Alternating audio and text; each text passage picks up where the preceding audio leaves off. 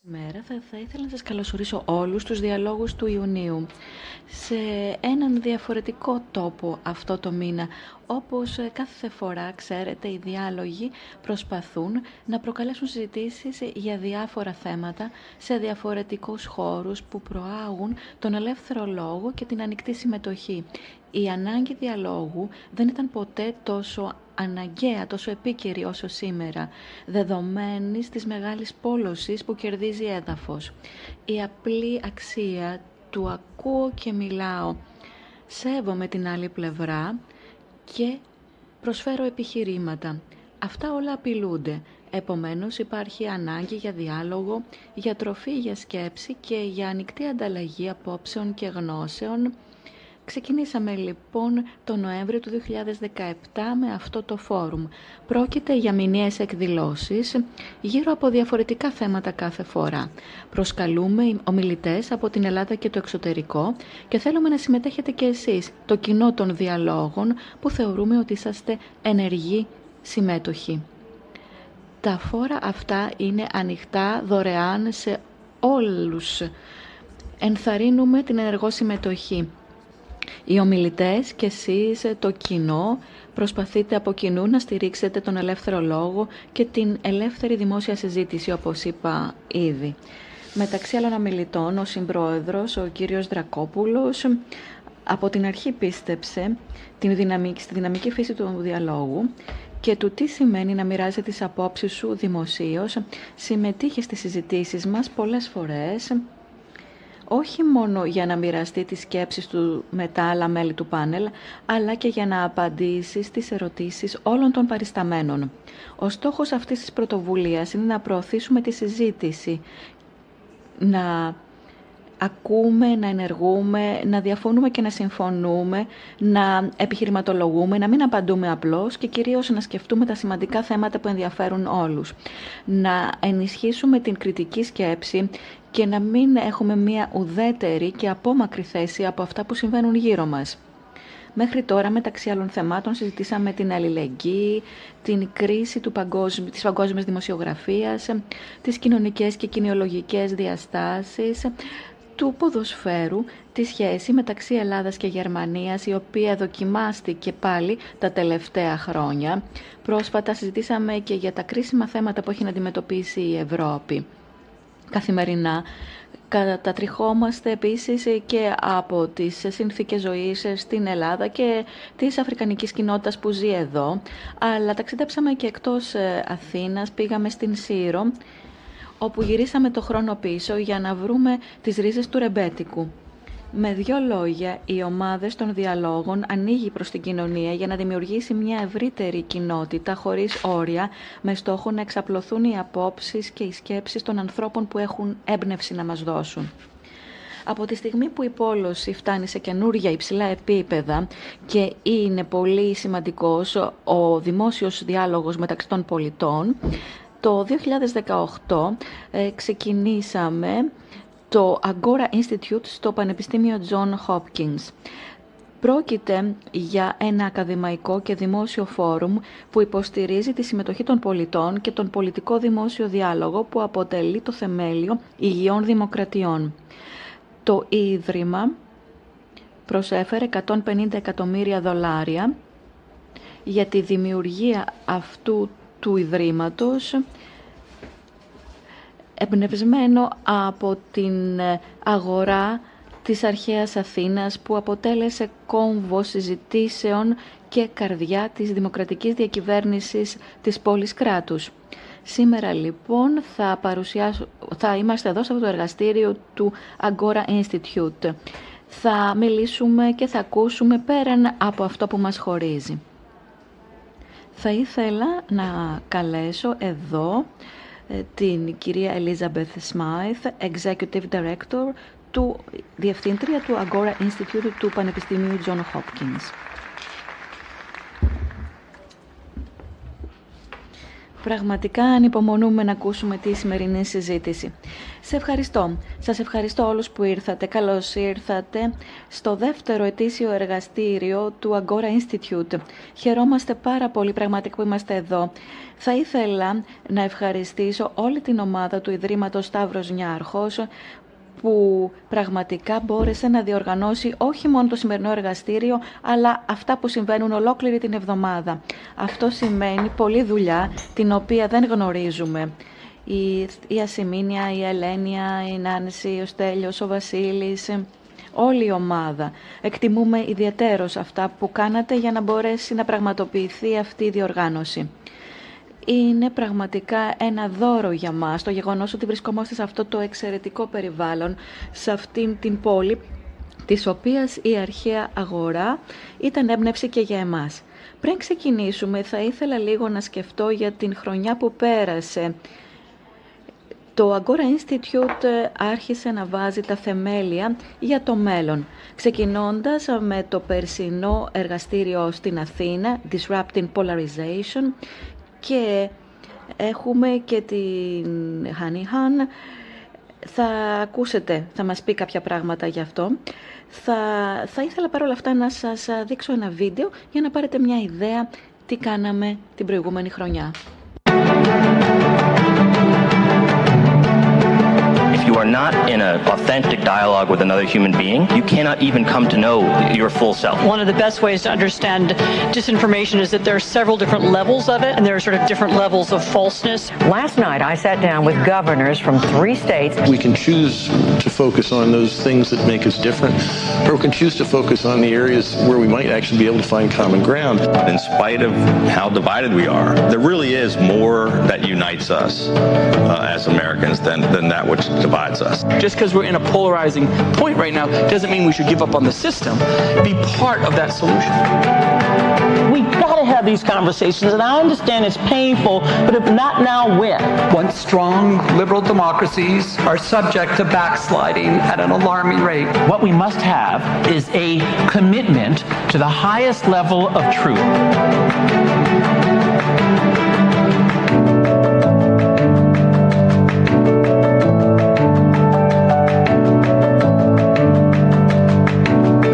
That drives all of us is the spirit of inquiry. The scary thing is I can't stand here tonight and tell you our democratic system is going to work the way it has.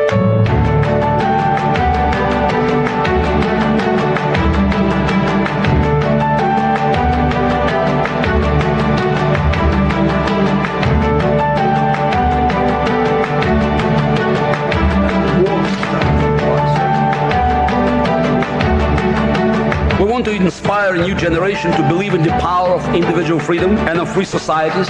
This is a spark, and we need your help to fan it into a flame.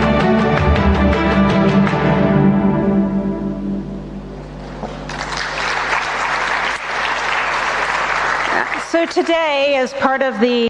Σήμερα λοιπόν, ως μέρος του μηνιαίου εργαστηρίου μας θα θέλαμε να διερευνήσουμε ένα θέμα το οποίο βρίσκεται στο επίκεντρο της δουλειάς μας.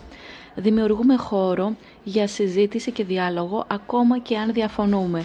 Σε όλο τον κόσμο, όλο και περισσότερο είναι δύσκολο να γίνουν συζητήσεις με αυτούς που διαφωνούμε, είτε παγκοσμίως για τα εμπορικά θέματα, είτε σε τοπικό επίπεδο για τα θέματα της εκπαίδευσης ή ακόμα και στις διακοπές μας όταν συζητάμε με τους συγγενείς μας από διαφορετικά μέρη της χώρας και διαφορετικών πολιτικών πεπιθήσεων.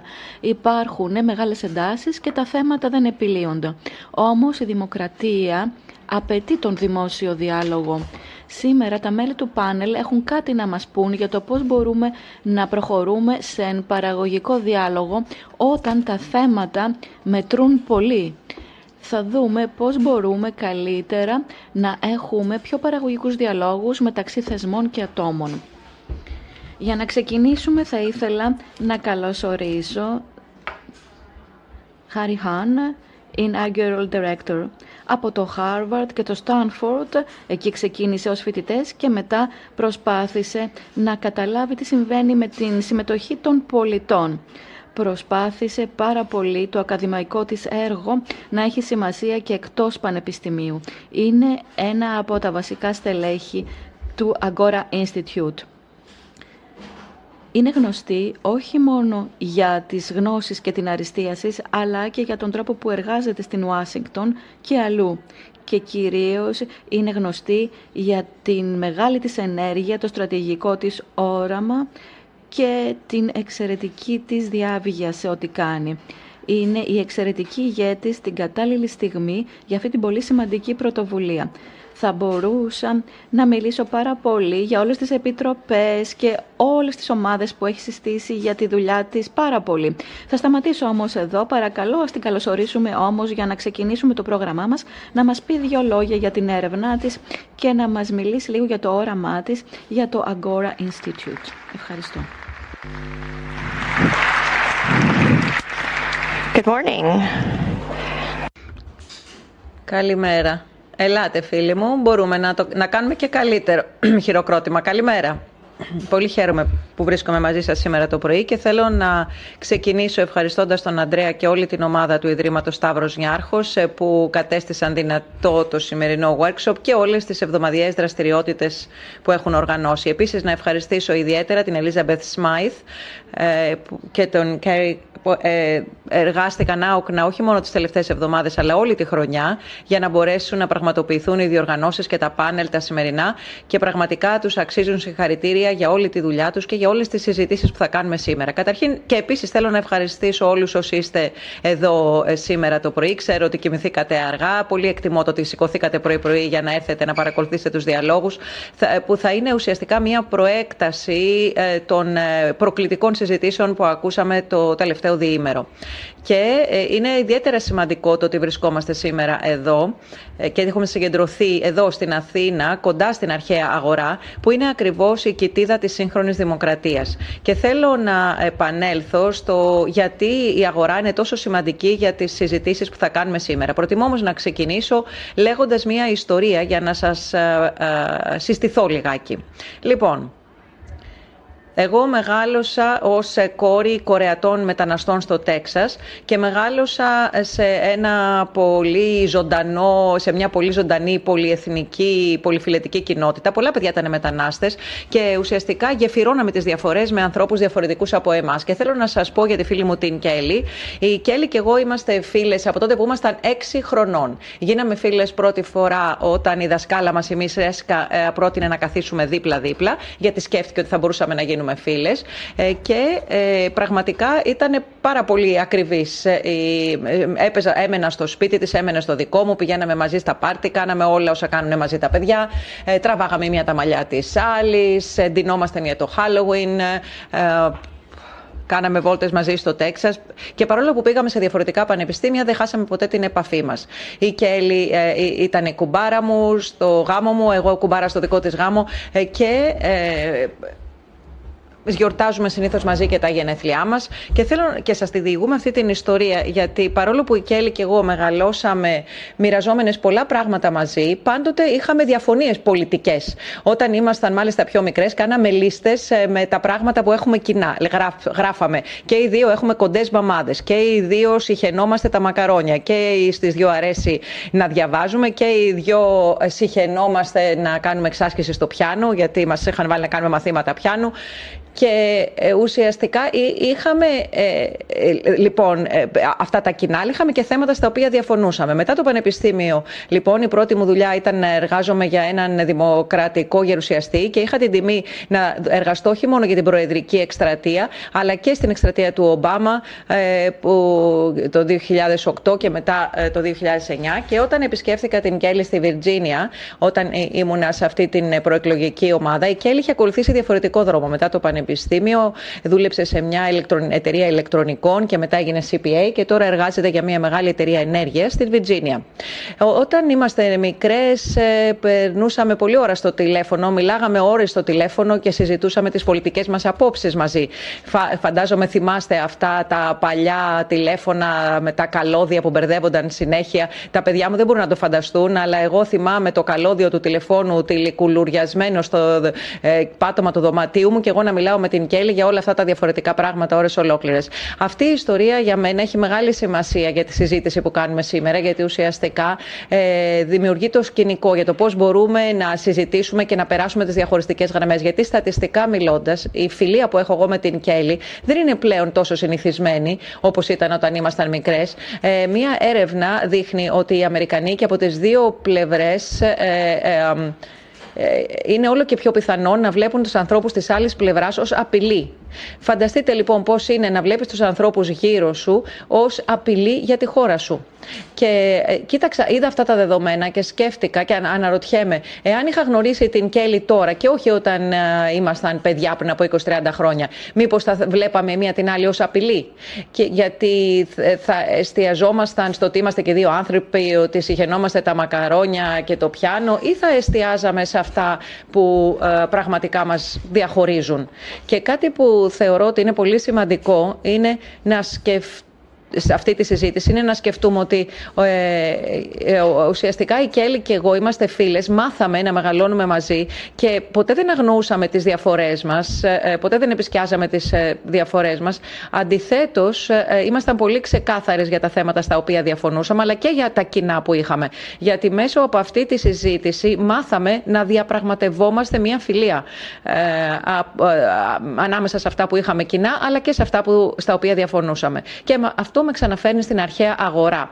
Δεν μπορούμε να μιλήσουμε για την ε, ε, άνοδο του λαϊκισμού σε όλο τον κόσμο, αν δεν σκεφτούμε την αρχαία αγορά. Και ο λόγος είναι επειδή η αρχαία αγορά ουσιαστικά έθεσε ένα κρίσιμο θεμέλιο για τη δημοκρατία και έκανε τη, ε, κατέστησε δυνατή τη σύγχρονη δημοκρατία. Γιατί όμως ήταν τόσο κρίσιμη η αρχαία αγορά; Για να καταλάβουμε για ποιον λόγο ήταν τόσο κρίσιμη, θέλω να σας παραπέμψω στο έργο του Λογίου που απαντά το ερώτημα για ποιον λόγο η αγορά ήταν τόσο κρίσιμη για τη δημοκρατία. Αυτό εξαρτάται καταρχήν από την κατανόηση του τι είναι δημοκρατία. Συχνά σήμερα οι άνθρωποι έχουν αρχίσει να βλέπουν την δημοκρατία ως κανόνες της πλειονότητα, της πλειοψηφίας.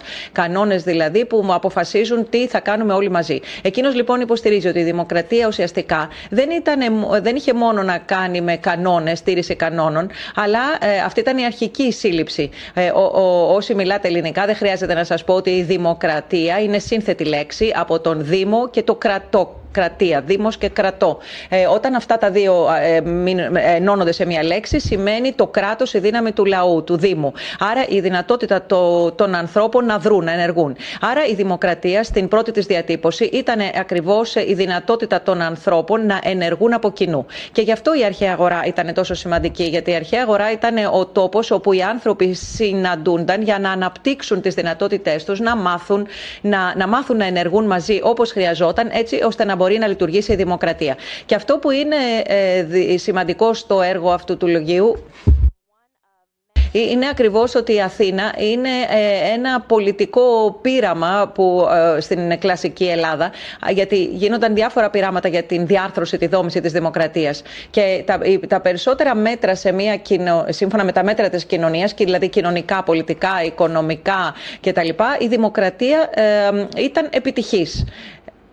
Και ουσιαστικά η επιτυχία προήλθε όχι τυχαία, δεν, δεν ε, ήταν απλώς μια ακραία τιμή, αλλά βασίστηκε στις επιλογές που έκανε η Αθήνα για το πώς ε, θα σχεδίαζε το σύστημα διακυβέρνησης, πώς ήθελε να χρησιμοποιήσει την αρχαία αγορά ως ένα θεμέλιο για να μπορέσει να λειτουργήσει αυτή η διακυβέρνηση. Και αυτό που διαφοροποιούσε την Αθηναϊκή Δημοκρατία από άλλες πόλεις κράτη στην κλασική Ελλάδα εκείνη της εποχής ήταν το γεγονός ακριβώς ότι η Αθήνα είχε την αγορά. Είχε δηλαδή αυτό τον χώρο όπου οι άνθρωποι συγκεντρώνουν συγκεντρώνονταν, συναντούνταν άνθρωποι ε, που είχαν μάθει να διαφωνούν μεταξύ τους και υπήρχε μια δομημένη μορφή συζήτησης, διαβούλευσης μέσω της οποίας μπόρεσαν να αναπτύξουν τις δυνατότητες ε, που ε, κατέστησαν δυνατή αυτή την διακυβέρνηση.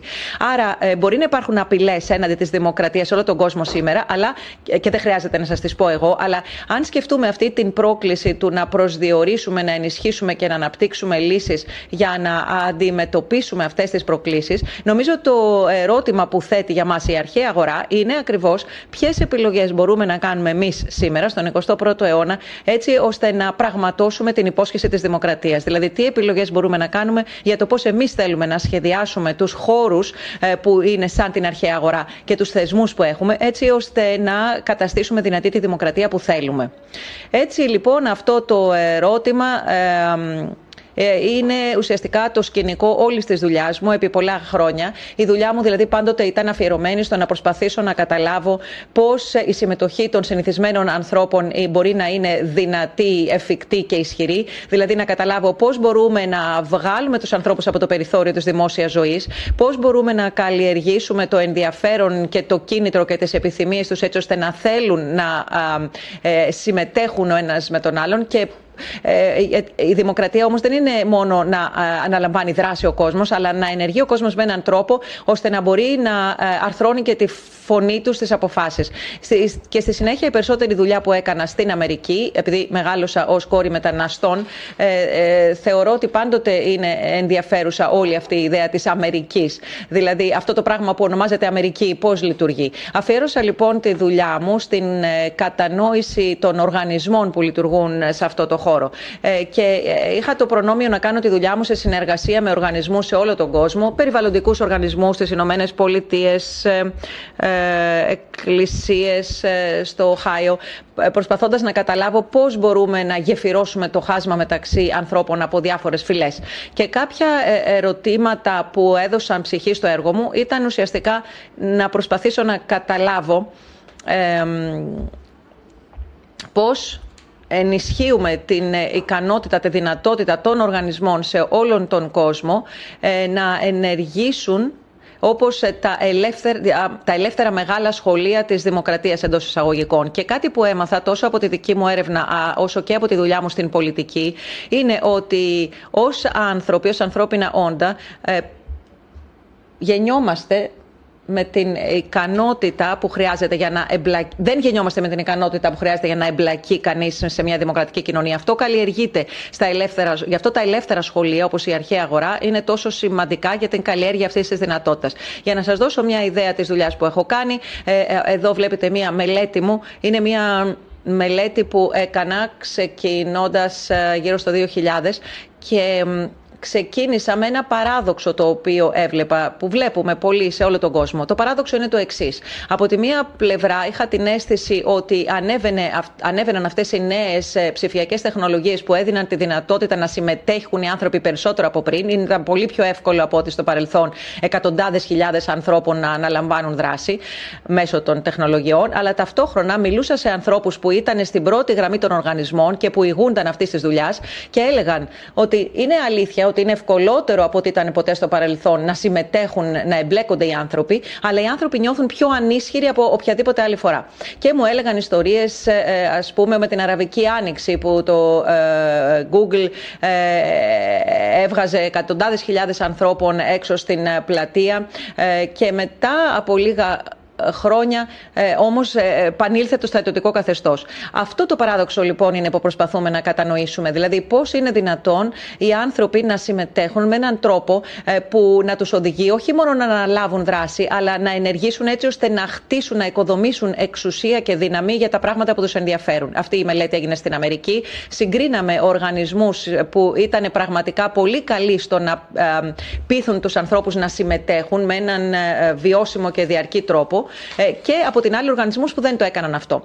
Ε, και σκεφτήκαμε ότι παρόλο που οι οργανισμοί αυτοί δουλεύουν με παρόμοια είδη ανθρώπων, παρόμοιες κοινότητες, παρόμοια θέματα, θέλαμε να δούμε για ποιο λόγο κάποιοι από αυτούς τους οργανισμούς διέφεραν από άλλους.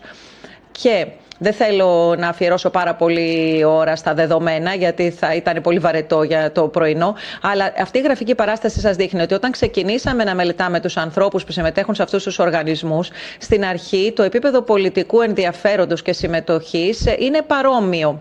Δηλαδή, ο, ο, αυτοί που συμμετείχαν σε αυτούς τους οργανισμούς δεν ήταν διαφορετικοί μεταξύ τους. Τους παρακολουθήσαμε όμως την ε, πάροδο του έτους και είδαμε ότι ανάλογα με τον οργανισμό ε, στον οποίο ε, ήταν μέλη, το επίπεδο της συμμετοχής άρχισε να διαφέρει. Δηλαδή, αυτοί που εντάσσονταν σε οργανισμούς ήταν πιο, πιο πιθανό να μείνουν σε συμμετοχή από ό,τι σε άλλους οργανισμούς.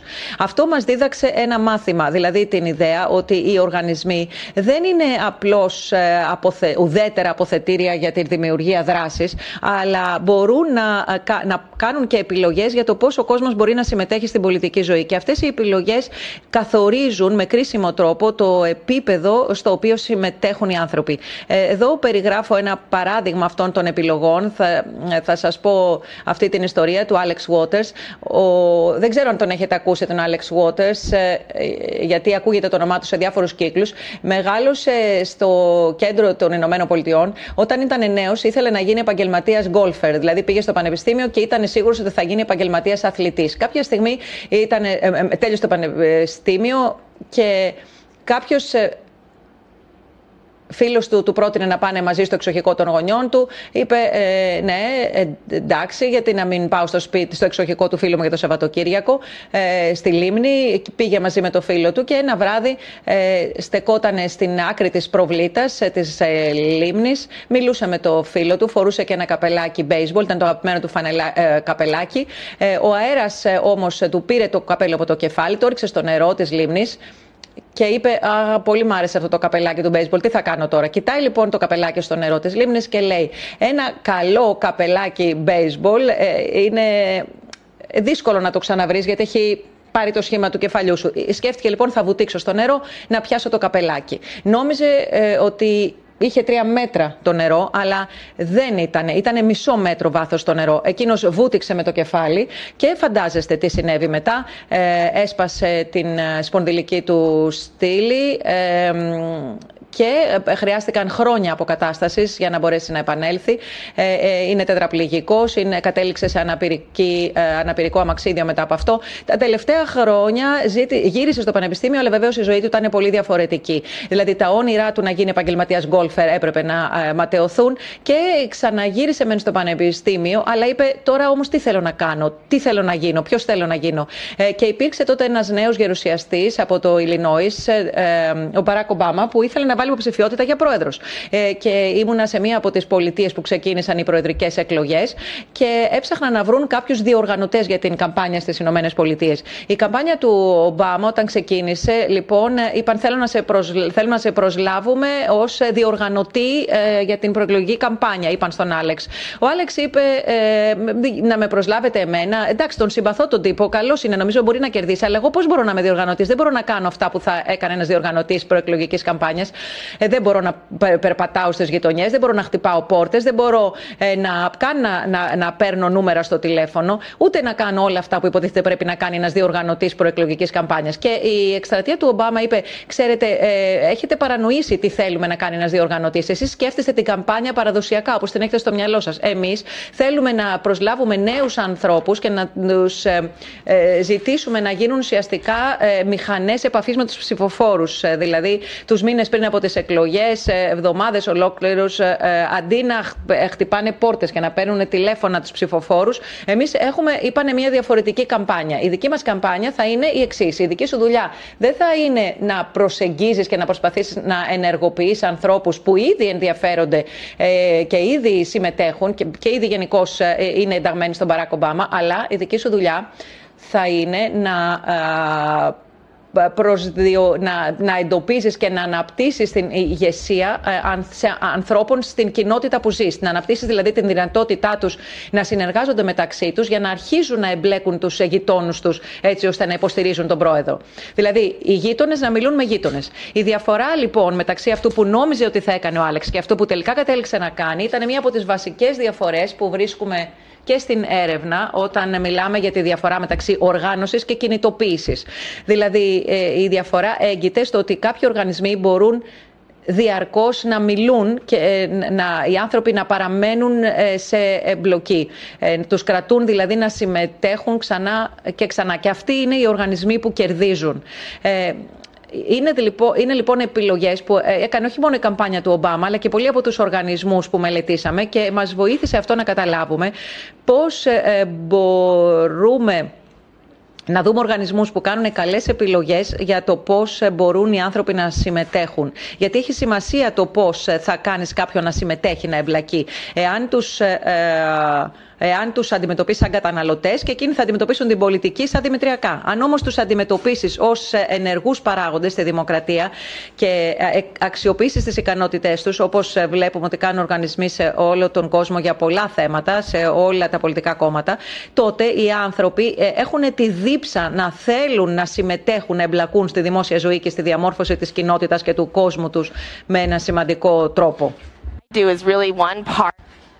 Η δουλειά λοιπόν που κάνω ε, έχει να κάνει με τα θέματα που αντιμετωπίζουμε γενικά στο Agora Institute. Πώς μπορούμε να ενισχύσουμε αυτούς τους οργανισμούς που μοιάζουν με την αρχαία αγορά, πώς μπορούμε να τους κάνουμε να αναπτυχθούν περαιτέρω.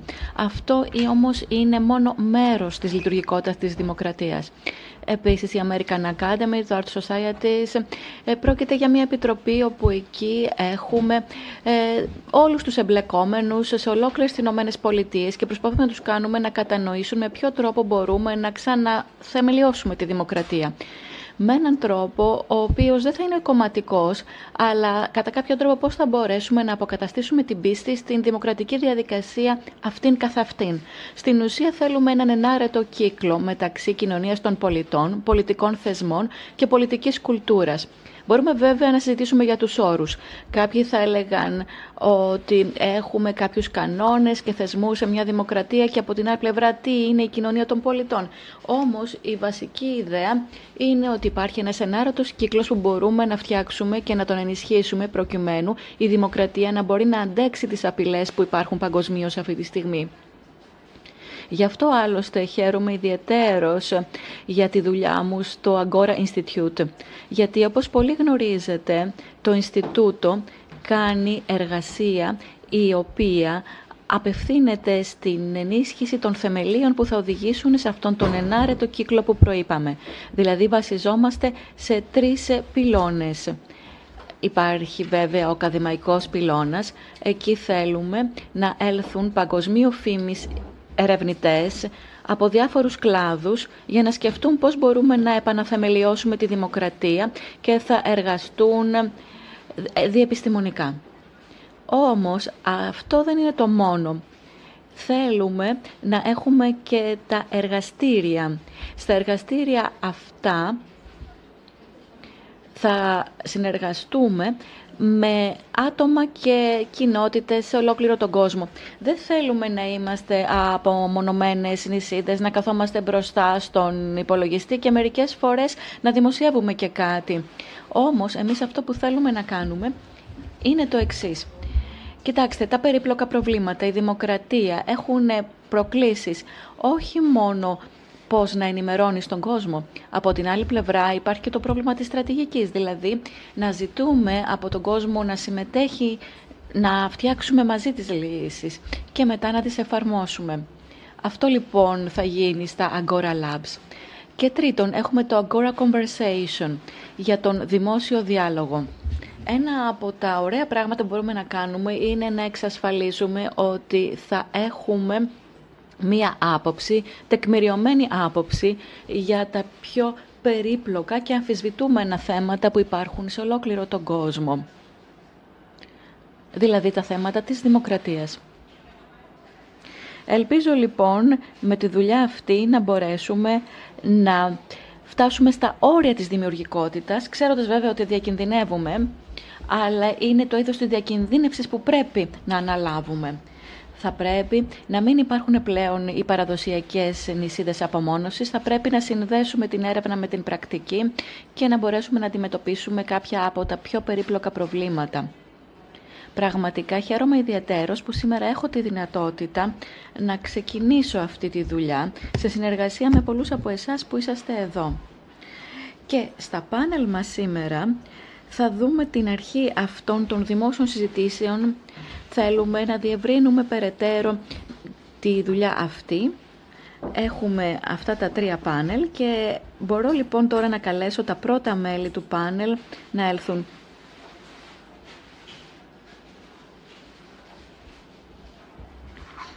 Καθώς λοιπόν έρχονται οι ομιλητές μας, ας τους ε, παρουσιάσω.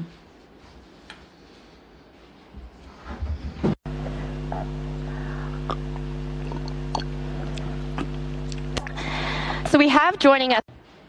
Λοιπόν, σήμερα μαζί μας έχουμε τρία διακεκριμένα άτομα. Εγώ θα προσπαθήσω ταπεινά να συντονίσω αυτή τη συζήτηση. Ο Ραλφ Μάιερ, πρώην Υπουργός Συνταγματικών Θεμάτων στη Νότια Αφρική, μαζί με τον κύριο Εμπραχήμ Ρασούλ, πρέσβη της Νοτιού Αφρικής στις Ηνωμένες Πολιτείες και τον Τίμωθη Φίλιπς, ιδρυτής του Beyond Conflict. Θα ξεκινήσουμε με μία συζήτηση μεταξύ μας και μετά τη συζήτηση, η συζήτηση θα ανοίξει και για το κοινό. Παρακαλώ λοιπόν να χρησιμοποιήσετε την ίδια εφαρμογή που χρησιμοποιήσατε και χθες και προχθές και ελπίζουμε να κάνουμε μία πραγματικά έντονη συζήτηση για τη δουλειά αυτών των κυρίων που θεωρώ που πραγματικά μπορεί να μας δείξει τι μπορούμε να κάνουμε και στο Ινστιτούτο μας. Θα σας αφήσω τώρα να πείτε τις δικές σας ιστορίες. Λοιπόν, για να ξεκινήσουμε, Έμπραχιμ, θα ήθελα να ξεκινήσεις εσύ, λέγοντάς μας την ιστορία, τη δουλειά μάλλον που έκανες, ξεκινώντας με τις εμπειρίες σου στη Νότιο Αφρική και πώς ξεκίνησες μετά την τη δουλειά που κάνεις τώρα βάσει αυτής της, ε, αυτού του θεμελίου. Ευχαριστώ πάρα πολύ. Χαίρομαι που είμαι μαζί με τον Ραλφ εδώ στην Αθήνα. Θα ήθελα να πω ότι η πρώτη μου μνήμη του Apartheid ήταν όταν ήμουν 10 χρονών το 1972. Γύριζα σπίτι από το σχολείο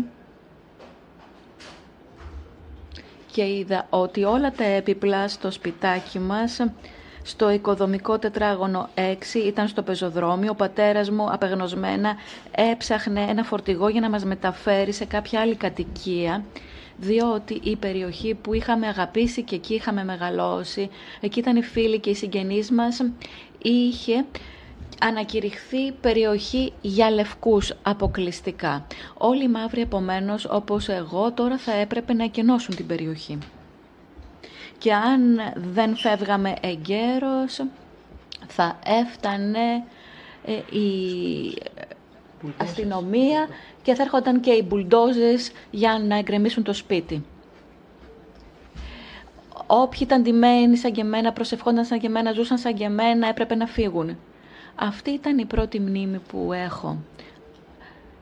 Μερικά χρόνια μετά τελείωσα τη δευτεροβάθμια εκπαίδευση. Το 1976 υπήρχαν οι φυτετικές ταραχές. Είχα την πρώτη εμπειρία ε, των δακρυγόνων και των ε, ε, σφαιρών, ε, των ελαστικών σφαιρών. Στο Πανεπιστήμιο οργάνωσα και εγώ ένα μποϊκότ, το ημερήσιο μποϊκότ το παρουσίας των φοιτητών. Οι φοιτητές δεν πήγαιναν το προς το Πανεπιστήμιο, πήγαιναν μόνο το βράδυ. Και μετά συμμετείχα σε διάφορες άλλες τέτοιες εκδηλώσεις και αγωνιστικές προσπάθειες για να πέσει το Apartheid. Τελικά έγινα γραμματέας του ENC, ηγέτης του ENC, αλλά πάντα σε όλα αυτά είχα και τον Ρολφ Μέιερ, ο οποίος είχε υψηλή θέση στην αστυνομία και ήταν υπεύθυνος για τις επίγουσες καταστάσεις. Κρατήθηκα χωρίς δίκη και εκεί ε, συναντήθηκα και με τον Έλσον Μαντέλα. Οπότε καλό μου έκανε η φυλακή, δεν θα ήθελα να είναι κάτι διαφορετικό γιατί έτσι είχα πρόσβαση σε μια προσωπικότητα όπως ο Νέλσον Μαντέλα έστω και για λίγα λεπτά. Από εκείνη τη στιγμή και μετά η ζωή μου ήταν μια ζωή αφοσίωσης και δέσμευσης. Δεν ήμουν απλώς ένας ατυχαίος συμμέτοχος λόγω του χρώματος του δέρματός μου. Προσπάθησα να αγωνιστώ κατά του Apartheid. Συμμετείχα στην περίοδο της μετάβασης προς τη δημοκρατία και από τότε και μετά άρχισα να συμμετέχω στις αλκιονίδες ημέρες της δημιουργίας μιας καινούριας κυβέρνησης. Όμως, ηρωνικό το τρόπο, ήμουν στο ίδιο Υπουργικό Συμβούλιο με τον Οπρέμιε, τον Χαρνουσκρίλ, τότε πια άρχισα να έχω και μία φιλική σχέση με ανθρώπους όπως ο Ρέλφ Μέγερ, ο οποίος από την πλευρά του National, του Εθνικού Κόμματος ήταν ο επικεφαλής των διαπραγματεύσεων. Έπρεπε λοιπόν να αποφύγω τα στερεότυπα. Εγώ είχα μία εικόνα καρικατούρα για όλους όσους ήταν υπέρ του Apartheid. Όμως όταν τους συναντάς βλέπεις και τους φόβους και τις φιλοδοξίες και πρέπει να αναθεωρήσεις και τον δικό σου ρατσισμό, τις δικές σου τις προκαταλήψεις και μετά μπορείς να αρχίσεις να βλέπεις τον άνθρωπο στον άλλον. Έπρεπε να το κάνω αυτό. Και αυτό πραγματικά ήταν το ταξίδι που με οδήγησε εδώ που βρίσκομαι τώρα. Τώρα έχω ιδρύσει ένα ίδρυμα που προσπαθεί σε έναν πολύ ταραγμένο κόσμο να δείξει στους ανθρώπους να βλέπουν πόσο άνθρωποι είναι οι άλλοι, ενώ παράλληλα καταπολεμούμε και την αδικία. Αυτή είναι η καλύτερη σύνοψη που μπορεί να κάνω της εξαιρετικής ζωής που έζησα. Ρόλφ, θα στραφώ σε σένα τώρα. Έχεις γράψει και έχεις μιλήσει πάρα πολύ για την δική σου αλλαγή πρότυπου. Πες μας δύο λόγια γι' αυτό. Είμαι μερικά χρόνια μεγαλύτερος στην ηλικία από τον Έμπραχιμ. Όταν λοιπόν αυτός ε, είχε αυτή την πρώτη εμπειρία στην ηλικία των 10 ετών, ήμουν εγώ νεαρός δικηγόρος. Ήταν η εποχή που και εγώ άρχισα να καταλαβαίνω ότι κάτι δεν πάει καλά. Όμως πρέπει να παραδεχτώ ότι δεν αμφισβητούσα το Apartheid. Έζησα και μεγάλωσα μέσα στο Apartheid. Η οικογένειά μου ήταν υπέρ του Apartheid. Και όχι ίσως ε, δεν ήταν μια ρατσιστική ε, οικογένεια, αλλά ήταν μια οικογένεια που έδρεπε τα ωφέλη μιας λευκής μειοψηφίας. Στα φοιτητικά μου χρόνια σε ένα πανεπιστήμιο λευκών είπα κάποια πράγματα που ίσως δεν έπρεπε, ντρέπομαι, αλλά τότε όλοι το έλεγαν. Ήταν πολύ εύκολο να στηρίζει κάποιος το Apartheid ως νεαρός λευκός στη Νότιο Αφρική. Η προσωπική μου αλλαγή άρχισε όταν άρχισα και εγώ να συνειδητοποιώ ως νεαρός δικηγόρος στα μέσα της δεκαετίας του 1970 ότι κάτι πάει στραβά.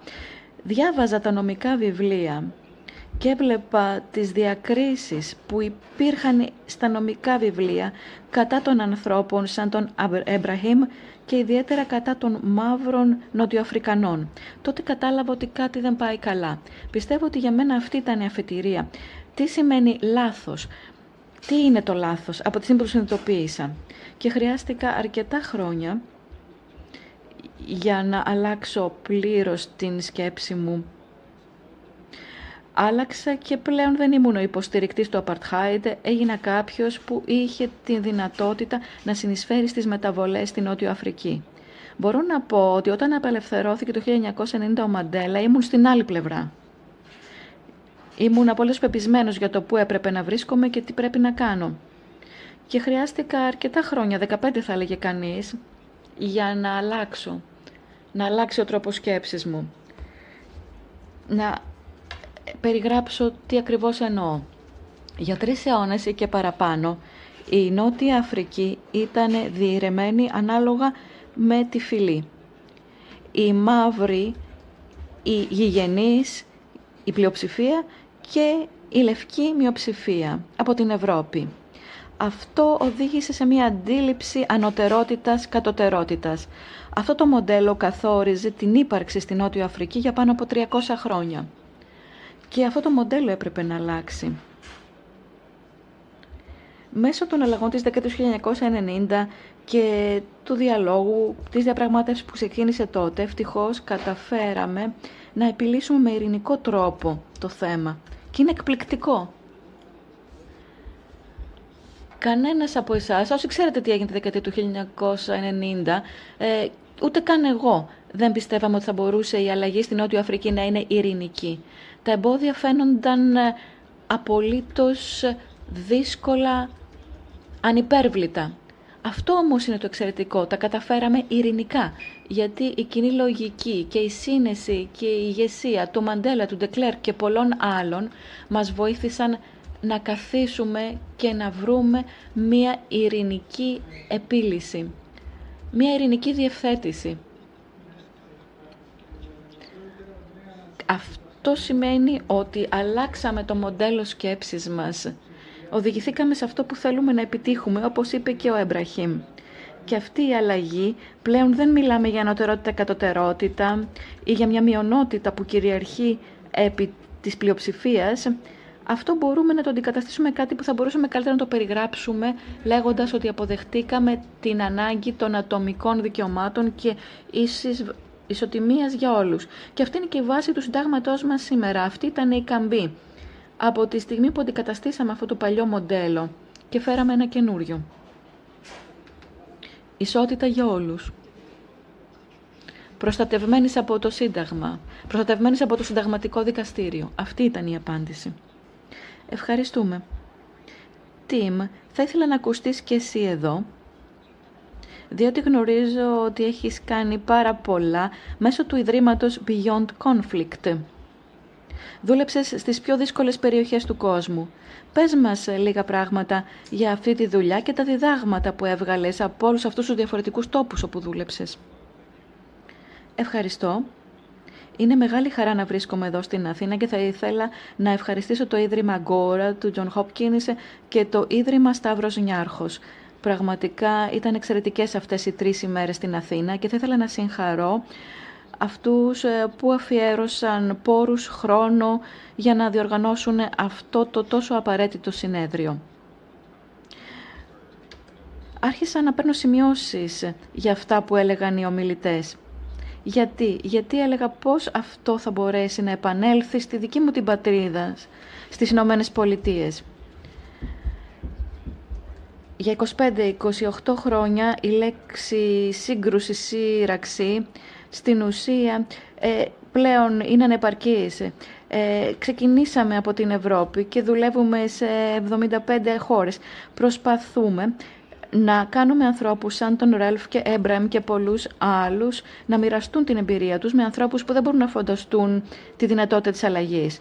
Μετά την ε, πτώση του κομμουνισμού και την ανάδυση της δημοκρατίας και βλέπουμε τι έγινε μετά στη Ιουγκοσλαβία ή τη μετάβαση ε, στη Νότια Αφρική, ε, τι συμβαίνει και στη Βόρεια Ιρλανδία. Και εγώ και άλλοι συνάδελφοι θεωρούμε ότι οι περισσότεροι εστιαζόμαστε σε κάτι που είναι ουσιαστικό, δηλαδή στη δημιουργία των δημοκρατικών θεσμών και οικονομίας της αγοράς. Μπορείς να δημιουργήσεις τις δομές, αλλά ο κόσμος δεν μπορεί να νιώσει ότι του ανήκουν.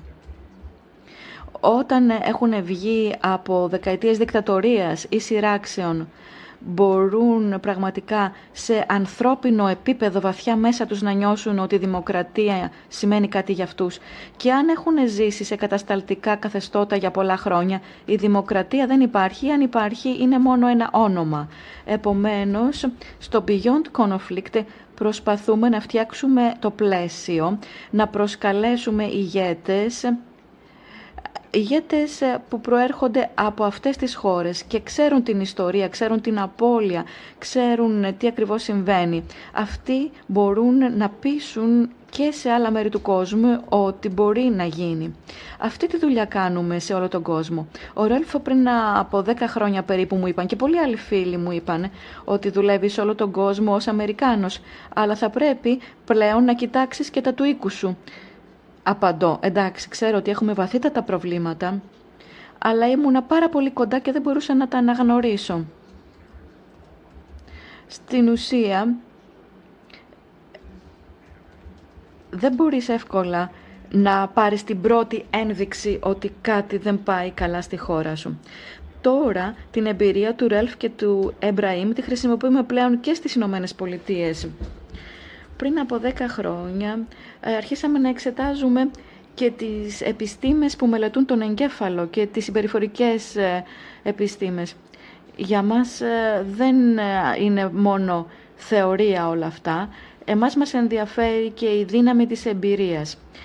Η έννοια ότι οι άνθρωποι μπορούν να μάθουν ο ένας από τον άλλον. Στην ουσία φτιάχνουμε εργαλεία, εργαλεία που βασίζονται στην εμπειρία των ανθρώπων που μπορούν να τη μοιραστούν με άλλους. Πριν από 10 χρόνια αρχίσαμε πλέον να ασχολούμαστε και με τις επιστήμες του εγκεφάλου και με τις συμπεριφορικές επιστήμες, διότι υπάρχουν εκεί πολλές γνώσεις για το τι σημαίνει να είσαι άνθρωπες. Ακούγοντας λοιπόν τα λόγια του Ρέλφ και του Εμπραχήμ, σημείωσα το θέμα ανωτερότητα-κατωτερότητα. Στις Ηνωμένες Πολιτείες υπάρχει αυτό με ευρύτερο τρόπο. Έχουν γίνει και έρευνες στις Ηνωμένες Πολιτείες που δείχνουν ότι όσο πιο πολύ μορφώνονται οι Αμερικανοί, τόσο περισσότερο περιφρονούν τους αμόρφωτους.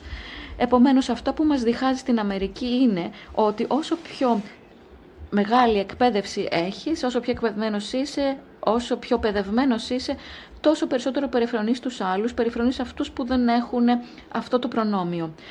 Και στις πρόσφατες εκλογές είδαμε ότι υπάρχει περιφρόνηση και από τις δύο πλευρές.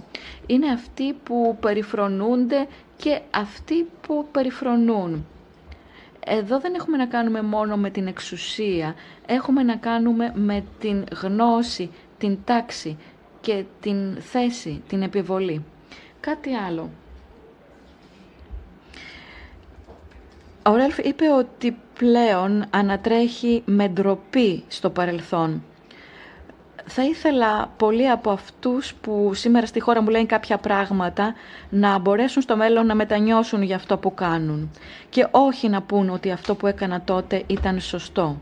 Πρέπει να δημιουργήσουμε συνθήκες όπου πολλοί θα μπορούν σαν τον Ρέλφ και να πούν ότι άλλαξα, ντρέπομαι για αυτά που έλεγα στο παρελθόν και να μην νιώθουν την ανάγκη ότι θα πρέπει να υπερεπιστούν το παρελθόν τους. Θα ήθελα να κάνω δύο-τρεις ερωτήσεις και μπορεί να απαντήσει όποιος θέλει. Αυτό που επίσης είναι ενδιαφέρον είναι ότι όλοι μιλήσατε για τη σημασία να μπορεί κανείς να ξανασκεφτεί τον τρόπο που βλέπουμε ο ένας τον άλλον. Όμως, πώς αυτό μπορεί να γίνει στην κοινωνική αλλαγή, μια κοινωνική αλλαγή όπως αυτή της Νοτιού Αφρικής. Ποιος είναι ο ρόλος του ηγέτη, πώς μπορούμε να αλλάξουμε έτσι ώστε οι άνθρωποι να συμπεριφέρονται με καλύτερο τρόπο μεταξύ τους, αλλά αυτό να επιφέρει και ευρύτερες πολιτικές αλλαγές, οι οποίες απαιτούνται για να γίνουν αυτές οι μεγάλες αλλαγές που όλοι περιγράφετε; Νομίζω ότι ήμασταν εξαιρετικά τυχεροί που είχαμε τον Έλσο Μαντέλα βεβαίως. Ίσως θα μπορούσε να πει κανείς ότι δεν, δυστυχώς δεν υπάρχει Νέλσον Μαντέλα παντού, δεν τον βρίσκει σε όλες τις χώρες. Αλλά από την άλλη πλευρά μπορούμε να μάθουμε πολλά από το τι έκανε και πώς το έκανε και να το εφαρμόσουμε σε άλλα μέρη του κόσμου να δώσω έμφαση σε τρία πράγματα που νομίζω ότι ήταν το κλειδί της δικής μας επιτυχίας, πέρα από την έννοια της ηγεσίας και το ρόλο του, της ηγεσίας. Τρία πράγματα ήταν κρίσιμα και νομίζω αυτά τα τρία ισχύουν όπου και αν βρίσκεται κανείς. Εγώ κάνω δουλειά και σε πολλές άλλες καταστάσεις σύγκρουσης σε όλο τον κόσμο και στη Μιανμάρη σήμερα και μπορώ, αν θέλετε, να σας πω όλες τις λεπτομέρειες σχετικά με αυτό. Τρία πράγματα που νομίζω ε, ε, ήταν στην ιστορία της αφρικανικής ιστορίας και μπορούν να μεταφερθούν σε οποιοδήποτε τόπο, ακόμα και στην Αμερική, είναι πρώτον, inclusivity, συμπερίληψη. Ακολουθήσαμε μια προσέγγιση συμπερίληψης ε, ως προς το ποιος θα συμμετέχει στη συζήτηση γύρω από το τραπέζι, ποιος θα συμμετέχει στο διάλογο και ποιος θα συμμετέχει στις διαπραγματεύσεις. Και ήταν ο Μαντέλα που μας οδήγησε σε αυτό. Εκείνος είπε, φέρ τους όλους, φέρτε τους όλους στο τραπέζι. Όλα τα κόμματα και τα μικρά κόμματα και αυτά που δεν έχουν καν απόδειξη ύπαρξης. Όλοι να συμμετέχουν. Ε, όλοι συμμετείχαν, ενεπλάκησαν ε, από όλες τις ε, πλευρές, από όλες τις πτέρυγες, τις κομματικές, τους κάλεσε να συμμετέχουν στο τραπέζι των συζητήσεων. Άρα αυτή η προσέγγιση ακολουθήθηκε και ως προς τη συζήτηση και ως προς την πειθό. Το δεύτερο κρίσιμο σημείο, καταφέραμε να οικοδομήσουμε εμπιστοσύνη, ε, να, να, να, ξεπεράσουμε δηλαδή τον διχασμό, τα διαχωριστικά. Εγώ ήμουν επικεφαλής της ομάδας για τους διαπραγματεύσεις ε, με την ε, επίσημη πλευρά της, ε, των Λευκών. Ο Βαραγκόζα που είναι πρόεδρος σήμερα ήταν ηγέτης του TNC από την άλλη πλευρά. Συνεργαστήκαμε έξι χρόνια πρόσωπο με πρόσωπο, χωρίς καμία ε, διακοπή. Και μέσα από αυτό οικοδομήθηκε, αναπτύχθηκε ένα επίπεδο εμπιστοσύνης το οποίο δεν θα εξαφανιστεί ποτέ. Υπήρχε μια χημεία μεταξύ μας και είπαμε κάτι, ε, ότι δεν υπάρχει κανένα πρόβλημα που δεν μπορεί να λυθεί. Αυτό ήταν πάρα πολύ δυνατό ως προς το αποτέλεσμα που πετύχαμε. Ε, δεν συμφωνούσαμε πάντοτε απαραίτητα. Φυσικά δεν συμφωνούσαμε πάντα. Ξεκινήσαμε ως εχθροί στην αρχή. Αλλά καταφέραμε μέσα από αυτή τη διαδικασία να οικοδομήσουμε εμπιστοσύνη σε ένα επίπεδο που δεν μπορούσε πλέον να μας σταματήσει τίποτα από το να πραγματώσουμε μια ειρηνική μετάβαση. Και το τρίτο κρίσιμο σημείο ε, ήταν ότι ήμασταν μόνοι μας, δεν είχαμε συντονιστές, διευκολυντές με μία ε. ναι, συμβουλευτήκαμε ανθρώπους, ε, ε, άλλους σε όλο τον κόσμο. Ε, Είχαμε συνεργασία και με τον Γενικό Γραμματέα των Ηνωμένων Εθνών, που ήταν ο Μπούτρος Μπούτρος Γκάλι τότε. Ε, ναι, σε κάποιες περιστάσεις συνεργαστήκαμε και με εκείνον, αλλά τελικά ήμασταν μόνοι μας. Δηλαδή, εμείς ήμασταν που κάναμε την ειρήνη. Εμείς είχαμε την ευθύνη άμεσα και απευθείας. Εμείς είχαμε την ιδιοκτησία.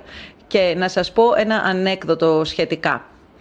Στο εν μέσω της διαδικασίας, δηλαδή κατά τη διάρκεια των διαπραγματεύσεων, είχαν ήδη ξεκινήσει οι διαπραγματεύσεις δύο χρόνια πριν, υπήρχε μια κατάρρευση, δηλαδή ε, είχαν, είχε γίνει μια σφαγή κοντά στο Johannesburg και ο Μαντέλα είπε θα διακόψουμε τις διαπραγματεύσεις, δεν μπορούμε πλέον να μιλάμε μεταξύ μας, δεν υπάρχει αξιοπιστία. Δεν, μας, ε, δεν έχει μείνει καμία ε, αξιοπιστία της λευκής κυβέρνησης. Θα ματαιώσω λοιπόν τις διαπραγματεύσεις, είπε. Και την επόμενη στιγμή χτύπησε το τηλέφωνό μου, ήταν ο Σέρμε Μαραμπός από την άλλη πλευρά και είπε πότε μπορούμε να μιλήσουμε; Δεν υπήρξε όμως κανένας ενδιάμεσος, ήμασταν οι δυο μας. Και τους επόμενους τρεις μήνες κάτσαμε κάτω και μιλήσαμε. αδιάκοπα, για, ακατάπαυστα, για να βρούμε τις απαντήσεις. Αυτό είναι λοιπόν το κλειδί. Πρέπει να την οικοδομήσεις την εμπιστοσύνη και πρέπει να αποκτήσεις την ιδιοκτησία για να βρεις τις απαντήσεις που θα είναι προς το συμφέρον όλων. Για να προσθέσω και εγώ ε, σε αυτό που λέει ο Ρόλφ, γιατί δηλαδή προέκυψε εκείνη τη στιγμή γιατί, ε, ότι οι, οι ηγέτες ε, πρέπει να έχουν και γόνιμο έδαφος. Εάν δεν υπάρχει δηλαδή το γονίδιο του λαϊκισμού στον λαό, αν ε, υπάρχει ένας σοφός, αξιόπιστος ηγέτης, πρέπει να βρει και γόνιμο έδαφος. Στο ANC εμείς μεγαλώσαμε με το σλόγκαν «Η Νότιος Αφρική ανήκει σε, όλους, ε, τους, ε, σε όλο το λαό της, λευκούς και μαύρους. Ε, γιατί και τους συμπεριλαμβάνουμε στο σλόγκαν και τους λευκούς, γιατί αυτή ήταν ο εχθρός μας. Και αυτό μας έκανε ένα κλικ. Δηλαδή, σε αντίθεση με την Αγκόλα, τη Μοζαμβίκη, το Κονγκό κτλ. Εκεί που οι αποικιοκράτες άφησαν την πατρίδα τους, επέστρεψαν, οι δικοί μας απικιοκράτες, η λευκή κοινότητα της Νοτιού Αφρικής, δεν είχε πουθενά να πάει. Ήταν εκεί έμειναν εκεί για πάντα. Και ε, ε, ε, καλά θα κάναμε να συμφιλειωθούμε με αυτή την πραγματικότητα. Γι' αυτό εγώ λέω ότι είναι απεικιοκρατία ειδικού είδους η δική μας πάλι, γιατί οι δικοί μας απεικιοκράτες έμεναν στην Νότιο Αφρική. Και το πρόβλημα σήμερα είναι ότι όλοι πιστεύουμε πως ο άλλος μπορεί να φύγει. Όλοι πιστεύουμε ότι ο άλλος ε, ε, είναι κάτι που μπορούμε να το αποβάλουμε, να το διώξουμε. Ότι ο άλλος δεν ανήκει σε εμάς. Αν όμως μπορέσεις και κάνεις αυτή την αλλαγή, η μεταναστευτική πολιτική γίνεται πολιτική ένταξης. Και αυτή είναι η θεμελιώδης ε, ε, μεταβολή παραδείγματος, η αλλαγή των πραγμάτων. Και το δεύτερο είναι ότι όλοι μπορούν να έχουν άποψη. Μπορούμε να συμπεριλαμβάνουμε όλες τις πλευρές σε μια διαπραγματευτική διαδικασία, αλλά αναπτύξαμε την έννοια της επαρκούς συνένεσης, όπως την λέγαμε. Δηλαδή, όταν ε, έχει έχει γίνει η συζήτηση, δεν χρειάζεται συνένεση, συγκατάθεση όλων, γιατί οποιαδήποτε πλευρά οι πολλές πλευρές μπορεί να ασκήσει βέτο στη διαδικασία σε αυτή την περίπτωση. Αυτό συμβαίνει ε, με το Ισραήλ και την Παλαιστίνη. Δηλαδή, όλοι ε, ε, ασκούν βέτο. Αν δεν σου αρέσει αυτό που γίνεται, Και τελικά όλες οι πλευρές συμμετέχουν στον διάλογο. Εμείς στην Νότιο Αφρική αρνηθήκαμε να δώσουμε το δικαίωμα του βέτο στα άκρα. Δηλαδή ε, συμμετείχαν αλλά δεν ήταν αποφασιστική η συγκατάθεσή τους. Αυτοί ήταν οι πρακτικοί κανόνες εμπλοκής που χρειάζονταν την, ε, οπωσδήποτε την ε, αυθεντία, την εξουσία του Μαντέλα, αλλά και τον λεαρισμό, το ρεαλισμό. Ότι Είμαστε, έπρεπε να είμαστε σίγουροι ότι ήταν έτοιμο το έδαφος. Το ANC λοιπόν μέσω της πειθαρχίας του συστήματος και όχι των ανθρώπων, χωρίς να και από την πλευρά του Εθνικού Κόμματος, το ANC ανέλαβε την ευθύνη για το Εθνικό Κόμμα με την συμμετοχή της ε, διανοητικών, αθλητικών και άλλων ηγετών, έτσι ώστε να τους προετοιμάσουμε για την διαδικασία, έτσι ώστε και εκείνοι να προετοιμάσουν την κοινωνία, ώστε όταν είναι έτοιμοι οι ηγέτες να μπορούμε όλοι να εμπλακούμε σε αυτή τη διαδικασία. Αυτό που είναι ενδιαφέρον στην εμπειρία της Νοτιού Αφρικής είναι ότι πρόκειται για μια χώρα η οποία διαρθρωτικά ήταν εμείς έναντι εκείνων και υπήρχαν πολλοί εκείνοι και ένας εμείς για, για πολύ καιρό στην Αφρική. Ε, αυτό που βλέπω να συμβαίνει στην Αμερική και σε άλλες χώρες ε, της Ευρώπης είναι ότι πάμε από την έννοια του εσύ και εγώ στο εμείς έναντι εκείνων. Πάμε προς λάθος κατεύθυνση δηλαδή. Και ξέρετε, ένα από τα πράγματα που βλέπουμε στη δουλειά που κάνουμε στην Αμερική και κάτι που διαπιστώνουμε όταν συνεργαζόμαστε με συμπεριφορικούς επιστήμονες σε διάφορα πανεπιστήμια αλλά και στο δικό μας οργανισμό είναι όχι μόνο ότι οι Αμερικανοί συγκεντρώνουν πολλές δημοκρατικές και ρεπουμπλικανικές ταυτότητες ιστορικά αλλά πάνε από την οτροπία εσύ έναντι εγώ στην οτροπία εμείς έναντι εκείνων και αυτό εμβαθύνεται. Και κάτι που ξέρουμε και πάλι από την επιστήμη είναι ότι όταν πας από το, προς αυτή την οτροπία, εμείς έναντι εκείνων, ε, ε, ξεκινούν διάφορες ψυχολογικές διεργασίες ε, οι οποίες βγαίνουν στην επιφάνεια και επιταχύνονται. Και τελικά στην Αμερική είμαστε σε ένα υπερ, υπερπολωμένο περιβάλλον. Και αυτό προσθέτει στο τοξικό ε, μείγμα της πόλωσης ε, όπου υπάρχει η σύγκρουση και είναι γεννής στις δημοκρατίες και σε οποιο, οποιοδήποτε σύστημα. Και όταν γίνεται τοξικό γίνεται σαν ασθένεια που ξεκινάει από ένα έναυσμα εξωτερικό αλλά φτάνει σε ένα σημείο ε, που κυριεύει όλος σου το σώμα. Και είμαστε σε μια κατάσταση αυτή τη στιγμή στις Ηνωμένες Πολιτείες που αυτή η τοξική πόλωση εμείς έναντι των άλλων γίνεται τελικά ε, σαν αίρεση, σαν σέχτα στην Αμερική. Δηλαδή ε, ε, είναι σαν ε, για θέματα δημόσιας υγείας τα λέγαμε. Πρέπει αυτό να το αναλύσουμε να δούμε τις, ποιες είναι οι πραγματικότητες που μας χωρίζουν και να αντλήσουμε διδάγματα από την Νότια Αφρική. Όχι μόνο για το πώς ε, πρέπει να διαπραγματευτούμε. Έλεγε ο Ιμπραχήμ πώς πώς συναντούμε τον άλλον ως έτερο Και ε, πολλές φορές λένε ότι ο διαφωτισμός αυτό δεν το κατανόησε σωστά. Είμαστε ε, λογικά ανθρώπινα όντα, αλλά παρεμβαίνουν και τα συναισθήματά μας. Ε, και είμαστε όντα που έχουμε και λογική και συνείδηση και συνέστημα και μπορούμε να, να, να, σκεφτούμε λογικά όταν αισθανόμαστε ότι οι αξίες μας είναι κατανοητές και σεβαστές από τους άλλους.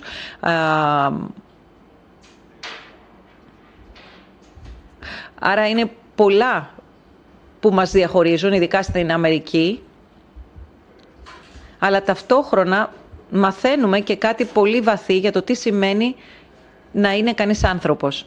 Δηλαδή, όσο πιο πολύ εμπλεκόμαστε, συμμετέχουμε, όσο πιο πολλές έρευνες και μελέτες βγαίνουν από το εργαστήριο και πάνε στον πραγματικό κόσμο και υπάρχει αυτή η σύνδεση, μπορούμε ε, να κάνουμε αλλαγές. Και, αλλά νομίζω ότι πρέπει να ξεκινήσουμε με τη νέα γενιά.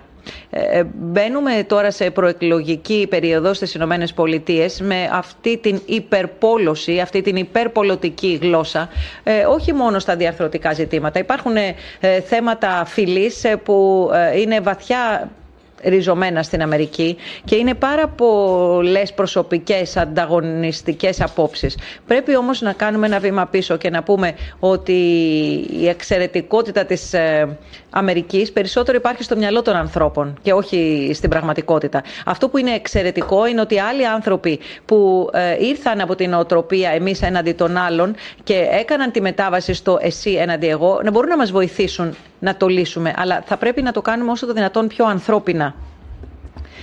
Καθώς σκεφτόμαστε ε, αυτό σε σχέση με τη χθεσινή συζήτηση, η, όλη η δουλειά που κάνετε στην Νότιο Αφρική θα ήταν δυνατόν να γίνει τώρα, στους καιρούς που ζούμε στο σημερινό κόσμο; Βλέποντας όλες αυτές τις τάσεις που επικρατούν σήμερα, θα μπορούσατε να μας πείτε λίγο για αυτό το θέμα; Θεωρείτε ότι θα ήταν δυνατόν να γίνει αυτό σήμερα ή όχι; Κοιτάξτε, νομίζω ότι κάνουμε κάποια σφάλματα όταν μιλάμε για τον Έλσον Μαντέλα, γιατί όλες οι κοινωνίες που έχουν προβλήματα περιμένουν αυτή τη στιγμή της έλευσης του Μεσσία. Ξέρετε, Μπορείτε να το δείτε στα μέσα κοινωνικής δικτύωσης. Οι άνθρωποι κάνουν like αλλά δεν κινητοποιούνται. Τουιτάρουν αλλά δεν ε, ε, κινητοποιούνται ή δεν συζητούν, μόνο γίνονται followers. αυτή η, ε, η έννοια λοιπόν της έλλειψης ηγεσίας, η έννοια της ηγεσίας σημαίνει ότι δίνουμε σε κάποιον άλλον τη δύναμή μας. Ενώ πρέπει να πάρουμε στα χέρια μας αυτή τη δύναμη και να την αξιοποιήσουμε. Ειδικά δεδομένου ότι ο λαϊκισμός ε, ε, είναι ε, ένα αξίωμα ίσων ευκαιριών.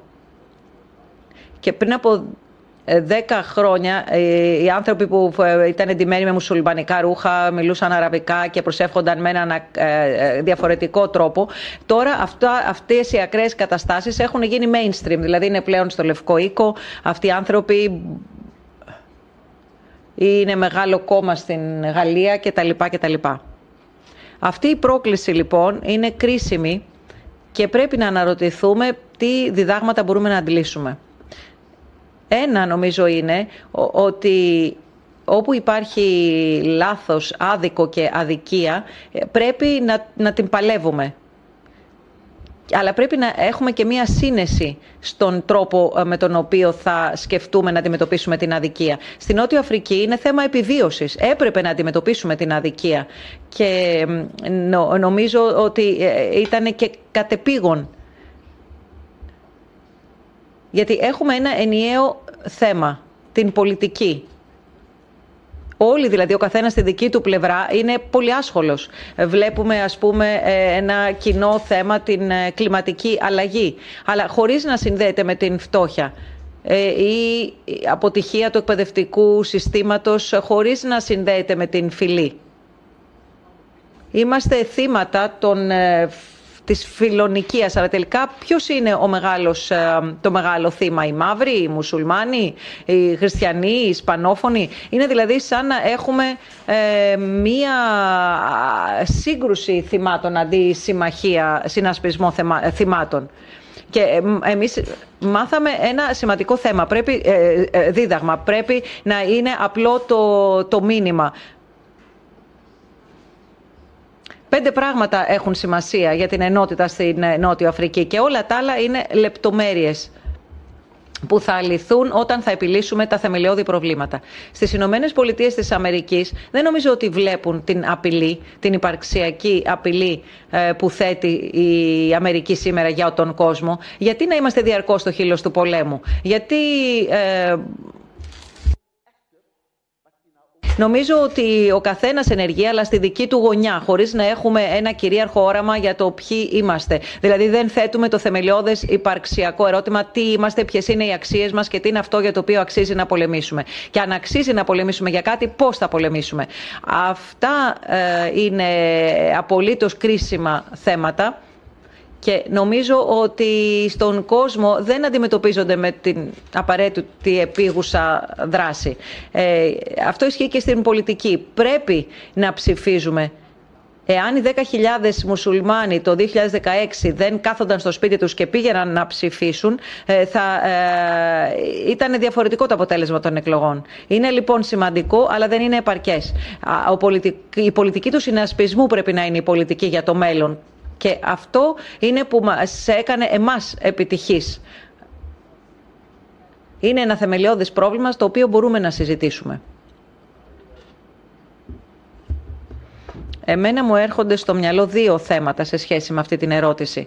Το ένα είναι ο ρόλος της κοινωνίας των πολιτών στη Νότιο Αφρική. Μιλάμε δηλαδή σαν να ήταν μόνο οι πολιτικοί ε, που ε, πέτυχαν την ειρήνη στη δική μας ε, περίπτωση, που δεν είναι αλήθεια.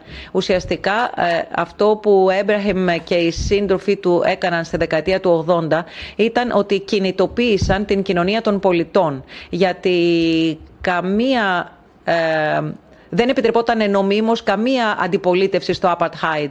Ε, αλλά εκείνοι λειτουργήσαν στο επίπεδο της κοινωνίας των πολιτών. Έτσι κινητοποιήθηκαν. Ήταν βεβαίως υπό την καθοδήγηση και την ηγεσία ε, του, ε, του, του, του Αρχιεπισκόπου που ήταν ένας σωστός άνθρωπος, αλλά ο ρόλος του στη δεκαετία του 80 ήταν ακριβώς ότι έκανε έκκληση για την αλλαγή, για την επίτευξη της ειρήνης. Και αυτό είναι ένα παράδειγμα το οποίο νομίζω μπορούμε, πρέπει να λάβουμε υπόψη και σε άλλα μέρη του κόσμου. Περάσαμε πρόσφατα δέκα ε, χρόνια, καταστροφική, μια καταστροφική περίοδο τα τελευταία δέκα χρόνια, μια περίοδος καταστροφής μεταξύ του 2009 και του 2017 και τον ανέτρεψαν όχι το ANC και οι σύντροφοι στο ANC, αλλά η κοινωνία των πολιτών και η δράση της κοινωνίας των πολιτών. Φυσικά υπήρχαν τα απαραίτητα εργαλεία, οι απαραίτητοι θεσμοί, τα όργανα που μπορούσαν να ενεργοποιηθούν στην ε, διαδικασία. Ε, ήταν ουσιαστικά η κοινωνία των πολιτών που ανέλαβε δράση και τελικά έχασε την ε, μάχη στο πολιτικό επίπεδο. Το μήνυμα λοιπόν είναι ότι εάν η κοινωνία των πολιτών στις διάφορες μορφές της, είτε πρόκειται για ακαδημαϊκή κοινότητα, θρησκευτικές κοινότητες κτλ. κτλ αν μπορεί να κινητοποιηθεί σε όλους αυτούς τους χώρους δραστηριότητας, μπορεί να ε, επιφέρει την απαραίτητη αλλαγή. Και το έχω δει πρόσφατα αρκετές φορές. Υπάρχουν φωνές ε, που ακούγονται από το επίπεδο της βάσης, από τα χαμηλότερα επίπεδα. Και το είδαμε και στη δική μας περίπτωση. Μπορεί βέβαια να είναι εντελώς διαφορετικό το περιβάλλον, αλλά ξέρετε, αυτά είναι πράγματα που νομίζω ότι μπορούν να γίνουν. Και ένα τελευταίο σημείο θέλω να τονίσω. Όταν μιλάμε για αλλαγή, η αλλαγή ξεκινάει από τον καθένα μας. Ξεκινάει από τον εαυτό μας. Και αυτό παραπέμπει σε αυτό που έλεγα πριν. Αν ε, δω εγώ την δική μου προσωπική αλλαγή, την αλλαγή που έγινε σε μένα προσωπικά και αν μπορώ να μιλήσω από την βαθιά δική μου συναισθηματική εμπειρία, ε, ουσιαστικά πραγματώθηκε όχι γιατί είδα την ανάγκη για αλλαγή μόνο σε επίπεδο διανοητικό και έπρεπε να πείσω τον εαυτό μου, το δέχτηκα από την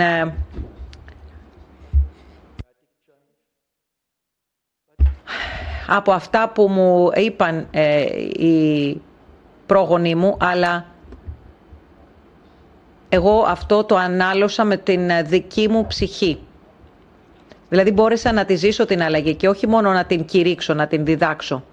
Μπόρεσα να την ασκήσω στην πράξη.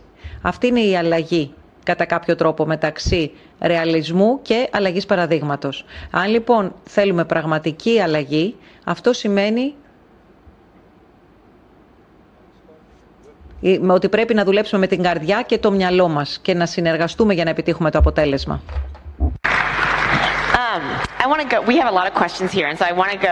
Έχω πάρα πολλές ερωτήσεις. Σε λίγο θα ξεκινήσουμε τις ερωτήσεις. Παρακαλώ όμως να συνεχίσετε να στέλνετε ερωτήσεις. Πριν τις ερωτήσεις όμως θα ήθελα να ρωτήσω. Γιατί θεωρείτε ότι είναι τώρα πιο δύσκολο να βρούμε τέτοιου είδους συνασπισμούς στην πολιτική; Για να μπορέσουμε να συνεργαστούμε. Γιατί είναι πιο δύσκολο τώρα να συνασπιστούν από ό,τι στο παρελθόν. Μιλήσατε πάρα πολύ για την Νότιο Αφρική, αλλά ξέρω ότι έχετε δουλέψει επίσης σε δύσκολα, αλλά και σε άλλα δύσκολα μέρη του κόσμου. Μπορείτε να μας μιλήσετε και για αυτά τα μέρη.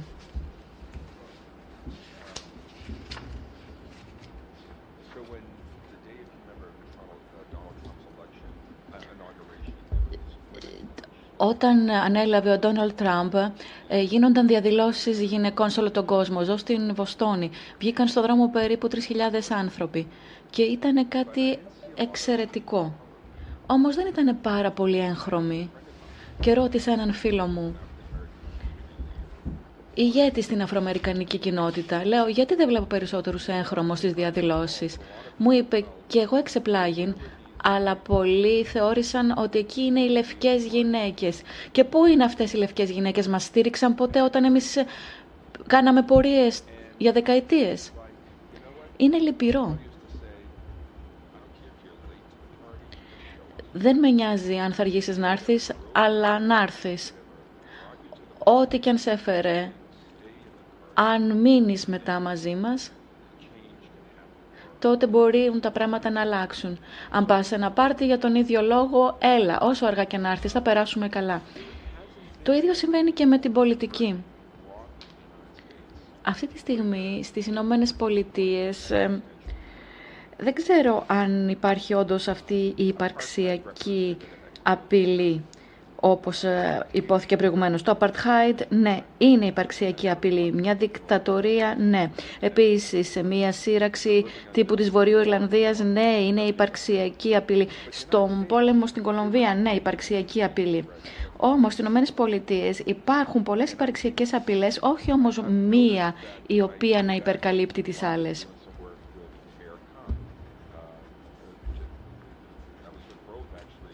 Δούλευα μαζί με τον Ρέλφ και στο Λονδίνο και εκεί συναντήθηκα με πολλούς φίλους μουσουλμάνους μετανάστες στις Ηνωμένες Πολιτείες που όμως ζούσαν εκεί για λίγο και ένιωθαν οργή και λίγο και προδομένοι από την εκλογή του Τραμπ. Μα πώς μπορούν οι Αμερικάνοι να ψηφίσουν έναν τέτοιον άνθρωπο; Εντυπωσιάστηκα για το γεγονός ότι για πολλούς Αφροαμερικανούς οι μετανάστες μουσουλμάνους ένιωθουν αυτή την πραγματική προδοσία, δηλαδή όντως νιώθουν ότι το σύστημα και όλοι γύρω τους τους στήριζαν και ξαφνικά τα πράγματα άλλαξαν.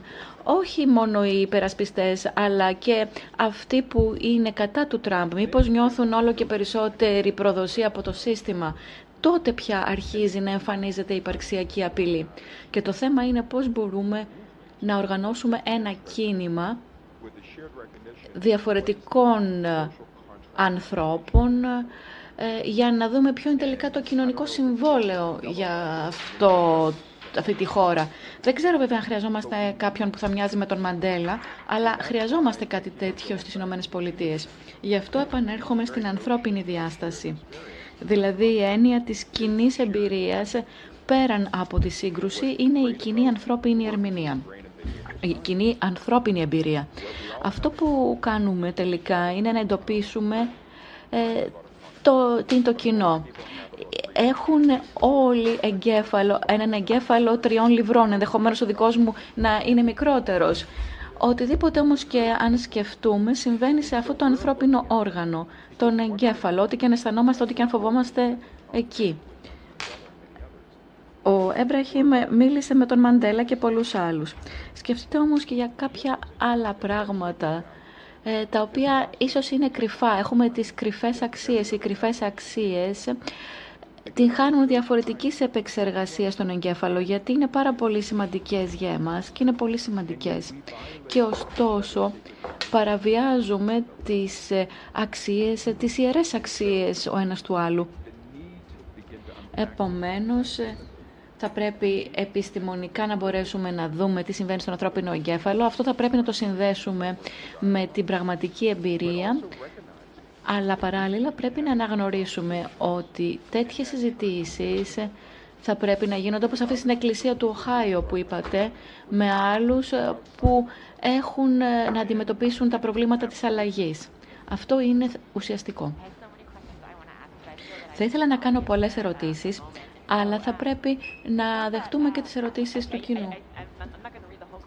Δεν θα διαβάσω ολόκληρη την ερώτηση, αλλά θα ήθελα να ξεκινήσω λέγοντας ότι ο ε, Μέιερ φαίνεται ότι είναι πολύ ταπεινός ως προς τη συνεισφορά του στην διαδικασία ειρήνευσης ε, της Νοτιού Αφρικής. Δηλαδή, ο κόσμος πια έφτασε σε ένα συμβιβασμό, μπορούμε να το πούμε έτσι, όπου κάποιοι κάτι έπρεπε να χάσουν. Επομένως, ο κόσμος πρέπει να είναι διαθέσιμος, να χάσει κάτι, να είναι πρόθυμος. Μπορείτε να πείτε δύο λόγια γι' αυτό. Κοιτάξτε, σε κάποιους κύκλους λευκών της Νοτιού Αφρικής εξακολουθούν να είμαι ο προδότης. Έχω αυτή την εμπειρία μερικές φορές και άμεσα. Το θέμα όμως είναι ότι πετύχαμε να φέρουμε μαζί μας την πλειοψηφία. Και πριν θα πρέπει να δεχτούμε το γεγονός ότι υπάρχουν αρκετοί εξωγενείς παράγοντες που παίζουν σημαντικό ρόλο, έπαιξαν σημαντικό ρόλο υπέρ μας σε αυτή την ειρηνική μετάβαση. Όλος ο κόσμος ήταν κατά του Απαρτχάιτ στην Νότια Αφρική. Δεν υπήρχε ούτε μία χώρα στον κόσμο να στηρίζει το Απαρτχάιτ όταν εμείς ξεκινήσαμε τη διαδικασία της αλλαγής. Κατά κάποιον τρόπο ήμασταν με την πλάτη στον τοίχο. Το ANC από την άλλη πλευρά μπορούσε να κινητοποιήσει πολύ και εντός και εκτός της χώρας. Εσωτερικά, μέσω της κοινωνίας των ε, πολιτών, ο Έμπραχιμ και η οργάνωσή του πραγματικά ήταν οι ταραξίες και τα κατάφεραν. Έπρεπε κάτι να κάνουμε. Αυτό ήταν ένας άλλος παράγοντας ο οποίος συνεισέφερε στην αλλαγή. Όμως νομίζω ότι κατά την άποψή μου το σημαντικό είναι ότι καταλάβαμε κι εμείς ότι κάτι δεν πάει καλά, υπάρχει κάτι λάθος, κάτι άδικο, κάτι που δεν μπορεί να το υπερασπιστεί κανείς και πρέπει να το αλλάξει. Δεν ήμασταν σίγουροι όταν ο Μαντέλα βγήκε από τη φυλακή το Φεβρουάριο του 1990, δεν είχαμε μια σαφή κατεύθυνση που πηγαίνουμε, για να είμαι ειλικρινής. Δεν υπήρχε κάποιο μεγάλο σχέδιο ακόμα διότι έπρεπε να κάτσουμε και να διαπραγματευτούμε και νομίζω ότι αυτός ήταν θεμελιώδης παράγοντας στην εξίσωση. Δεν υπήρχαν όροι. Ο Μαντέλα δεν βγήκε από τη φυλακή θέτοντας όρους. Δεν είπε ότι εγώ θα βγω από τη φυλακή μόνο υπό αυτούς τους όρους. Ήταν ανοιχτό το πεδίο για όλα. Μια καινούρια ατζέντα. Ήταν σαν να έχει φθαρεί πια τελείως το παλιό και δημιουργείται το καινούριο. Πολύ ενδιαφέρον. Σε πολύ λίγες περιπτώσεις μετάβασης είναι δυνατόν αυτό. Μπορέσαμε λοιπόν να δημιουργήσουμε από την αρχή καινούριε ιδέες. Μπορούσαμε να συναντηθούμε ο με τον άλλον. Μερικές φορές ε, φιλικά, μερικές φορές όχι τόσο φιλικά. Όμως, σε μια διαδικασία έξι ετών μπορέσαμε να καταλήξουμε στο σωστό αποτέλεσμα. Η ανάγκη για αλλαγή λοιπόν ήταν ο κοινός παράγοντας την εποχή που ξεκινήσαμε. Και αυτό το έχει συνειδητοποιήσει η, μεγαλύτερη, η μεγάλη πλειοψηφία των Νοτιοαφρικανών. Βέβαια, υπήρχαν οι ακραίοι και από τις δύο πλευρές, και από την αριστερά και από τη δεξιά, αλλά ήταν μόνο μικρές ομάδες. Και το κέντρο ήταν αρκετά ισχυρό. Και μάλιστα μας έδωσε τη δύναμη.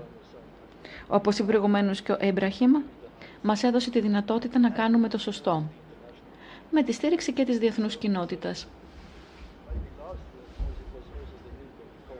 Βέβαια, στο τέλος ήταν ε, και το τέλος του ψυχρού πολέμου εκείνη την εποχή. Ήταν μια γενικότερη κατάσταση όπου όλοι αναζητούσαν θετικές ειδήσεις.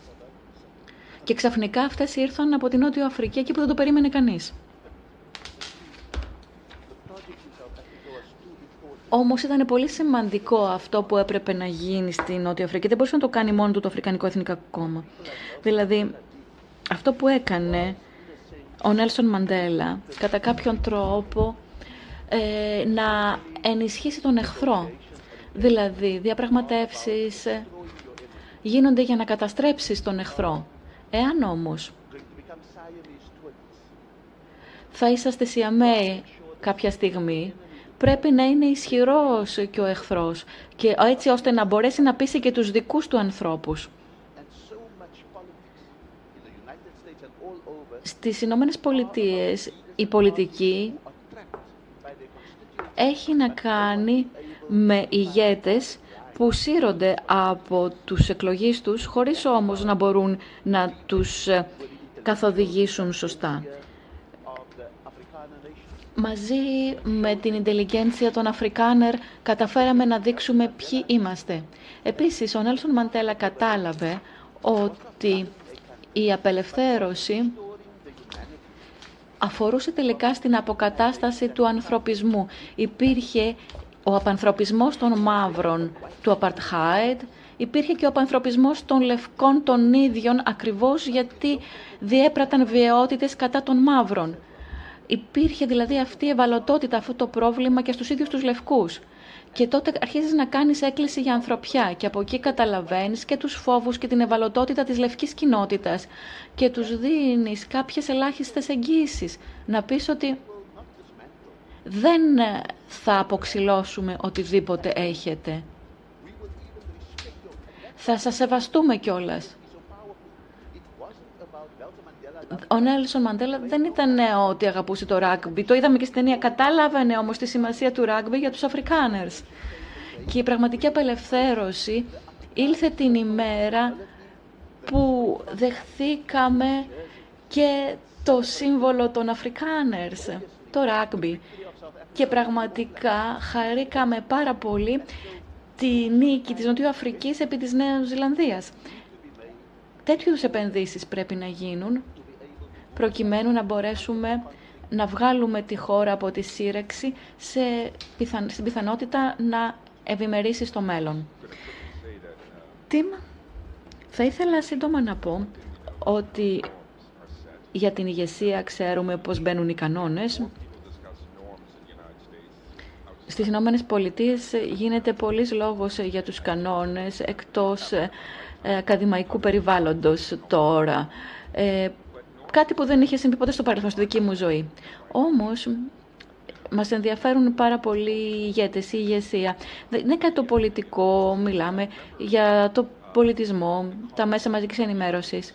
Και θυμάμαι συνάδελφο του Ιμπραχήμ που έγραφε τους λόγους του Νέλσον Μαντέλα όταν, ε, βγήκε, όταν έβγαινε από τη φυλακή. Πήρε λοιπόν τον ε, λόγο του Μαντέλα και έγραψε και τα σχόλια και ο Μαντέλα απλώς έγραψε ότι ο Ντεκλέρκ είναι ε, ένας άνθρωπος έντιμος.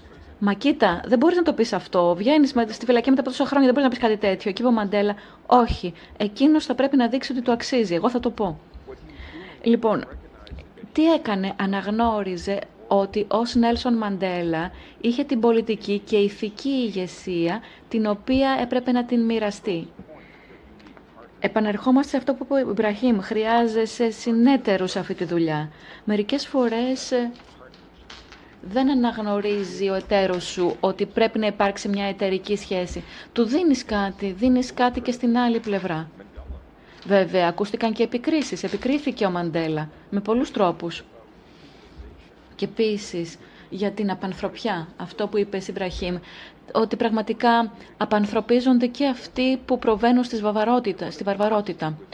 Ε, όσοι έχουν επιζήσει από βασανιστήρια σε όλο τον κόσμο, μου λένε ότι ως άτομα αρχίζουν να νιώθουν πάλι άνθρωποι με αξιοπρέπεια όταν αναγνωρίζουν ότι οι βασανιστές τους επίσης υπέφεραν. Δεν υπέφεραν στη φυλακή, αλλά υπέφεραν συναισθηματικά για αυτό που τους έκαναν.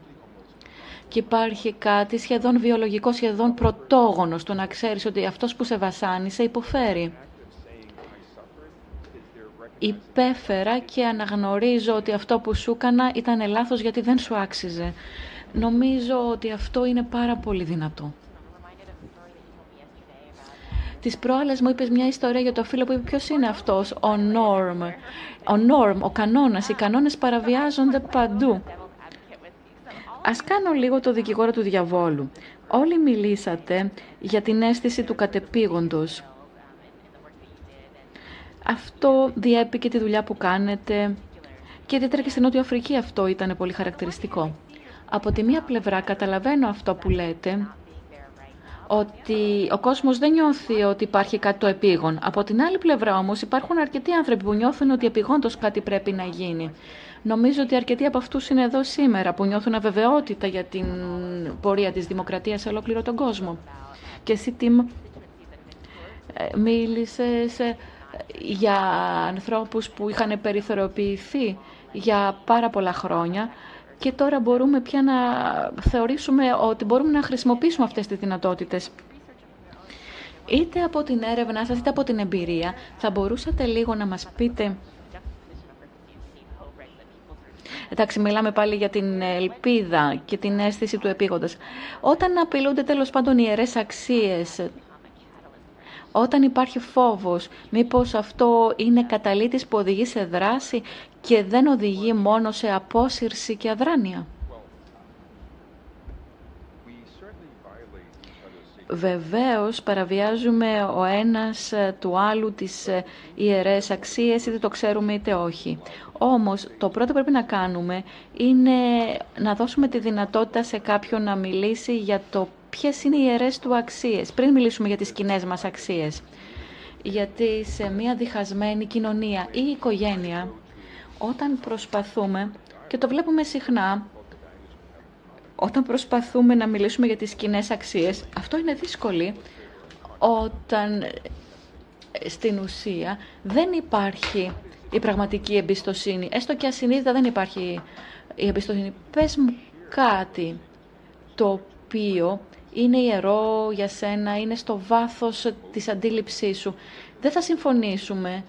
Απλώς θα αρχίσουμε να σκεφτόμαστε ότι ίσως δεν απειλούμαστε από κάτι το οποίο είναι τόσο θεμελιώδες για την ταυτότητα. Ταυτότητα σε σχέση με την ομάδα. I, I, I think there are two things that need to be addressed. Νομίζω ότι to the whole question of conflict, and that is on the one side fear, on the other. Πρέπει να δούμε τι γίνεται με τον φόβο και από την άλλη πλευρά με την πλεονεξία.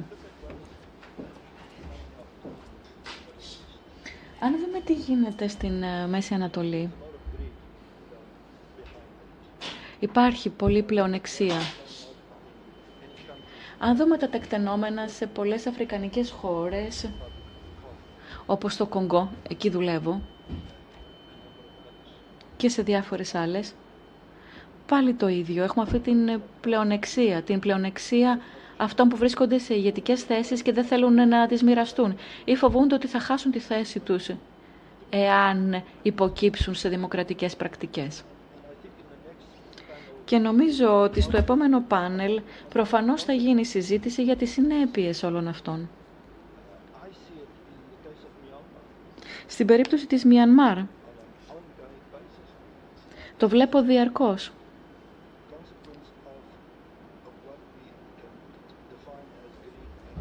Και πάλι βλέπουμε τη συνέπεια της πλεονεξίας και του φόβου. Και πώς μπορούμε να το αντιμετωπίσουμε αυτό; Προφανώς δεν είναι εύκολο. Υπάρχουν όμως τρόποι. Αυτό που προσπαθούμε να κάνουμε για παράδειγμα στην Μιανμάρ είναι με τη, στην περιοχή της ομάδας των Ίγκα είναι αυτοί οι πρόσφυγες που τώρα βρίσκονται στο Μπαγκλαντές. Σε αυτή την πολιτεία, σε αυτή την επαρχία προσπαθούμε να πείσουμε σε συνεργασία, σε συνεργασία για να αντιμετωπίσουμε τους φόβους και την πλεονεξία. Τώρα έχουμε ένα πρόγραμμα που λέγεται Intercommunal Dialogue ακριβώς στην ε, περιοχή από όπου προέρχονται οι Ρουίγκα. Μέχρι τώρα βλέπουμε πρόοδο. Δεν θα έλεγα επιτυχία, αλλά βλέπουμε πρόοδο. Από τη στιγμή που οι άνθρωποι συστήνονται ο ένας στον άλλο, να το πούμε έτσι. Οι Βουδιστές και οι Μουσουλμάνοι Ρουίγκα. Όταν αρχίζουν να έρχονται σε επαφή και βλέπουν τις κοινέ φιλοδοξίες, τους κοινού στόχους που θέλουν να πραγματοποιήσουν. Την Δευτέρα αυτή την εβδομάδα είχαμε ένα πρώτο πιλωτικό πρόγραμμα. Άρχισε για πρώτη φορά να γίνεται μια πρώτη επίσκεψη, ένας πρώτος διάλογος και εκεί ήλθαν άτομα από όλες τις τοπικές κοινότητες και από τις μειονότητες. Ο στόχος είναι να βρούμε έναν τρόπο να εργαστούμε για την ειρήνη. Λέω λοιπόν ότι εάν μπορούμε να αντιμετωπίσουμε τον φόβο και την πλεονεξία με αυτόν τον τρόπο, νομίζω ότι θα μπορέσουμε να έχουμε τα ίδια αποτελέσματα με αυτά που είχαμε στην Νότιο Αφρική. Διότι υπάρχουν κάποιες διακοινωτικές διαφυλετικές επιτροπές ειρήνης. Όπως ε, υπήρχε στη δεκαετία του 1990 στην ε, Νότιο Αφρική.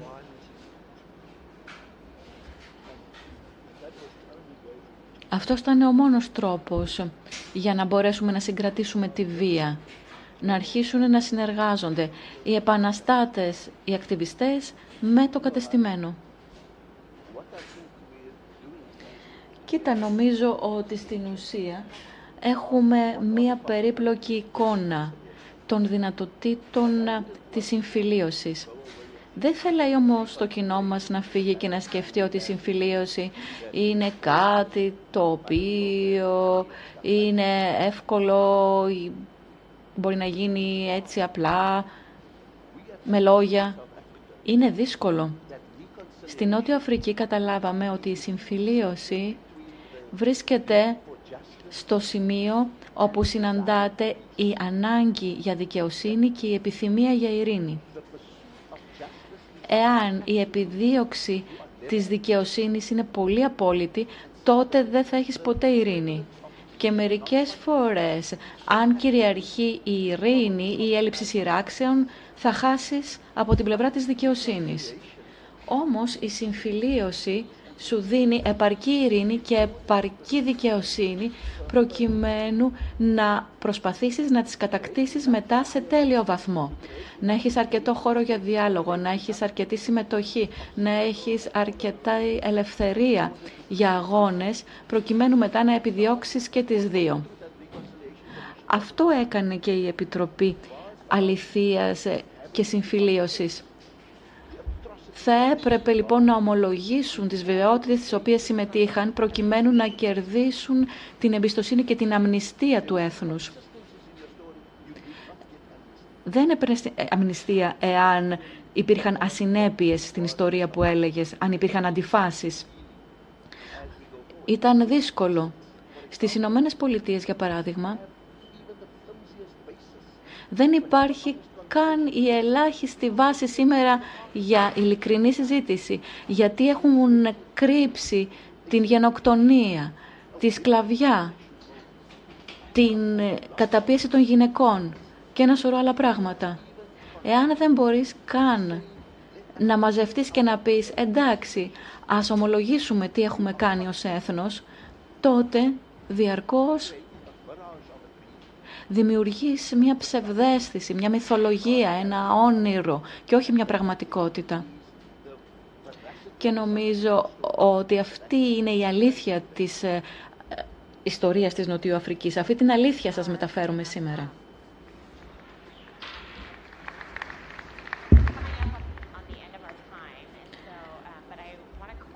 Κοντεύουμε, αλλά θα ήθελα να κάνω μια τελευταία ερώτηση. Βλέπω εδώ τις ερωτήσεις και νομίζω ότι πολλοί ρωτούν λίγο πολύ τι θα κάνουμε τώρα. Αναφέρονται στο προσφυγικό και σε διάφορες άλλες ε, κρίσεις και συγκρούσεις σε ολόκληρο τον κόσμο. Με την εμπειρία σας, τι μπορείτε να πείτε, τι θα μπορούσαμε να κάνουμε τώρα; Θα έλεγα ότι πρόκειται για ένα ανοιχτό ερώτημα και θα είναι και το τελευταίο ερώτημα στο πάνελ μας.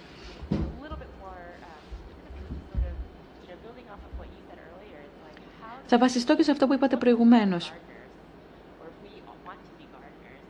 Αν είμαστε εμείς οι Κυπουροί, θέλουμε να είμαστε οι Κυπουροί, πώς μπορούμε να φτιάξουμε το έφορο έδαφος ώστε ο κόσμος να αποκτήσει ξανά εξουσία; Τι μπορούμε να κάνουμε, ποιο είναι το λείπασμα για αυτό το έδαφος, για να γίνουν δυνατά όλα αυτά που είπατε σε ολόκληρο τον κόσμο; Πρώτον, μην αφήσετε να πάει χαμένη μια καλή κρίση. Εμείς δεν το κάναμε αυτό στη Νότιο Αφρική. Πιστεύω ότι το θέμα είναι πώς θα χρησιμοποιήσεις την ενέργεια των νέων που ξέρουν τι συμβαίνει στη χώρα τους και στον κόσμο και ξέρουν ότι αυτό δεν είναι σωστό. Και πώς μπορείς να δώσεις περιεχόμενο, πώς μπορείς να την οργανώσεις. Να μην ε, παραπλανάσαι από τα μέσα κοινωνικής δικτύωσης. Είναι ένα εργαλείο, αλλά δεν είναι πραγματικός ακτιβισμός. Πώς μπορούμε να φτιάξουμε τα θεμέλια του ακτιβισμού καθώς προχωρούμε; Επίσης, επειδή ο εχθρός πια δεν έχει όπλο ή δεν φορά στολή, αυτό δεν σημαίνει ότι δεν υπάρχει εκεί ο εχθρός.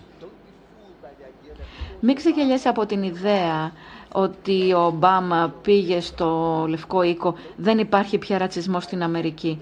Μη σε ξεγελά το γεγονός ότι η φτώχεια είναι κάτι το οποίο είναι φυσικό στους ανθρώπους, το θέλει έτσι φύση.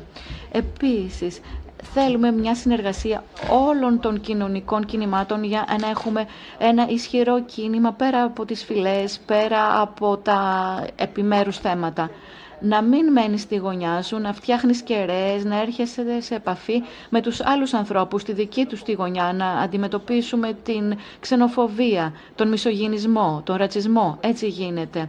Έτσι μπορούμε να καταπολεμήσουμε τον αντισημιτισμό. Πρέπει να αναγνωρίσουμε ότι είναι πολύ σημαντικές όλες οι ατομικές μάχες. Just, uh, very... Απλώς πολύ σύντομα να πω το εξής. Νομίζω ότι αν μπορέσουμε να βρούμε έναν τρόπο να ορίσουμε το μέλλον, το πραγματικό μέλλον που θέλουμε, αυτό θα μας βοηθήσει να δουλέψουμε προς αυτή την κατεύθυνση. Και για να επανέλθω απλώς στην εμπειρία μας.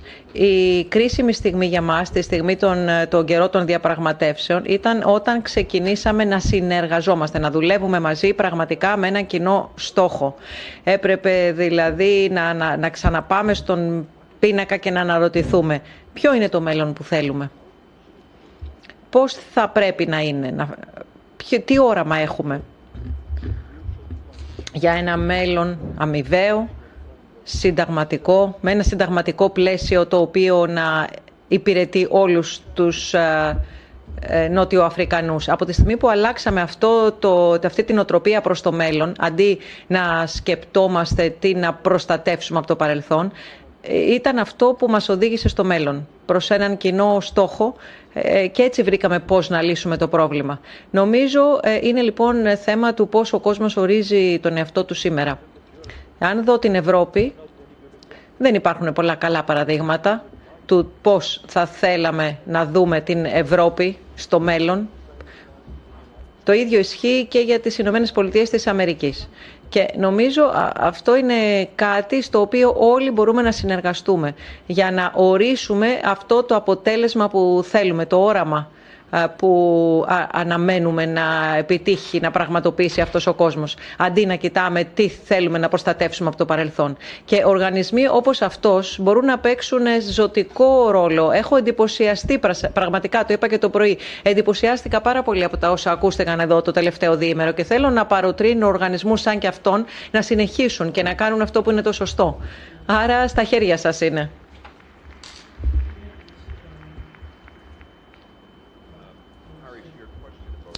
Ε, Χάρη, έκανες μια ερώτηση για το επίγον. Βεβαίως, οπωσδήποτε υπάρχει οπωσδήποτε επίγουσα ανάγκη, για, αν σκεφτώ γιατί στην Αμερική, ακόμα και αυτοί που είχαν επαναπαυτεί, αισθάνονται πλέον ότι τα πράγματα είναι επίγοντα.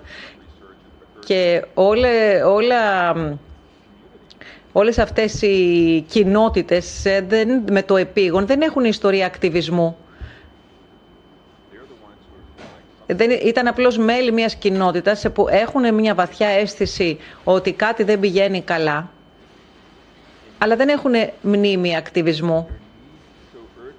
Άρα λοιπόν υπάρχει το επίγον, η αίσθηση του επίγοντος, αλλά δεν μπορούμε και γι' αυτό θεωρώ ότι το μοντέλο της Νοτιού Αφρικής ε, είναι ένα εξαιρετικό μοντέλο μεταβατικής περίοδου και αυτό που είναι ιδιαίτερα ισχυρό σε αυτό το μοντέλο είναι ακριβώς ότι πρέπει να, να δούμε ποιες, τι κάνουν οι δομές και τα συστήματα και η ιστορία στους ανθρώπους σε ατομικό επίπεδο. Δηλαδή ο φόβος, το άγχος, ο θυμός ε, και οι δομικοί, οι διαρθρωτικοί ορισμοί που χρησιμοποιούν οι άνθρωποι ε, τόσο για να ορίσουν τι δεν τους αρέσει και να οργανωθούν εναντίον του όσο και για, για να αντιμετωπίσουν την πρόκληση εμείς έναντι εκείνων. Άρα όντως είναι επίγον. Πρέπει να δουλέψουμε μαζί, αλλά ο τρόπος με τον οποίο θα χτίσουμε αυτές τις επικράτειες, που θα βρούμε τον συνδετικό ιστό, τις, τα, τα κοινά νήματα έχει σημασία. Γιατί ο κόσμος αλλάζει ταχύτατα, όχι μόνο στην Αμερική και στην Ευρώπη, αλλάζει, μεταβάλλεται. Και ο Ήμπραχιμ ε, μιλά συνήθως για την κατάρρευση του παλαιού και την ανάδυση του νέου. Σε αυτή την περίοδο είμαστε τώρα και ε, ε, σε αυτές τις μεταβατικές περιόδους συνήθως υπάρχει πιο πολύ χάος, φόβος και άγχος. Σας ευχαριστούμε. Θα ευχαριστούμε και όλους σας για την υπομονή σας. Ε, καταπληκτικές ερωτήσεις λυπάμαι που δεν μπορέσαμε να τις απαντήσουμε όλες, αλλά νομίζω μπορούμε να συνεχίσουμε τη συζήτησή μας γιατί θα διακόψουμε για ένα καφέ. Μπορούμε να συνεχίσουμε μεταξύ μας τις συζητήσεις. Θα ξαναβρεθούμε εδώ στις 11.45. Ευχαριστώ.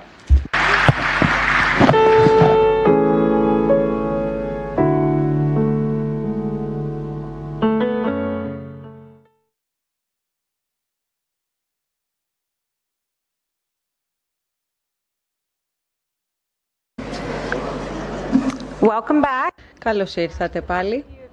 Για όσους μας παρακολουθείτε online ή μέσα στην αίθουσα, να πω ότι έχουμε τη χαρά να συνεχίσουμε τις συζητήσεις μας και να σκεφτούμε πώς μπορούμε να μάθουμε ε, όταν ξεπερνάμε τα, τα διαχωριστικά. Ε, θα μιλήσουμε τώρα για την οικοδόμηση συνασπισμών με, τους, με το επόμενο πάνελ και θα δούμε το θέμα και μέσα από το φακό της ιστορίας όπως, ε, αλλά και μέσω της εμπειρίας, όπως προηγουμένως. Ας καλωσορίσουμε λοιπόν τον, ε, την Μάρθα Jones, ε, Society of Black Alumni Presidential Professor και καθηγήτρια ιστορίας, τον John Hopkins και τον Mark Morial, πρόεδρο και διευθύνοντας σύμβουλο του National Urban League. Η Μάρθα και ο Μάρκ, όπως πάντα, θα δεχτούν και τις ερωτήσεις του κοινού στο τέλος της συζήτησής τους. Ε, θα σας, βγάλουμε, θα σας εμφανίσουμε στην οθόνη την διεύθυνση και online μπορείτε να το κάνετε και μπορείτε και στο, με το hashtag SNF Dialogues ε, να ανεβάζετε και σχόλια στο tweet συνεχώς. Ευχαριστούμε Ελίζαμπεθ. Καλησπέρα. Γιατί μόλις πέρασαν ε, λίγα λεπτά από τις 12, βρισκόμαστε εδώ στην Αθήνα και θέλω και εγώ με τη σειρά μου να ευχαριστήσω το Ίδρυμα και το John Hopkins και ιδιαίτερα εσάς κύριε ε, Μόριελ που είστε εδώ μαζί μας. Είναι Είμαι πολύ ενθουσιασμένη που σας έχουμε εδώ. Εγώ σας ευχαριστώ. Πρώτα απ' όλα να σας ευχαριστήσω, να ευχαριστήσω και εγώ τον Τζονς Χόπκινς και όλους που είναι εδώ. Ευχαριστώ που με καλέσατε. Ευχαριστώ που μου δίνετε την ευκαιρία να είμαι κομμάτι αυτού του διαλόγου. Καλησπέρα λοιπόν και από μένα. Μάλιστα. Θα μιλήσουμε λοιπόν επί 30 λεπτά, θα κάνουμε μία συζήτηση. Είναι χαρά μου που βρίσκομαι εδώ μαζί με εσάς γιατί έχουμε, και κάποιοι, έχουμε περάσει κάποιο χρόνο μαζί στο παρελθόν, γνωριζόμαστε. Εγώ ξεκίνησα αυτή την συζήτηση με, με κάτι πολύ απλό, μια βιογραφία. Μπορούν βέβαια να διαβάσουν κάποιοι, όποιος θέλει να διαβάσει περισσότερα online ή στο πρόγραμμα. Δεν χρειάζεται δηλαδή να πω εγώ το βιογραφικό, αλλά αυτό που με έχει εντυπωσιάσει είναι ο τρόπος με τον οποίο ε, ε, ήσασταν ηγέτης μέσα από δύσκολους διαλόγους. Ένας ηγέτης όμως ε, έτσι ε, εξαιρετικού βεληνικούς, δηλαδή ε, διευθύνων σύμβουλος, Αλλά ένα θέμα που μπορούμε να συζητήσουμε είναι τι σημαίνει να είναι, να είναι κανείς ένας άνθρωπος που κάνει τη δική σας δουλειά και τι απειλές είναι αυτές που αντιμετωπίζετε. Θέλω να μας πείτε τι σημαίνει καταρχήν να είμαστε συνδεδεμένοι μεταξύ μας. Και θέλω, αν μου επιτρέπετε, να παρουσιάσω και έναν τρίτο συνομιλητή σε αυτή τη συζήτηση, κάποιον από τη δική μου δουλειά, από το 19ο αιώνα, από το αμερικανικό παρελθόν, έναν πολιτικό φιλόσοφο, ποιητή, μυθιστοριογράφο, Baltimorean, από το 19ο αιώνα. Και θέλω να σας την παρουσιάσω διότι δίνει αφήνει το σημάδι της αυτό το θέμα των δύσκολων διαλόγων στα χρόνια αμέσως μετά τον εμφύλιο πόλεμο. Ήταν μέρος ενός συνασπισμού ε, υπέρμαχων των ε, γυναικείων δικαιωμάτων και ε, αντιπάλων των γυναικείων δικαιωμάτων. Και ο πρώτος στόχος ήταν η κατάργηση της δουλείας που επετεύθη. Αλλά μετά ήρθε ο εμφύλιος πόλεμος, δύσκολοι διάλογοι και ουσιαστικά σε αυτό τον συνασπισμό γίνεται μία συζήτηση για το πού πηγαίνει το έθνος όσο προχωράμε προς το μέλλον, πού ταιριάζουν, ποια είναι η θέση των γυναικών, ποια είναι η θέση των Αμερικανών. Και μία από τις σπουδαίες φράσεις είναι ότι όλοι είμαστε συνδεδεμένοι σε μια μεγάλη δέσμη της ανθρωπότητας. Και αυτό νομίζω είναι μια καλή αφετηρία, δηλαδή η ιδέα ότι κατά κάποιον τρόπο όταν μιλάμε για τα μικρά και τα μεγάλα αρχίζουμε με αυτή την υπόθεση ότι όλοι τελικά είμαστε δεμένοι μεταξύ μας. Ξέρετε, έχετε δίκιο σε αυτό που είπατε, γιατί το τελευταίο πάνελ και δεν θέλω να, να χάσουμε αυτό που είπε. Ε, μίλησε για το πώς βρίσκουμε το κοινό έδαφος. Η οικοδόμηση συνασπισμού, λοιπόν, ε, αναδύεται νομίζω σε μια κρίση. Αναδύεται από την αναγκαιότητα και αναδύεται επειδή υπάρχει απουσία απόλυτης εξουσίας, απόλυτης δύναμης ή απορρίπτεται η απόλυτη εξουσία. Η οικοδόμηση του συνασπισμού είναι μια εφεύρεση ε, ανάγκης σε πολλές περιστάσεις.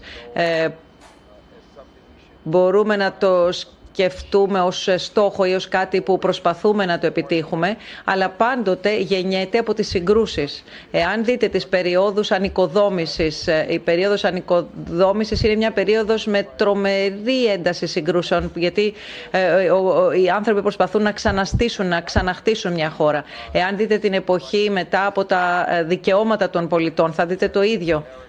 Αν δείτε τη σύγχρονη πολιτική της Αμερικής, ε, η οποία εμφανίζεται στις ε, πολιτείες της, της Αμερικής, είναι εμφανές ότι για να επιτύχει κανείς εκλογική επιτυχία πρέπει οπωσδήποτε να πραγματοποιήσει συνασπισμούς γιατί δεν υπάρχει καμία ομάδα ή υποομάδα που να έχει επαρκή δύναμη για να ε, φτάσει την πλειοψηφία. Βλέπουμε λοιπόν ότι αυτή η οικοδόμηση συνασπισμού είναι πιο παρούσα στο ευρωπαϊκό κοινοβουλευτικό σύστημα όπου τα κόμματα συνασπίζονται μεταξύ τους. Ε, ε, ε, στην Αμερική δεν συμβαίνει αυτό απαραίτητος. Άρα για μένα η οικοδόμηση συνασπισμού Έχουμε και μία σύνδεση εδώ κοινή μεταξύ μας, μια πολύ ενδιαφέρουσα προσωπική σύνδεση, γιατί στη γειτονιά όπου μεγάλωσα εγώ, στη Νέα Ορλεάνη, και σε μεγάλο βαθμό ε, μοιράστηκα την άποψη του κόσμου ε, και ουσιαστικά ε, ήταν μια μαύρη γειτονιά στην Νέα αυτή που μεγάλωσα η οποία φτιάχτηκε τη δεκαετία του 50 και όταν έχτισαν τη γειτονιά αυτή οι πατέρες της πόλης, ο σκοπός τους ήταν να διατηρήσουν τον διαχωρισμό μεταξύ των διαφορετικών φυλών. Έφτιαξαν λοιπόν μια γειτονιά όπου οι Αφροαμερικανοί μπορούσαν να έχουν τα σπίτια τους, αλλά ενδιαφέρον ήταν ότι ήταν δίπλα σε μια γειτονιά λευκών ίδιου μεγέθους και ίδιου οικονομικού χαρακτήρα, δηλαδή ε, ήταν μεσαίας τάξης ή χαμηλής μεσαίας τάξης οι γειτονιές. Και από, ε, από την πρώτη χρονιά που πήγα σχολείο, τα σχολεία ήταν ενοποιημένα, αλλά τα σχολεία ήταν στη Λευκή, στη γειτονιά των Λευκών. Έπρεπε δηλαδή να διασχίσουμε το δρόμο από την γειτονιά των Μαύρων να πάμε στην γειτονιά των Λευκών. Ε, και όταν ε, έφευγε και ουσιαστικά ε, ήταν, ήμουν ο πρώτος Αφροαμερικανός που παρακολούθησα με ένα σχολείο Λευκών σε μια γειτονιά Λευκών. Άρα σε, χρειάστηκε να βιώσω μια διτή ύπαρξη. Δηλαδή ζούσα στην παλιά γειτονιά των Μαύρων, αλλά πήγαινα στο ε, παλαιό σχολείο των Λευκών. Έκανα φίλους ε, στο σχολείο, είχα και φίλους στη γειτονιά. Οι φίλοι στη γειτονιά δεν ήξεραν τους φίλους μου από το σχολείο και οι φίλοι μου στο σχολείο δεν ήξεραν τους φίλους μου από τη γειτονιά και ούτω καθεξή. Καθεξής ε, και έπρεπε να πλοηγούμε και να μάθω ενδιαφέροντα πράγματα για τους ανθρώπους. Ε, αναγκαστικά το κάνεις όταν μαθαίνεις ε, ε, από τις διαφορές, από τις ομοιότητες, τις ελπίδες, τους φόβους, τις φιλοδοξίες, τα στερεότυπα και ούτω καθεξής. Δηλαδή αυτό διαμόρφωσε το πώς σκεπτόμουν εγώ για να προσπαθώ να έχω έναν ηγετικό ρόλο σε όσες ευκαιρίες μπορούσα να το κάνω αυτό.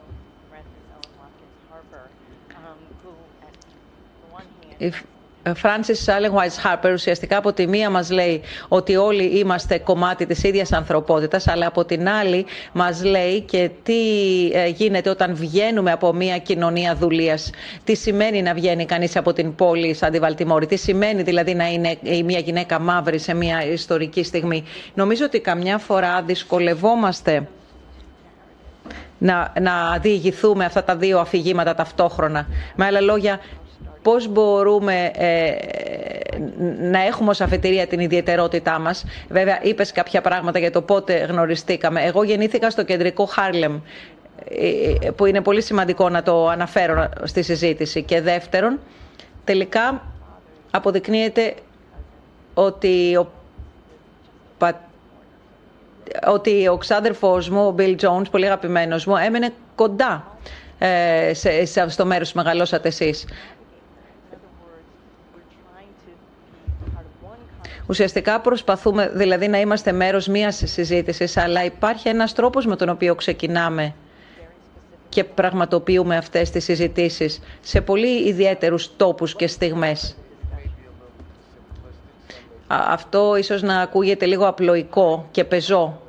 Εγώ πιστεύω όμως θεμελιωδώς ότι ένα από τα σημαντικότερα που μπορούμε να κάνουμε είναι να δημιουργήσουμε περιβάλλοντα όπου οι νέοι άνθρωποι να έχουν την ευκαιρία να χτίσουν διαπολιτισμικές και διεθνικές φιλίες. Αν δεν το κάνουμε αυτό, αν δεν μπορέσουμε να εμπνεύσουμε αυτή την ευαισθησία στους νέους ανθρώπους, ε, εφήβους, ε, φοιτητές, ε, νεαρούς επαγγελματίες, μία αίσθηση ευαισθησίας και κατανόησης, να κατανοεί τις αντιλήψεις των άλλων, αν δεν το κάνουμε τότε θα είναι πολύ πιο δύσκολο να το κάνουμε αργότερα. Γι' αυτό νομίζω ότι πρέπει να χτίσουμε ε, θεσμικές δομές και πρωτοβουλίες για να μπορεί να γίνει κάτι τέτοιο. Διότι η δυναμική του κόσμου ε, δες ας πούμε τη δυναμική της χώρας μας. Αλλάζει ταχύτατα. Η δημογραφική αναλογία αλλάζει. Ε, ε, στις εκλογές το 2020 το 1 τρίτο των ψηφοφόρων θα είναι μη λευκοί ενώ στις εκλογές του 1980 το ποσοστό ήταν 12% άρα αλλάζει ταχύτατα η δυναμική στη χώρα μας. Και αναγκάζονται οι άνθρωποι και αυτό το έμαθα στην πολιτική της Νέας Ορλεάνης στην πολιτική της Νέας Ορλεάνης οι μαύροι και οι λευκοί αναγκάστηκαν αρχικά να συνεργαστούν αναγκάστηκαν. Και αναγκάστηκαν να συνεργαστούν γιατί όταν οι Αφροαμερικανοί ε, κέρδισαν για πρώτη φορά κάποιες ε, θέσεις ε, με εκλογικής επιτυχίας. Η πλειονότητα της πόλης ήταν λευκή. Και τελικά οι εκλεγμένοι αξιωματούχοι βρέθηκαν να πρέπει να τρέχουν από τη μια γειτονιά στην άλλη που η πλειοψηφία δεν ήταν Αφροαμερικανοί, ήταν 20-30% του εκλογικού σώματος οι Αφροαμερικανοί. Και ουσιαστικά αναγκάστηκαν στα αρχικά στάδια να το κάνουν αυτό. Με την πάροδο του χρόνου όμως έγινε πολύ πιο φυσικό για τους ανθρώπους να σκέπτονται ε, με όρους συνασπισμού. Γιατί η πραγματικότητα έγινε ότι αυτοί που είχαν επιτυχία στους συνασπισμούς ήταν αυτοί που είχαν μεγαλύτερη επιτυχία στην πολιτική. Ε, δηλαδή έγινε ο κυρίαρχος κανόνας ότι πρέπει να συνασπιστείς για να πετύχεις.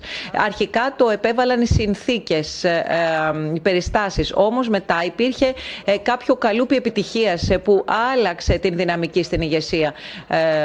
Δεν λέω ότι υπάρχει τελειότητα, δεν μπορούμε να έχουμε ουτοπίες, αλλά είναι μια παρατήρηση που έχω κάνει στη δουλειά μου και στη ζωή μου. Θέλω να μιλήσω για τους νέους, γιατί σε αυτούς αφιερώνω περισσότερη από τη ζωή μου. Ε, στο κάμπους του John Hopkins έχουμε εξαιρετικούς νέους ανθρώπους και το περασμένο φθινόπωρο ε, είχαμε, είχα την εξής εμπειρία σε ένα σεμινάριο ιστορίας για την Αμερικανική πολιτική. Ε, είχα έναν ε, φοιτητή από την Γαλλία, τον Πιέρ, ήταν επισκέπτης φοιτητής. Και μόνο η παρουσία του Πιέρ μέσα στην αίθουσα σήμαινε ότι έπρεπε να ξεδιπλώσουμε, να εξηγήσουμε, να αναλύσουμε μας έδωσε δηλαδή ένα διαφορετικό σημείο πλεονεκτήματος για πολλά ε, ερωτήματα για την ε, αμερικανική ιστορία, τη γαλλική ιστορία. Έχετε δίκιο λοιπόν. Ήταν κάτι που είχε να κάνει με αυτήν την κλίμακα. Δηλαδή 16 νεαρά μυαλά να ανταλλάσσουν ιδέες. Και μαθαίνουμε ουσιαστικά με τον τρόπο που περιγράψατε. Εχθές, να ρωτήσω όμως κάτι άλλο, γιατί εχθές μου είπατε κάτι που δεν το περίμενα.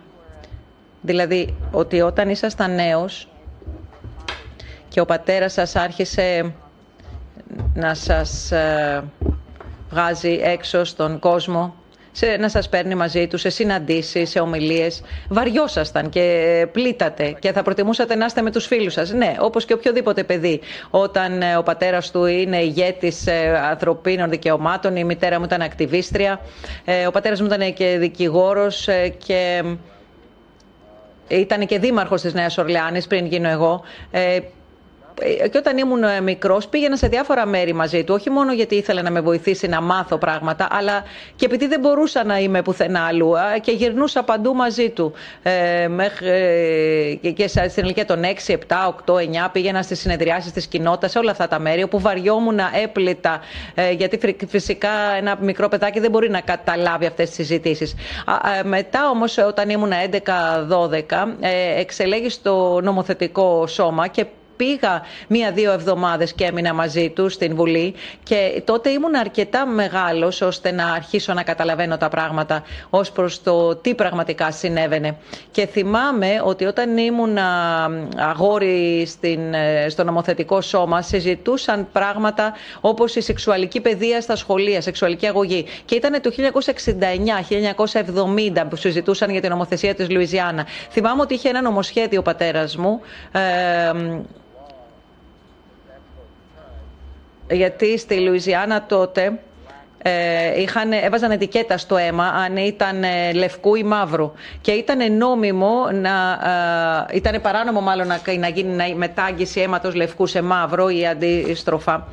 Ε, και έφτιαξε ένα νομοσχέδιο ο πατέρας μου για να καταργηθεί αυτή η σήμανση του αίματος ε, και ένα από τα μέλη του νομοθετικού σώματος σηκώθηκε σε μια συζήτηση και άρχισε να χρησιμοποιεί χιδαίους και προσβλητικούς όρους. Άρχισα λοιπόν, κάτι έκανε κλικ μέσα μου τότε και εκτέθηκα σε τέτοιες εμπειρίες νομίζω ότι πολλές φορές ένα παιδί όταν εκτίθεται σε τέτοιες εμπειρίες ή θα τις λατρέψει ή θα τις μισήσει, ε, ειδικά εάν ε, το αναγκάζουν οι γονείς του.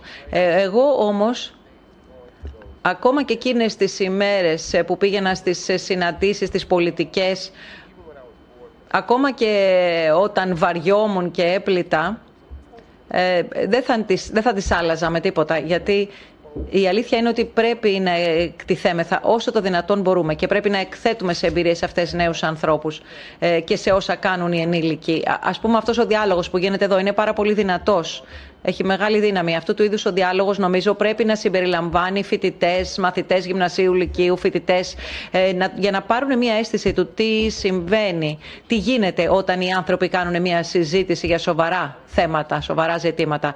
Ε, και ε, μιλάμε για διάλογο διαπολιτισμικό και διεθνικό. Ε, αυτό ποτέ δεν είναι αρκετό, γιατί μακροπρόθεσμα αυτό αποδίδει καρπούς. Νομίζω καμιά φορά όταν είσαι νέος, ενήλικος, οι απόψεις σου αποκρισταλώνονται. Καμιά φορά γίνονται άκαμπτες οι θέσεις σου και καμιά φορά θεωρείς ότι η ακαμψία σου ε, είναι μία μορφή πάθους και χάνεις τελικά τη διάκριση μεταξύ ε, της τακτικής, της αξίας, της άποψης, της οπτικής γωνίας σε μία συζήτηση. Εκθέτουμε δηλαδή τους ανθρώπους σε νεαρή ηλικία ιδιαίτερα επειδή έχουμε δημογραφική αλλαγή τουλάχιστον στην Αμερική και ο τεχνολογικός κόσμος μας φέρνει πιο κοντά μεταξύ μας, υπάρχει παγκοσμιοποίηση της οικονομίας που μας ε, ε, φέρνει σε ένα εντελώς διαφορετικό περιβάλλον και ε, αυτά είναι κάτι στα οποία πρέπει να επενδύσουμε στο νου των νέων, στις απόψεις τους και τις πεπιθήσεις τους και όχι απλώς να τους λέμε εμείς, αλλά να τους δημιουργούμε βιωματικές εμπειρίες. Κάτι άλλο που κάνετε σε όλες αυτές ε, τις ε, διαδρομές ε, και της νομικής και δεν ξέρω για εσάς, αλλά εγώ θεωρώ τον εαυτό μου κάπως και πολύ νέα αλλά και πολύ μεγάλη για να ασχοληθώ με τα δικαιώματα των πολιτών. Και όταν πήγα στη νομική νόμιζα ότι θα άλλαζα τον κόσμο. Δηλαδή θεωρούσα ότι αυτός ήταν ο τρόπος για να επιτύχω τη δικαιοσύνη. Ε, και υπήρχαν γίγαντες τότε, γιγαντιές προσωπικότητες. Αλλά και οι δύο είμαστε δικηγόροι που έχουμε διακόψει, ναι, αλλά ανακάμπτουμε τώρα. Εσύ έκανες κάτι εντυπωσιακό, πήρες διδακτορικό, έγινες ε, διακεκριμένη λόγια αυτό δεν σημαίνει διακηγόρος που έχει διακόψει. Όχι, δεν έχω καθόλου διακόψει τον τρόπο που σκέφτομαι. Και, αυτό που έμα... και κάτι που έμαθα στην νομική και στην άσκηση της ε, δικηγορίας είναι ε, ότι για κάθε ερώτημα υπάρχουν 16, 1600 τρόποι να το απαντήσεις. Έτσι λειτουργεί ακόμα το μυαλό μου όταν μπαίνω σε μια αίθουσα και βλέπω ότι εκεί τίθεται ένα ερώτημα ή ένα ζήτημα ή ένα πρόβλημα. Και δεν υπάρχει τίποτε κακό σε αυτή την άσκηση. Δηλαδή εξετάζεις κάτι από όλες τις διαφορετικές οπτικές γωνίες και από όλες τις απόψεις. Δεν ξέρω, ε, ε, αισθάνεστε ότι εκπαιδευτήκαμε έτσι; Ακριβώς και εγώ αυτό ήθελα να γίνω, να, να διαμορφώσω την κοινωνία. Γι' αυτό πήγα στη νομική. Ο πατέρας μου ήταν δικηγόρος ανθρωπίνων δικαιωμάτων, η μητέρα μου ήταν ακτιβίστρια. Ε, ο George Hamilton, ε, Houston, Karen Mantley, Bob Carter στην ε, πόλη μου. Υπήρχαν γιγαντιές προσωπικότητες ε, που επέφεραν την αλλαγή και άλλαξαν ουσιαστικά, άνοιξαν μια πόρτα την οποία ε, ε, εμείς διαβήκαμε. Στο Νότο στη δεκαετία του 50 και στη δεκαετία του 60 τα θεμελιώδη του νόμου, τουλάχιστον στις Ηνωμένες Πολιτείες της Αμερικής, ένα θεμελιώδες είναι να μάθεις την διαδικασία ε, της αντιδικίας και δεν μπορείς να είσαι αποτελεσματικός σε μια αντιδικία αν δεν ξέρεις και τα επιχειρήματα της άλλης πλευράς. Ε, δηλαδή, ουσιαστικά οι δικηγόροι εκπαιδεύονται να σκέφτονται με αυτόν τον τρόπο και καμιά φορά σκέφτομαι με αυτόν τον τρόπο και όταν κάνω συνασπισμούς ή όταν δουλεύω για την οικοδόμηση συνασπισμών. Πρέπει δηλαδή πρώτα να διαπιστώσω τι μπορεί η άλλη πλευρά να βλέπει ως πρόταση ισχύως; Ή τι ποια είναι τα συμφέροντα και τα ενδιαφέροντα της άλλης πλευράς; Πρέπει να τα ξέρω όλα αυτά για να μπορώ να κάνω έναν ουσιαστικό και αποτελεσματικό διάλογο. Δεν μπορώ να τα παραβλέψω. Ακόμα και αν διαφωνώ, δεν μπορώ να παραβλέψω και να απορρίψω τις απόψεις, πάθη, ιδεολογίες, αξίες τους. Ε, πρέπει να καταλάβεις δηλαδή τι γίνεται για να μπορείς να κάνεις μια συζήτηση. Ε, και να, το ότι είμαι δικηγόρος με έχει βοηθήσει να μπορώ να σκέφτομαι σε αυτή τη βάση. Και ο τρόπος που σκέπτομαι την πολιτική, την επιχειρηματική δραστηριότητα ή τη, οποιαδήποτε διαδικασία και ε, εγώ προσπαθώ να ασχολούμαι με, με, με, αυτά που ανταποκρίνονται στις αξίες μου και στα ενδιαφέροντά μου και στο δικό μου πρόγραμμα. Και ναι, θέλω να κερδίσω την ημέρα, να κερδίσω τη μάχη, ε, να κερδίσω την επιχειρηματολογία, ειδικά σε όσα είναι τα πάθη μου και οι ιδεολογίες μου, αλλά σε μερικές περιπτώσεις για να φτάσω σε αυτό το σημείο μπορεί να πρέπει να πάω έμεσα. Μπορεί να, πρέπει, να μην μπορεί να, να τα κερδίσω όλα μόνο μιας. Είναι μια διαδικασία μάθησης νομίζω και το ότι είμαι δικηγόρος για μένα τουλάχιστον ήταν χρήσιμο γιατί μπόρεσα να εκπαιδευτώ με αυτόν τον τρόπο. Ε, και ε, εγώ ήμουν δικηγό. Και κάτι που είναι πολύ δύσκολο να εξηγήσει σε κάποιον είναι, ας πούμε, ότι περνάς ένα, ένα ολόκληρο πρωινό μέσα στην αίθουσα του δικαστηρίου και ναι, έχουμε τον, το πάθος μας, είναι ψηλά τα διακυβεύματα, κάνουμε ό,τι μπορούμε και μετά σταματάμε, κάνουμε διάλειμμα και πάμε και τρώμε. Αυτό ε, ειλικρινά είναι πολύ δύσκολο να το εξηγήσω στους συναδέλφους μου στην ακαδημαϊκή κοινότητα. Δηλαδή λέω ότι μπορεί να ε, διαφωνούμε βαθύτατα, αλλά μπορεί να φάμε μαζί το μεσημέρι και μετά να συνεχίσουμε ε, τον διάλογο και έτσι χτίζουμε σχέσεις. Οπότε την επόμενη φορά που θα συναντηθούμε να μην ξεκινήσουμε από το μηδέν, αλλά από μία γνώση μια ε, γνωριμία και έτσι μπορεί την επόμενη υπόθεση να μπορούμε να κάνουμε διακανονισμό και να μην, μπορεί να, και να μην χρειαστεί να φτάσουμε μέχρι τη δίκη. Ουσιαστικά οι προκλήσεις που αντιμετωπίζει διεθνώς σήμερα ο κόσμος, οι συγκρούσεις, οι κρίσεις, αν τα σκεφτούμε όλα αυτά στις Ηνωμένες Πολιτείες της Αμερικής, καμιά φορά αισθάνομαι ότι αυτό δείχνει πόσο δρόμο έχουμε να κάνουμε ακόμα. Δηλαδή πόσο δύσκολη είναι η καιρή και οι προκλήσεις. Γιατί αυτές οι διακρίσεις και οι διαφορές ε, αναπαριστάνονται παντού. Στις Ηνωμένες Πολιτείες, ας πούμε, εμφανίζονται με την διάσταση την φιλετική, αλλά και με την θρησκευτική διάσταση. Ε, στις Ηνωμένες Πολιτείες εμφανίζονται πλέον και θέματα φύλου, ε, ισότητας φύλων, ταυτότητας φύλου ή εμφανίζονται στην Αμερική σε επίπεδο γενεών, διαγενειακό. Και επίσης στην Αμερική εμφανίζονται αυτά πιο πολύ από οποιαδήποτε άλλη φορά στο παρελθόν σε γεωγραφικό επίπεδο.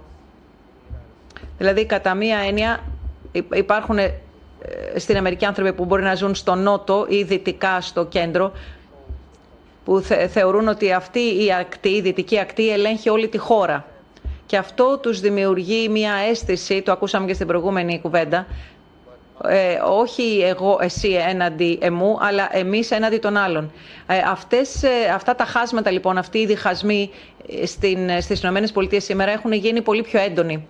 Και πρέπει να καταλάβουμε ότι σε ένα σύστημα ε, κανόνων πλειοψηφίας ο διχασμός, η διαίρεση μπορεί να κερδίσει τις εκλογές. Δηλαδή να διαιρέσεις τους ανθρώπους, να τους πυροδοτήσεις, να τους ε, ε, βάλεις φωτιά μπορεί να είναι μία πρόταση που θα κερδίσει. Δηλαδή μπορείς να κινητοποιήσεις τον κόσμο διατυπώνοντας τι είναι αυτό στο οποίο είναι εναντίον. Ε, ας πούμε στην περίπτωση του Μπαράκ Ομπάμα τους συνάσπισε ε, μιλώντας για έναν φιλόδοξο στόχο. Αλλά πρέπει να είσαι αφελής για να θεωρείς ότι προσπαθείς να, να κάνεις έκκληση στις αξίες των ανθρώπων και όχι στους διχασμούς.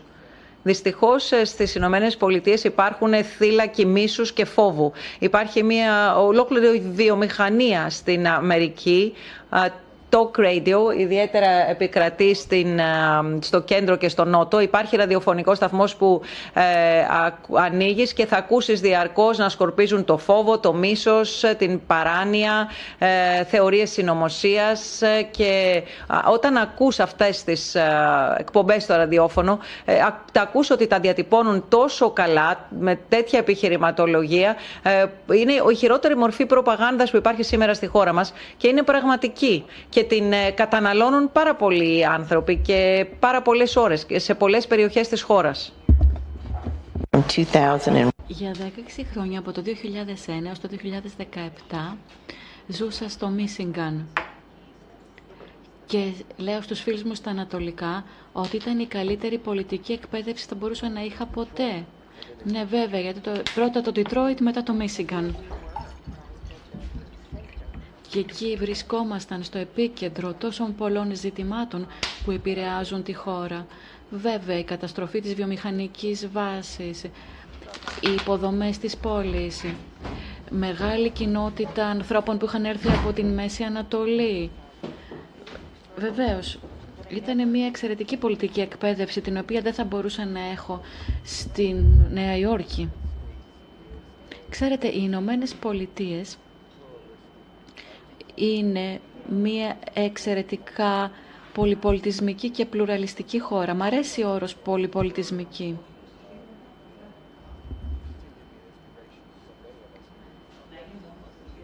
τι προσπαθούμε να κάνουμε στις Ηνωμένες Πολιτείες; Κατά την άποψή μου τουλάχιστον βλέπω ότι προσπαθούμε να φτάσουμε μια πολυπολιτισμική δημοκρατία του 21ου αιώνα. Είναι τόσο εύκολο; Όχι, διότι όπως ξέρουμε ποτέ δεν υπήρξε σωστή συμφιλίωση με τα θέματα της δουλείας και την ιονή δουλεία. Το αμερικανικό apartheid, αν θέλετε. Ποτέ δεν υπήρξε απόλυτη συμφιλίωση. Και γι' αυτό τώρα προσπαθούμε, όταν αλλάζουν τα δημογραφικά στοιχεία της χώρας, και δεν έχουμε μόνο μαύρους και λευκούς, αλλά έχουμε και περισσότερους λατινογενείς πληθυσμούς.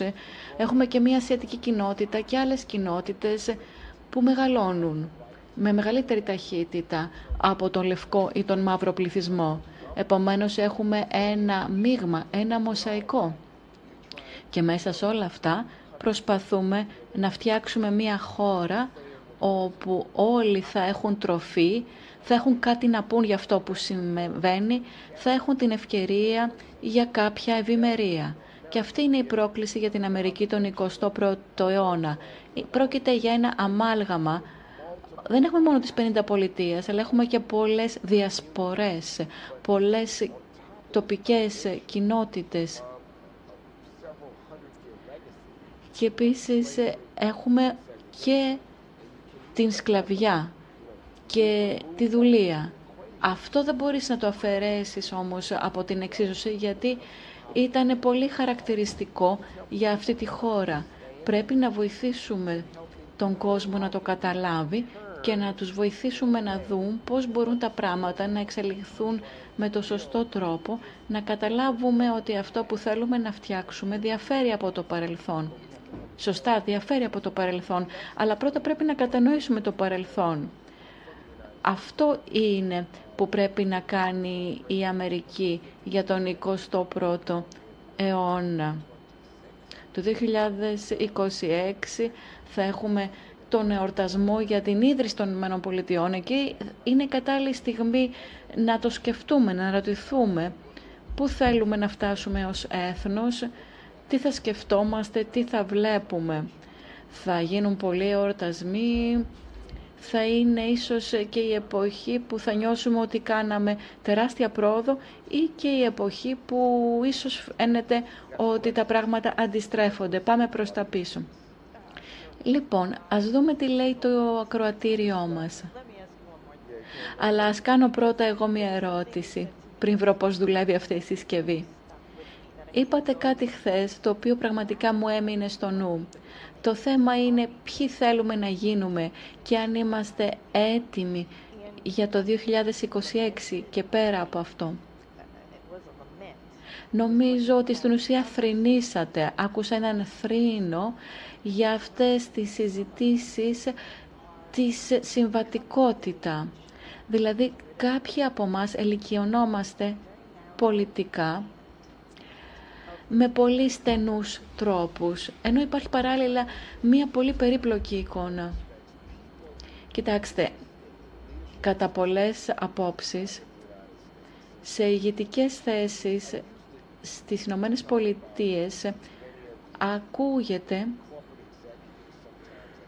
Μερικές φορές ακούγεται και στις επιχειρήσεις, στα ανώτατα στελέχη. Μπορεί να έχουν μια ευρύτερη άποψη για τον κόσμο, αλλά δεν έχουν ευρύτερη εμπειρία του κόσμου. Τι σημαίνει αυτό; Μεγάλωσαν και έζησαν όλη τους τη ζωή σε μία περιορισμένη νησίδα, μία περιορισμένη νησίδα, αλλά όμως σε πολύ υψηλό επίπεδο στην κορυφή του Φούτζι ας πούμε. Όμως ξέρουν τι πραγματικά σημαίνει να υπάρχουν άνθρωποι που δεν μπορούν να πληρώσουν τον νίκη, που δεν μπορούν να βρουν χρήματα για να ζήσουν μήνα με το μήνα.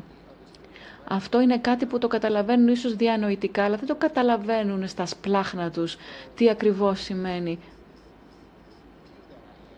Αυτή είναι λοιπόν η άποψή μου αν έχεις μια ηγετική θέση πρέπει να αναγκαστείς να εκτεθείς. Πρέπει να αναγκαστείς να βγεις έξω από την ζώνη που νιώθεις άνετα. Πρέπει να μάθεις ακούγοντας. να ακούς τον κόσμο. Μερικές φορές μπορεί να γίνει και σε ένα περιβάλλον χωρίς συγκεκριμένη δομή. Ιδιαίτερα αν έχεις ηγετική θέση σε έναν οργανισμό, σε μια επιχείρηση, στον ακαδημαϊκό χώρο. Πρέπει να πιέσεις τον εαυτό σου μερικές φορές να βγεις από την συμβατικότητά σου. Διότι μπορώ να σας εγγυηθώ ότι αν κάνετε κάτι τέτοιο θα μάθετε, θα ευαισθητοποιηθείτε, θα μπορέσετε καλύτερα να κατανοήσετε τι σημαίνει. Και έχω την αίσθηση ότι είναι σημαντικό να κάνουμε αυτό το πράγμα, συν το να εστιάσουμε πραγματικά στην καινούρια γενιά. υπάρχουν ε, οργανισμοί όπως και αυτό εδώ το Ινστιτούτο, αυτό εδώ το Ίδρυμα, έχουν τη δυνατότητα να διαδραματίσουν ε, αυτό το ρόλο και στις Ηνωμένες Πολιτείες αλλά και διεθνώς. Και νομίζω ότι αυτό θα ήταν ευπρόσδεκτο.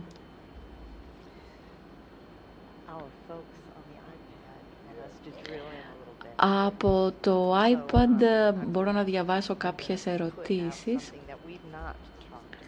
θα διαλέξω κάτι το οποίο δεν θίξαμε ακόμα. Η ερώτηση ξεκινά με βαθύτατο θαυμασμό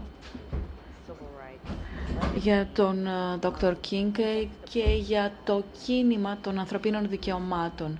Αυτό βέβαια το αντιπαραθέτει με την αστυνομική βία στις Ηνωμένες Πολιτείες. Πώς μπορούμε από τη μια πλευρά να έχουμε τέτοιου είδους ε, αξίες και από την άλλη πλευρά τέτοιες εμπειρίες; Χθες εδώ κάποιος είπε ότι δεν έχουμε όλη πρόσβαση στη δημόσια σφαίρα με τον ίδιο τρόπο. Αυτό το ερώτημα ακριβώς επισημαίνει αυτές τις διακρίσεις μεταξύ μας. Η αστυνομική βία στις Ηνωμένες Πολιτείες δείχνει την αποτυχία την αποτυχία του Αμερικανικού συστήματος αποδοχής, απονομής δικαιοσύνης να καταστήσει υπεύθυνους τους αστυνομικούς που σκοτώνουν άοπλους μαύρους άντρες. Αυτό είναι, δηλαδή υπάρχει το τεκμήριο της αθωότητας.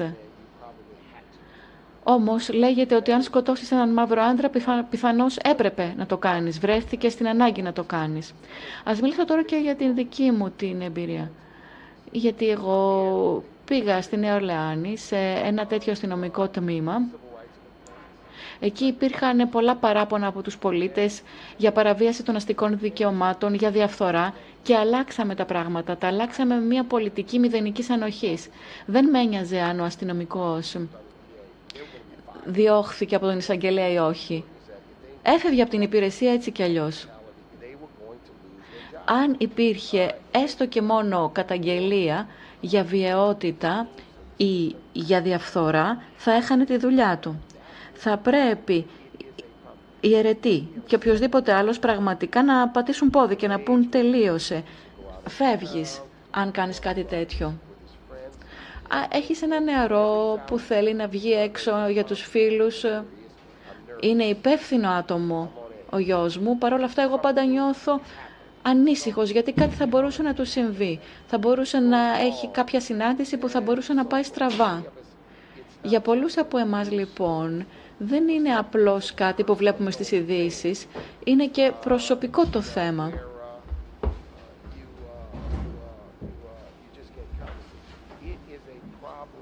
Είναι ένα πρόβλημα που χρειάζεται λύση.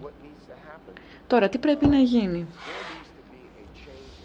Πρέπει να υπάρξουν αλλαγές στην νομοθεσία.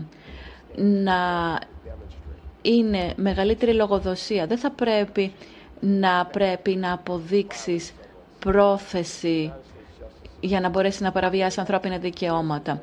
Είναι η αποτυχία του συστήματος απονομής δικαιοσύνης, δηλαδή οι αστυνομικοί δεν είναι υπεύθυνοι για βιαιότητες και για την κακή τους συμπεριφορά.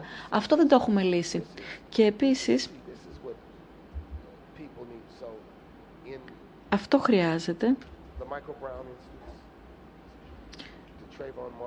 Μάικλ Μπράουν, Τρέιβοτ Μάρκινς, όλες αυτά τα περιστατικά.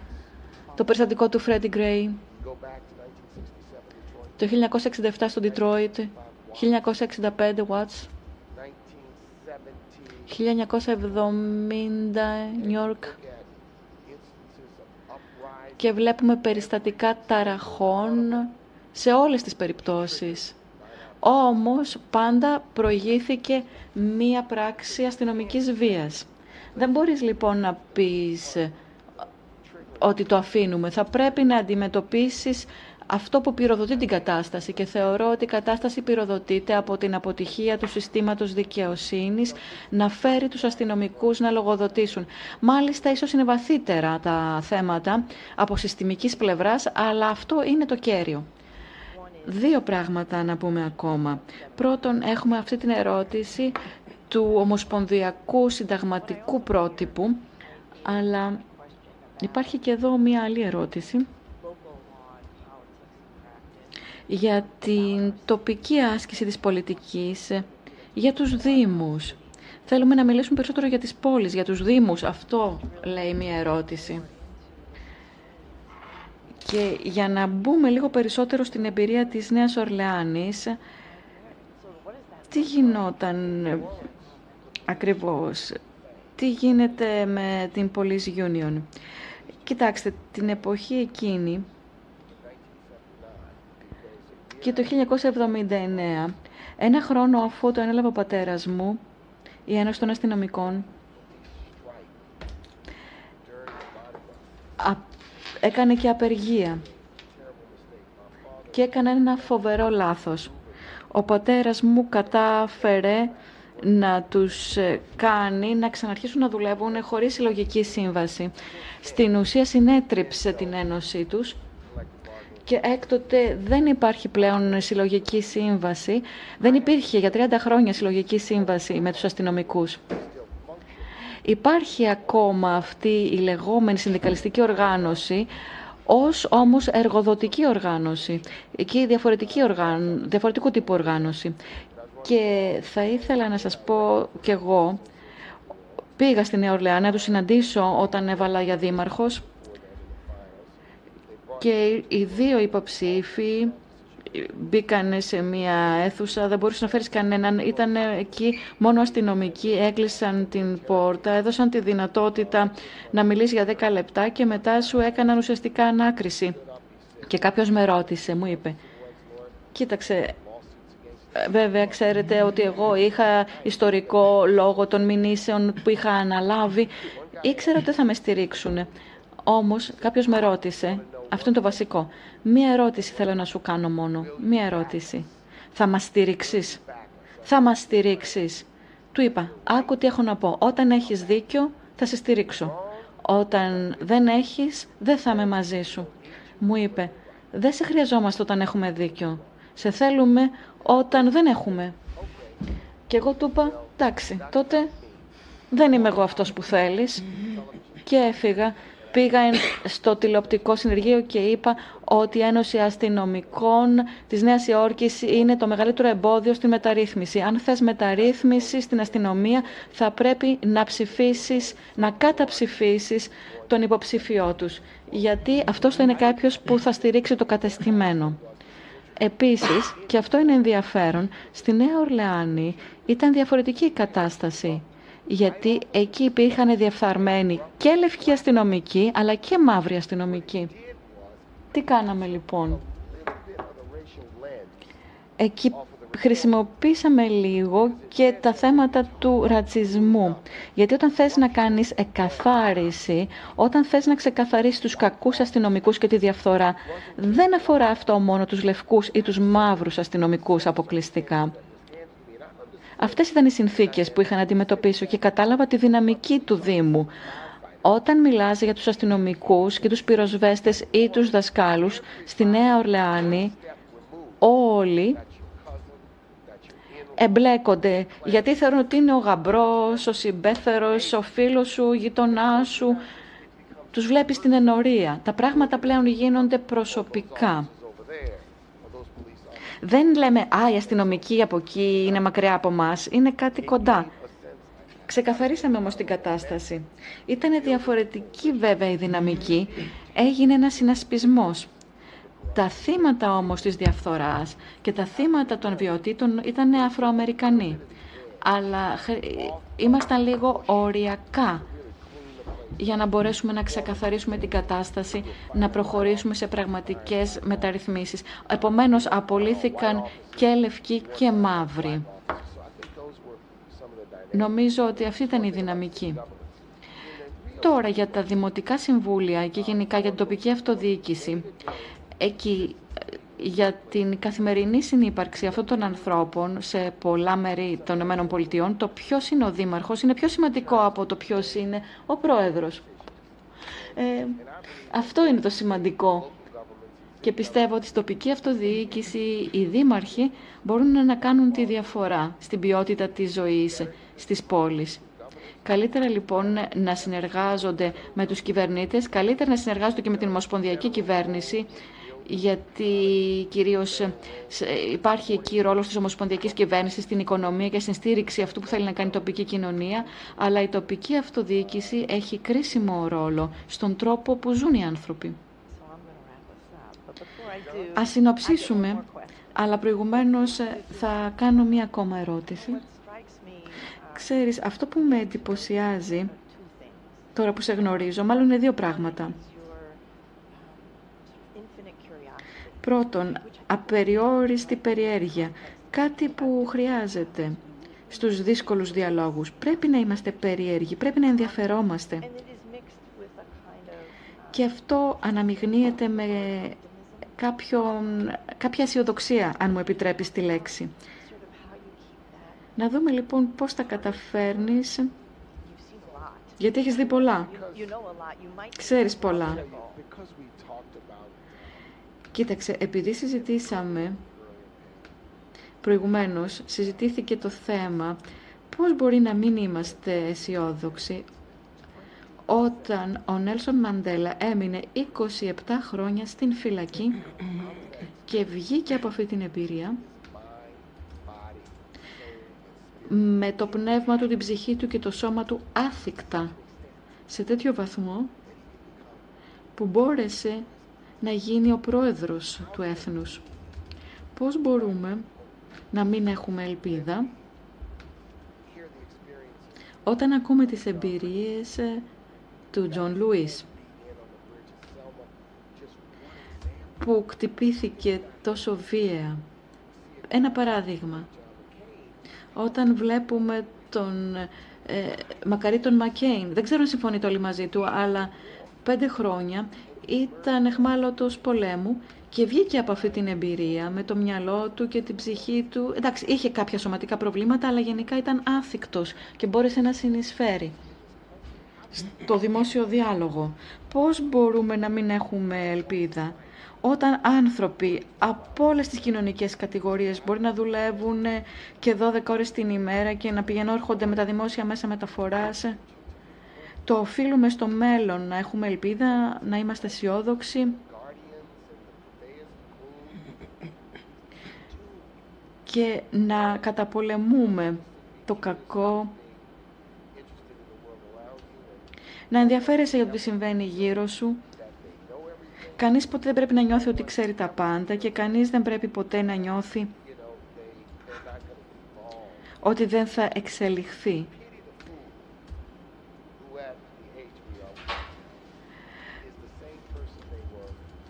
Υπάρχουν ε, άνθρωποι στην ίδια ηλικία με εμάς που έχουν μείνει έτσι όπως ήταν πριν από 35 χρόνια. Ξέρεις τι συμβαίνει, σημαίνει ότι δεν έχει ζήσει, δεν έχει ζήσει καμία μέρα της ζωής του. Ευχαριστούμε πάρα πολύ. Ευχαριστούμε κυρίες και κύριοι.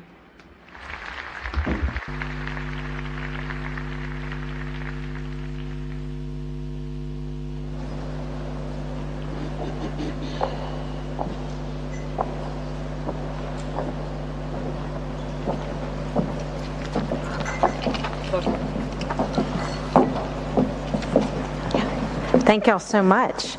Um, and now please welcome... Ευχαριστούμε πάρα πολύ και τώρα να καλωσορίσουμε την τελική συζήτηση της ημέρας που θα μας δώσει προοπτικές για ένα θέμα που συζητείται σήμερα σε όλο τον κόσμο που είναι το θέμα των μεταναστών και των προσφύγων. Συντονίστρια της συζήτησης η Μισελ Μίλλερ, οικοδεσπότης της πρωινής συνεδρίας. Θα συμμετέχουν οι ομιλητές Μάντσερ Κατάμπ από τη Συρία, ζει τώρα στη Γερμανία, είναι συνιδρυτής του Bureaucrazy και βοηθούν μετανάστες σε όλο τον κόσμο να ενταχθούν στις νέες τους κοινότητες. Μάικ Νίκοντσουκ που είναι νευροεπιστήμων και ερευνητής και έχει σε όλη του τη σταδιοδρομία προσπαθεί να κατανοήσει την κατάσταση των προσφύγων και τις κοινότητες στις οποίες εντάσσονται. Και Μπάρι Σόρι, τεχνικός διευθυντής οικονομικής ανάκαμψης και ανάπτυξης στην Διεθνή Επιτροπή Διάσωσης. Έχει κάνει καριέρα σε όλο τον κόσμο προσπαθώντας να κατανοήσει αυτά τα, θύματα, τα θέματα. Συγγνώμη.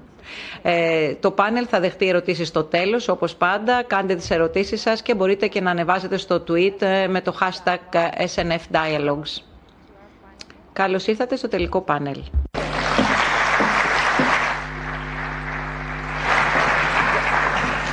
Good afternoon, everyone.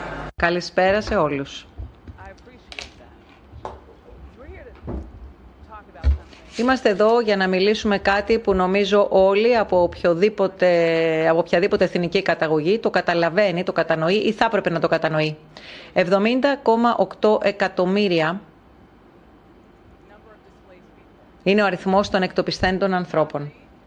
Φτώχεια, πόλεμος, πείνα και σύντομα και κλιματική αλλαγή. Όλα αυτά επηρεάζουν την μετακίνηση αυτών των ανθρώπων. Τους αναγκάζουν να μεταναστεύουν, να ξεριζώνονται από τα έθνη τους, τις κοινότητές τους, τους λαούς τους. Και αυτό έχει αντίκτυπο στους ίδιους, έχει αντίκτυπο και στις κοινότητες που επιλέγουν να τους καλοδεχτούν και αντίκτυπο σε εκείνους που επιλέγουν να τους αγνοήσουν. Και υπάρχει βέβαια και ένα κόστος.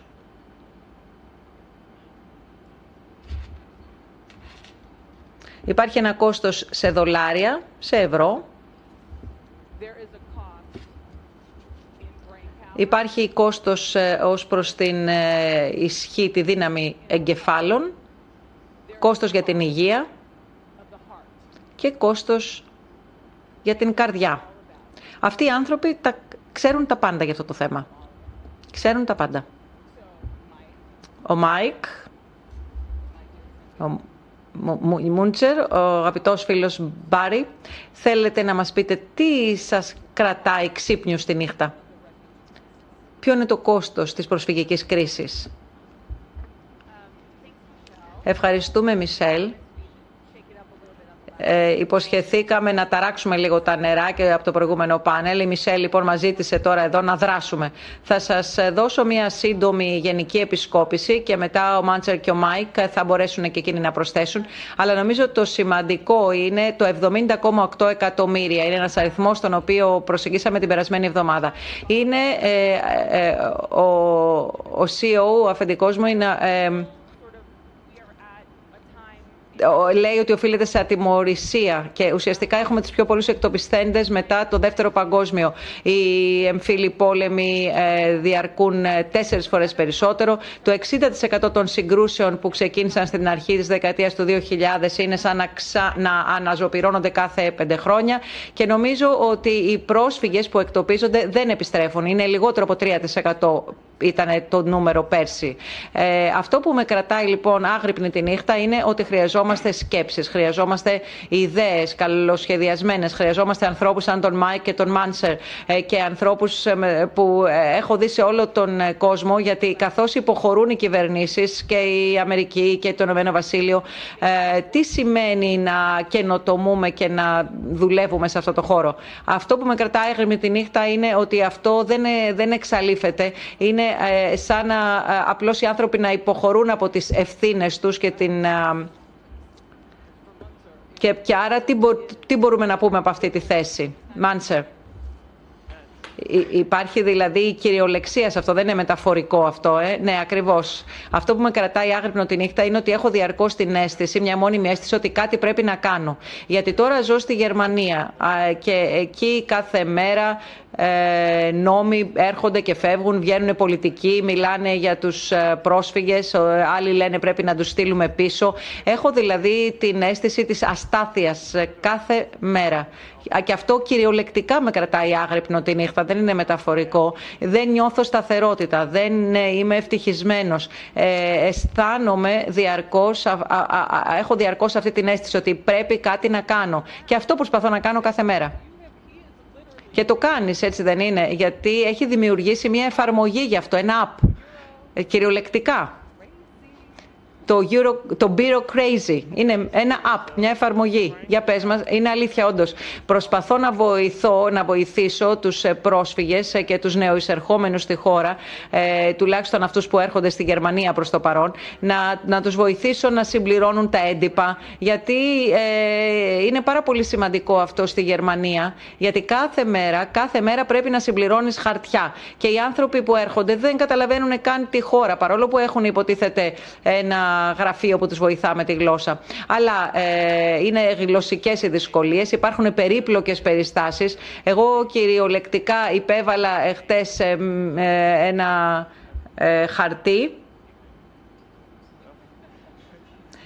Συγγνώμη, αντί να το υποβάλω, εγώ έστειλα ε, κάποιον άλλον και έδωσα 50 δολάρια για να το κάνει αντί για μένα. Είναι πολλή δουλειά την οποία πρέπει να κάνουμε όμως για να επιβιώνουμε, ας πούμε στη Γερμανία για να, για να μπορούμε να αντιμετωπίζουμε το, το γραφειοκρατικό σύστημα πρέπει να δουλέψουμε, πρέπει να, να αποδείξουμε ότι θέλουμε να δουλέψουμε, ότι θέλουμε να μάθουμε τη γλώσσα. Όλα είναι πολύ βαριά και αγχωτικά. Δεν μπορούμε καν να βρούμε διαμέρισμα. Εγώ βρήκα σπίτι να μείνω μόλις πρόσφατα ε, και δεν είχα και καμία άλλη επιλογή, μόνο ένα ήταν.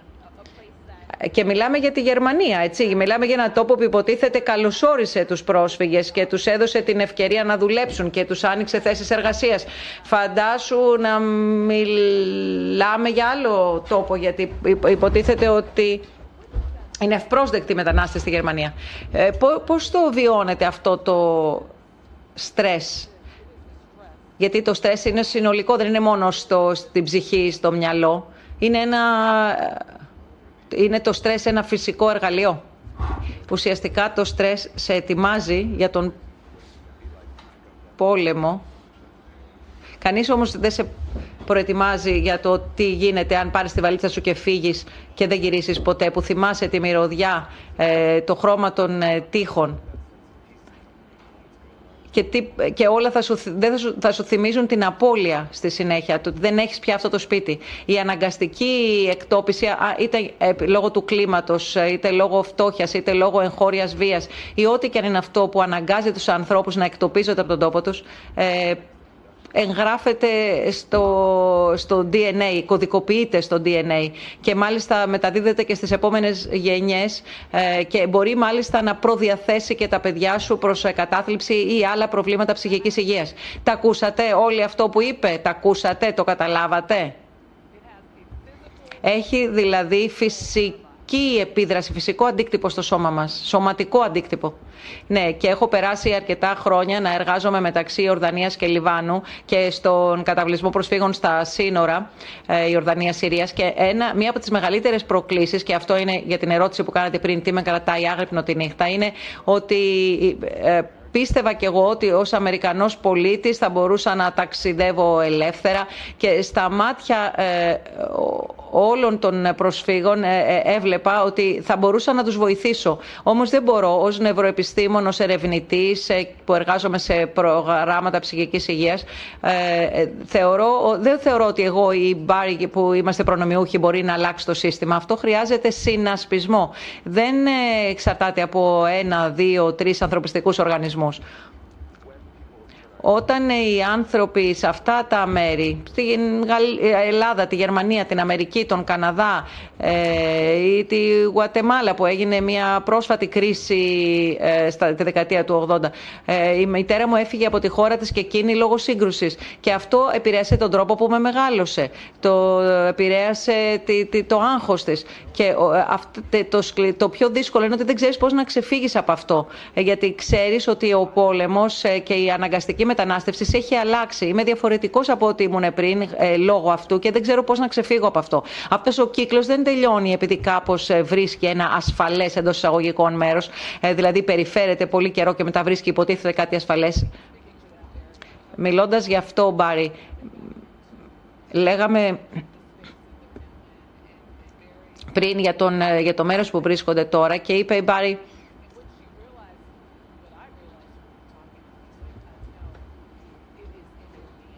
ότι είναι στο DNA μας όπως ε, μόλις μας είπε και ο Μάικ. And again, having thought, I, I... Πραγματικά, και εγώ το αντιμετώπισα αυτό. Στην ουσία, μετά από το ολοκαύτωμα ξεκίνησε αυτή η ιστορία. Αυτή είναι η ιστορία της οικογένειάς μου ουσιαστικά η ιστορία των προσφύγων. Ξέρουμε τι ακριβώς συμβαίνει, ξέρουμε ε, τις αλλαγές που συμβαίνουν ακόμα και σε κυταρικό επίπεδο. Και μετά υπάρχουν άλλα θέματα, η γραφειοκρατία, πώς ε, να βρεις ένα δελτίο ταυτότητας, να κινείσαι σε χώρους που δεν ήξερες προηγουμένως. Το ξέρουμε πόσο δύσκολα είναι αυτά τα πράγματα. Αυτά δεν έχουν αλλάξει. Θυμήθηκα λοιπόν πολλά από αυτά που είχε περάσει και η ίδια μου η οικογένεια. Πόσο δύσκολο είναι. Και πραγματικά είναι δύσκολο κάποιος να μάθει να πλοηγείται μέσα σε αυτά τα καινούργια δύσκολα συστήματα, τη στιγμή μάλιστα που έχει και ένα βαθύτατο ψυχικό τραύμα.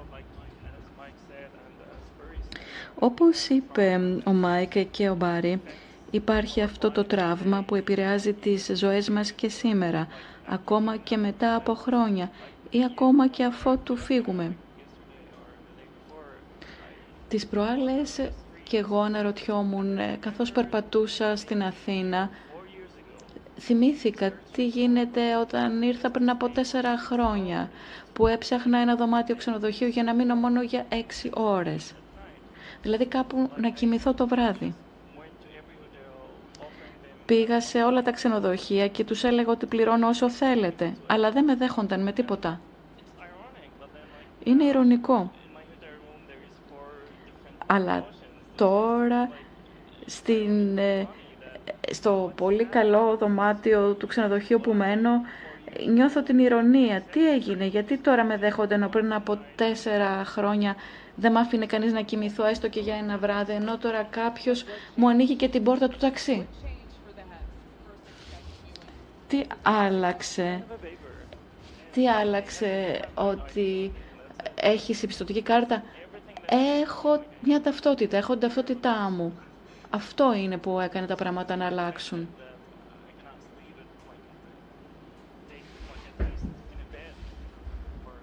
Μπορώ έτσι να βρω ό,τι θέλω, ενώ τότε δεν μπορούσα να έχω ούτε ένα κρεβάτι για 6-8 ώρες. Καταλαβαίνω το κόστος και τον αντίκτυπο για σας. Όμως με ενδιαφέρει το ευρύτερο κοινωνικό δίκτυο, γιατί είναι κάτι που πάει πέραν από το άτομο. Εδώ θυμάμαι κάτι που είπε ο Μάικα. Ξέρουμε ότι δεν είναι εύκολη η ένταξη.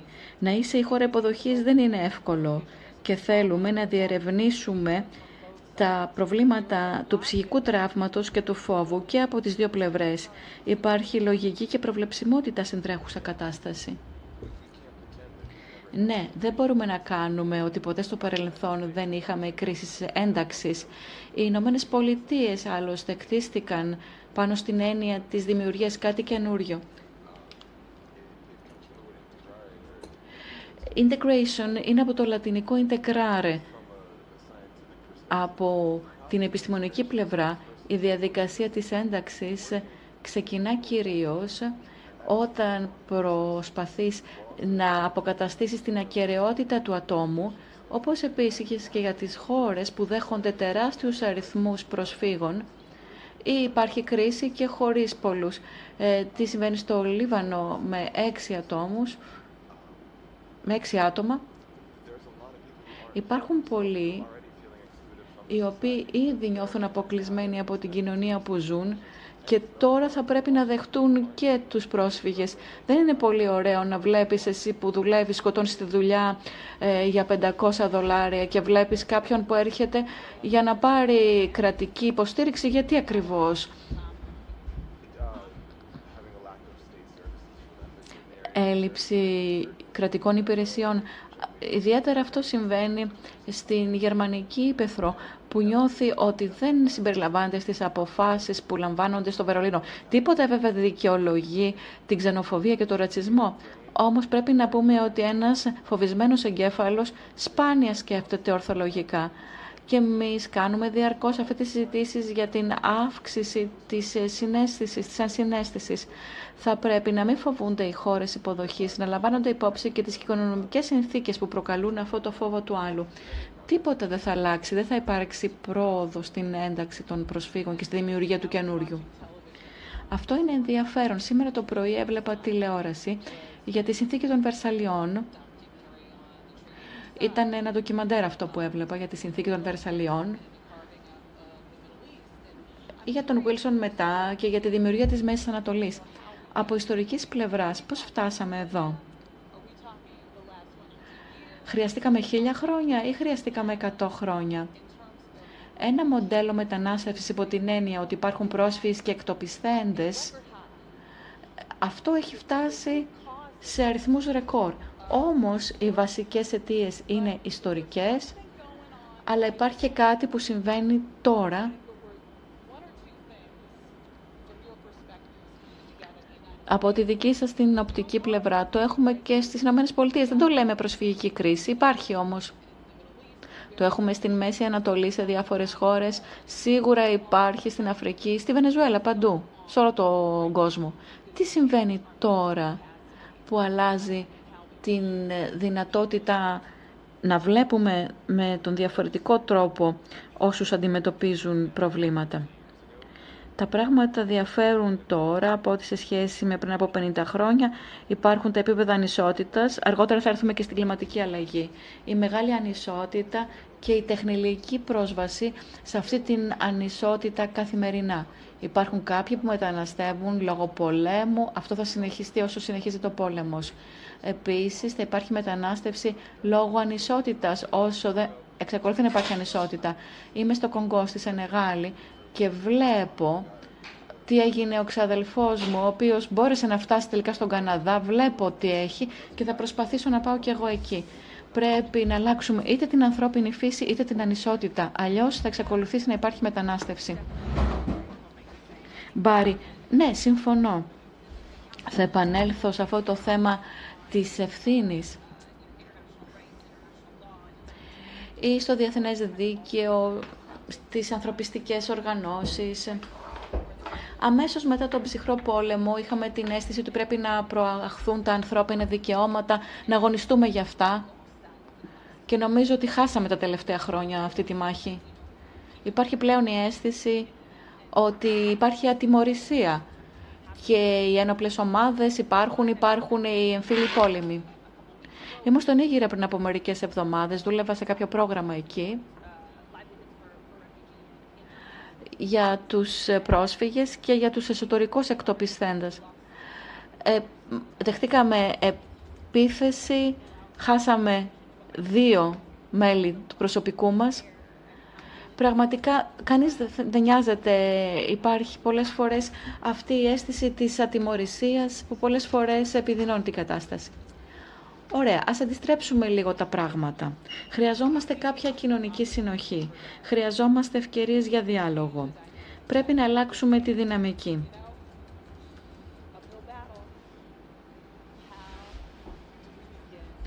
Πώς μπορούμε να ξεκινήσουμε αυτή τη διαδικασία;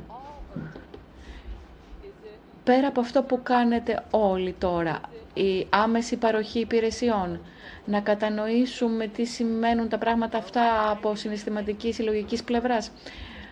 Κοιτάξτε, το πρώτο που πρέπει να κάνουμε εδώ είναι να αλλάξουμε τους όρους. Θέλουμε συμμετοχή. Να μην πούμε ότι θα πρέπει να αφομοιωθούν οι πρόσφυγες στη γερμανική σε οποιαδήποτε άλλη κοινωνία. Θα πρέπει να συμπεριληφθούν ακόμα και στη λήψη αποφάσεων. Κανείς δεν καταλαβαίνει τους πρόσφυγες από τους ίδιους τους πρόσφυγες. Και τον Μάικ. Γιατί ζει μαζί τους. Στην ουσία μιλάει με τους πρόσφυγες. Έχει φίλους, στενούς φίλους. Είμαι στενός φίλος του. Πρέπει να το μάθει αυτό ο κόσμος, να μάθει πώς να μιλά μαζί μας. Γιατί τελικά είμαστε φυσιολογικοί άνθρωποι. Έχουμε μια ζωή όπως εσείς, ε, τρώμε, πίνουμε και μιλάμε για τα ίδια θέματα όπως εσείς. Μπορούμε λοιπόν να κάνουμε μια συνηθισμένη συζήτηση. Να συμπεριληφθούμε κι εμείς. Ακόμα και στη λήψη πολιτικών αποφάσεων. Εσείς λέτε κρίση. Εγώ δεν βλέπω κρίση. Κατά τη γνώμη μου η κρίση προέρχεται από το γεγονός ότι κάποια κοινότητα δεν δέχεται ότι έρχονται κάποιοι άλλοι. Φοβούνται ότι ό, θα μας πάρουν τις δουλειές. Ενώ αυτό δεν είναι σωστό. Στη Γερμανία τουλάχιστον. Μετά την προσφυγική κρίση, αν θέλουμε να χρησιμοποιήσουμε τον όρο κρίση, υπάρχουν περισσότερες θέσεις εργασίας. Το 2019 υπάρχουν πάνω από 700.000 θέσεις εργασίας στη Γερμανία. Τεράστιος αριθμός. Ναι, αναζητούν εργαζόμενους. Υπάρχει ένα χάσμα, θα έλεγα. Η ρητορική κατά των μεταναστών είναι ότι μας παίρνουν τις δουλειές. Ενώ τουλάχιστον στη Γερμανία υπάρχουν τόσες χιλιάδες θέσεις εργασίας οι οποίες παραμένουν κενές. Υπάρχει ενδεχομένως μια ύφεση εδώ. Θα ήθελα να καταλάβω τι σημαίνει ο πρόσφυγας ή να σε έχουν να είσαι εκτοπιστής. Το θέμα δεν είναι να καταλάβουμε μόνο τις εγκεφαλικές λειτουργίες. Είναι κάτι το προσωπικό για τον πρόσφυγα.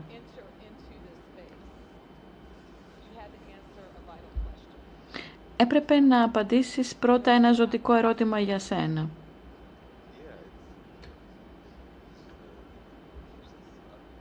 Αυτό είναι που με κάνει να μην μπορώ να κλείσω ε, μάτι. Ο Μαχάμετ, ο φίλος μου, προσπάθησε να αυτοκτονήσει. Όχι για αυτό που έζησε στη Συρία, αλλά για τη ζωή του ως πρόσφυγας. Έχασα και έναν άλλο φίλο λόγω εθισμού. Όχι λόγω αυτών που συνέβησαν στη Συρία, αλλά λόγω της ζωής που αναγκαζόταν να βιώσει ως πρόσφυγας. Όλη αυτή η ιστορία του ψυχικού τραύματος και του στρες ξεκινά με τον πόλεμο, δεν τελειώνει όμως εκεί. Αν σκεφτούμε το ταξίδι που έχουν να κάνουν ε, για την τελική ένταξη, χρειάζεται πρώτα να μπορέσουν να ξαναβρούν ολόκληρο τον εαυτό τους σε ένα σημείο που νιώθουν ασφαλείς. Είναι κάτι που το χρειαζόμαστε όλοι. Όλοι θέλουμε έναν τόπο να νιώθουμε ασφαλείς για να νιώσουμε και ακέραιοι. Ασφάλεια σημαίνει οικονομική ασφάλεια, να μην φοβόμαστε ότι θα μας πέσει μια βόμβα στο κεφάλι, να μην φοβόμαστε ότι θα μας βιάσουν, να μην φοβόμαστε ότι ε, μπορεί, όπως και στη χώρα μας, να υποστούμε οποιασδήποτε άλλες, οποιαδήποτε άλλα βασανιστήρια.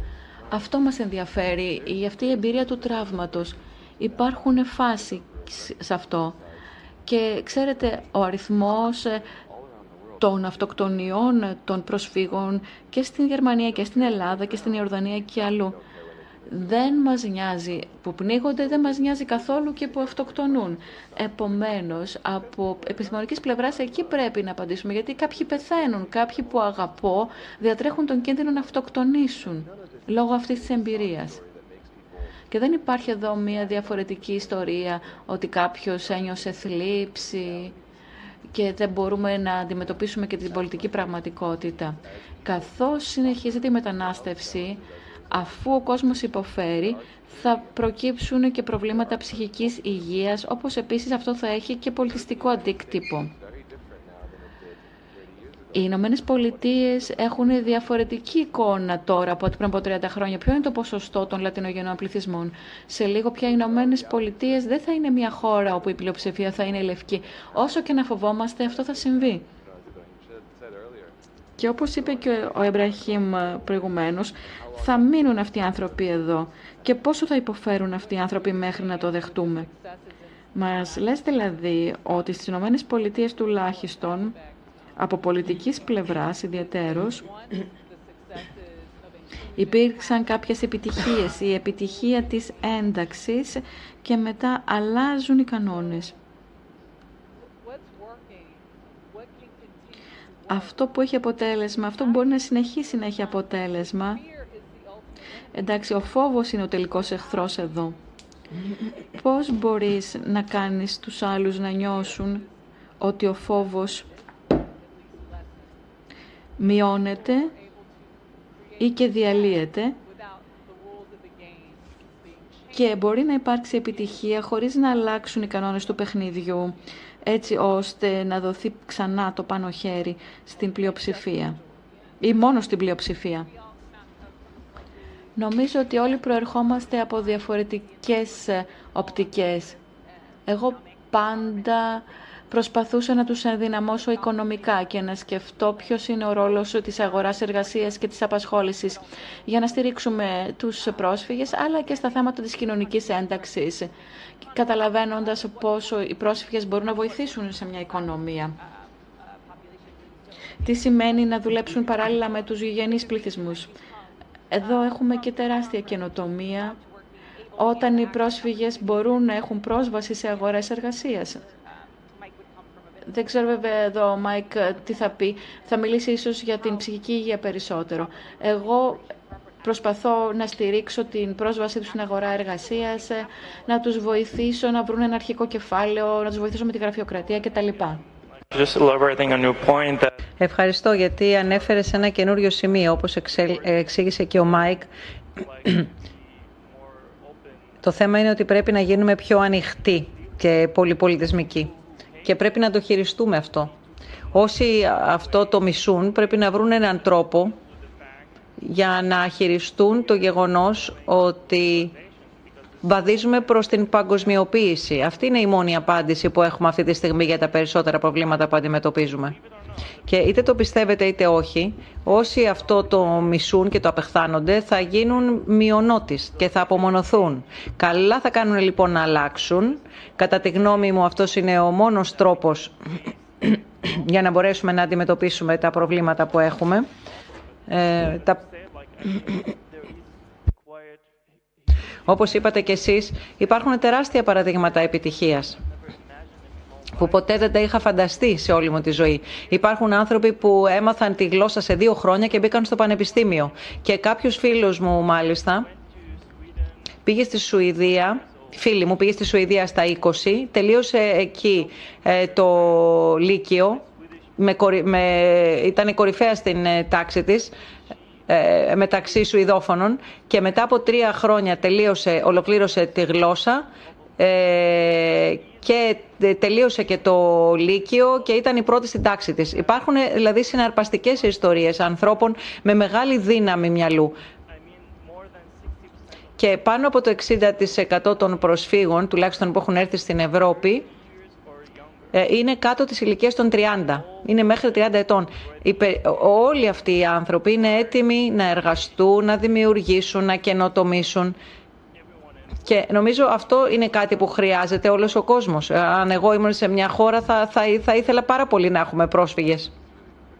Αν μπορώ και εγώ να σχολιάσω σύντομα σε αυτό, Μισελ. Είχα και εγώ το προνόμιο να παρακολουθήσω κάποια άτομα ε, από τότε που ήρθαν στη Συρία, από Ιορδανία, Λίβανο, Τουρκία και μετά πώς ήρθαν στην Αθήνα, στην Ελλάδα, στα νησιά και από εκεί βόρεια προς την Ευρώπη και να παρακολουθήσω την πορεία τους. Έχω ακούσει το ίδιο ρεφρέν το, τόσες φορές, να λένε δηλαδή θα κάνω ό,τι θέλεις να κάνω. Πες μου τι σημαίνει για σένα ένταξη και θα το κάνω. Είναι να βρω δουλειά, θα βρω δουλειά. Ε, δεν νομίζω όμως ότι αυτό θα σε κάνει να μου συμπεριφέρεσαι νωρίτερα, ε, καλύτερα. Ε, είναι θέμα γλώσσας, να μάθω τη γλώσσα σου. Και πάλι όμως αισθάνομαι όπως πριν. Άρα οι άνθρωποι, ολόκληρες χώρες, είτε σε επίπεδο τοπικής αυτοδιοίκησης είτε εθνικής κυβέρνησης, ε, όλες οι στρατηγικές ένταξεις ξεκινούν από την ίδια υπόθεση. Δεν υπάρχει σταθερός ορισμός, συμπαγής ορισμός για το τι σημαίνει ένταξη. Και τελικά καταλήγουμε στα ίδια προβλήματα, ότι τίποτα δεν είναι αρκετό παρόλο που πληρούν όλα τα κριτήρια ε, και ε, διαρκώς έχουν αυτό το αίσθημα. Έχουμε πάρα πολύ καλές ερωτήσεις από το κοινό. Θέλω πολύ πολύ σύντομα να τις απαντήσουμε δεν έχουμε συζητήσει πολύ για την εμπειρία αυτών που λαμβάνουν πρόσφυγες ε, και, είναι, και έχουν σπάνιους, ε, λίγους πόρους, όπως ας πούμε τα νησιά της Ελλάδας. Μάλλον να μείνουμε σε αυτό, στην Ελλάδα. Ο ρατσισμός δεν είναι δικαιολογημένος, αλλά δεν πρέπει να αναγνωρίσουμε και την προϋπάρχουσα αγωνία που υπάρχει στις κοινότητες αυτές. Ναι, ναι, ε, ο πόνος αν δεν τον αναγνωρίσεις, τον εντοπίσεις και τον διαγνώσεις θα εξελιχθείς σε καρκίνο ε, και πρέπει να έχεις πολύ καλό νοσοποιητικό σύστημα για να κλείσει η πληγή αλλά πολλές φορές ε, δεν έχουν καλά ψυχολογικά νοσοποιητικά συστήματα οι κοινότητες. Εάν δεν αναγνωρίσει τον πόνο σου η πολιτεία σου, η κομιτεία σου, το κράτος σου, η Ευρωπαϊκή Ένωση και μετά έρχεται μια άλλη ομάδα που χρειάζεται προσοχή και χρήματα είτε θα νομίζεις ότι παίρνουν πιο πολλά από σένα, δεν θα καταλάβεις τα στατιστικά ε, και ε, γίνεται ανταγωνιστή στο θύμα αν δεν το κατανοήσεις όπως λέγαμε πριν. Αυτό όμως δεν είναι η ε, λάθος των προσφύγων ούτε φταίνε οι άνθρωποι που, έχουν, που είναι άτυχοι γεωγραφικά. Εσείς ζείτε σε τουριστικό προορισμό, ζείτε στη Μεσόγειο και ξαφνικά είστε το κέντρο της σκηνής και νοιάζονται όλοι για σένα, για, σά, για σας ξαφνικά, επειδή ε, δέχεστε τα σκάφη των προσφύγων και η οικονομία σας δεν τα πηγαίνει καλά.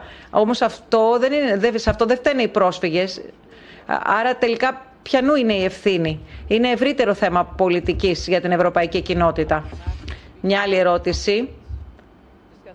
Ε, ένας από τους ομιλητές μίλησε για τα παιδιά που αποχωρίζονται από τους γονείς τους ε, και προκαλείται ανεπανόρθωτη βλάβη. Πώς μπορούμε να συνεχίσουμε αυτό να το βλέπουμε χωρίς να εκφράζουμε την οργή μας; Γιατί η οργή θα κάνει τίποτα αν την εκφράσουμε; Ε, τουλάχιστον στην, ε, στην Αμερική δεν είχε αποτέλεσμα. Ωραία, προχωράω. Τι νομίζετε ότι πρέπει να κάνουμε για να δημιουργήσουμε δημιουργικό διάλογο και αποτελεσματικές πολιτικές για τους πρόσφυγες; Νομίζω το πρώτο είναι ότι οι πρόσφυγες όπως οι Σύριοι και όλοι όσοι είναι στη Γερμανία μπορούν να εγγραφούν σε ένα κόμμα. Ε, αυτό είναι το πρώτο βήμα για να μην αισθάνονται ότι είναι πίσω. Αλλά νομίζω ότι πρέπει να αλλάξουμε την οτροπία των ανθρώπων. Πρέπει να αποδεχτούμε ότι ακόμα και εμείς ως πρόσφυγες εργαζόμαστε, βγάζουμε χρήματα,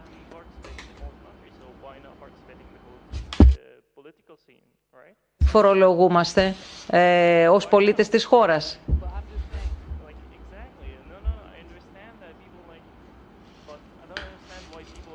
Αλλά δεν καταλαβαίνω γιατί κάποιοι άνθρωποι λένε ότι υπάρχει ένα όριο, υπάρχει μια γραμμή και δεν, δεν μπορείς καν να την πατήσεις, όχι να την ξεπεράσεις. Ε, όχι, εγώ δεν θέλω να περάσω τις γραμμές. Ε, το να, και το να είσαι στην εξουσία είναι καλό και υγιές. Ε, να μιλήσω κι εγώ λίγο για θέματα πολιτικής. Υπάρχουν όρια σε αυτά που μπορούμε να κάνουμε, γιατί αλλάζουν τα συστήματα. Υπάρχουν πράγματα που συμβαίνουν στο ευρωπαϊκό και το παγκόσμιο επίπεδο. Υπάρχουν οι στόχοι βιώσιμης ανάπτυξης. Ε, και έχουμε κάνει και μεγάλες επιτυχίες με αυτούς τους στόχους βιώσιμης ανάπτυξης, αλλά αυτό που έχει μείνει εντελώς πίσω είναι οι πρόσφυγες ε, ε, και οι πληθυσμοί που πλήττονται από κρίση. Έχουμε ε, κάνει πολλή δουλειά γιατί πρέπει να δούμε τι σημαίνει να επιτευχθούν οι στόχοι βιώσιμης ανάπτυξης για όλους. Και κάτι άλλο που συμβαίνει είναι ε, η Ορδανία, η Αιθιοπία και κάποιες άλλες χώρες που διαπραγματεύονται κάποια σύμφωνα για την αποδοχή προσφύγων με συγκεκριμένα αποτελέσματα τα οποία εξετάζονται. Να δούμε δηλαδή πώς μπορούμε να πιέσουμε τις κυβερνήσεις να ανοίξουν ευκαιρίες και σε αυτά τα σύμφωνα, σε αυτές τις συνθήκες. Νομίζω ε, πρέπει να είμαστε αισιόδοξοι γιατί υπάρχουν σε επίπεδο μικρών κοινοτήτων πολλές καλές πρωτοβουλίες διαλόγου και προγραμμάτων στην Ελλάδα, στη Γερμανία, στην Αμερική και σε ε, επίπεδο κομιτείας και κοινότητας που δέχεται τους πρόσφυγες. Δεν είναι όλα δηλαδή σκούρα, σκοτεινά και μαύρα. Υπάρχουν μικρές επιτυχίες που συμβαίνουν. Ε, όμως είναι απίστευτα ε, επικίνδυνο για έναν άνθρωπο να συναντά κάποιον που μισεί. Βλέπουμε όμως εξαιρετική μεταμόρφωση των ανθρώπων όταν αναγκάζονται να είναι πολύ κοντά σε κάποιον που έχουν, στον οποίο έχουν εκδηλώσει το μίσος τους. Το έχουμε δει αυτό να συμβαίνει πολλές φορές και με την ε, με τους δεξιούς εξτρεμιστές στην Αμερική. Υπάρχουν, υπάρχει πάντως μια μεταμόρφωση που γίνεται. Άρα υπάρχει μια ενδιαφέρουσα δυναμική, γιατί είναι και μια άλλη ερώτηση από το κοινό, για την ε, δυναμική του, των φύλων. Και ε, καθώς ο ανδρικός πληθυσμός της χώρας ε, λέει ότι τουλάχιστον στις χώρες που τώρα μπαίνουν στο παιχνίδι μιλάμε για τους άντρες. Ποια, ποιος είναι ο ρόλος των γυναικών σε αυτή τη δυναμική ισχύως;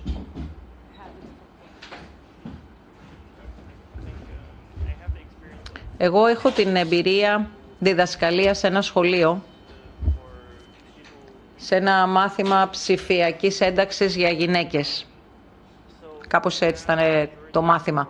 Και το μεγαλύτερο μέρος του μαθήματος ε, ε, στο σχολείο, μεγαλύτερο μέρος μάλλον των συμμετεχόντων ήταν οι γυναίκες. Γιατί προσπαθούσαμε οι γυναίκες να εργάζονται περισσότερο, να τους δώσουμε δύναμη, ώστε να βγουν από τα σπίτια τους και να τους ε, μεταφέρουμε την ιδέα ότι και εκείνες κάτι μπορούν να κάνουν.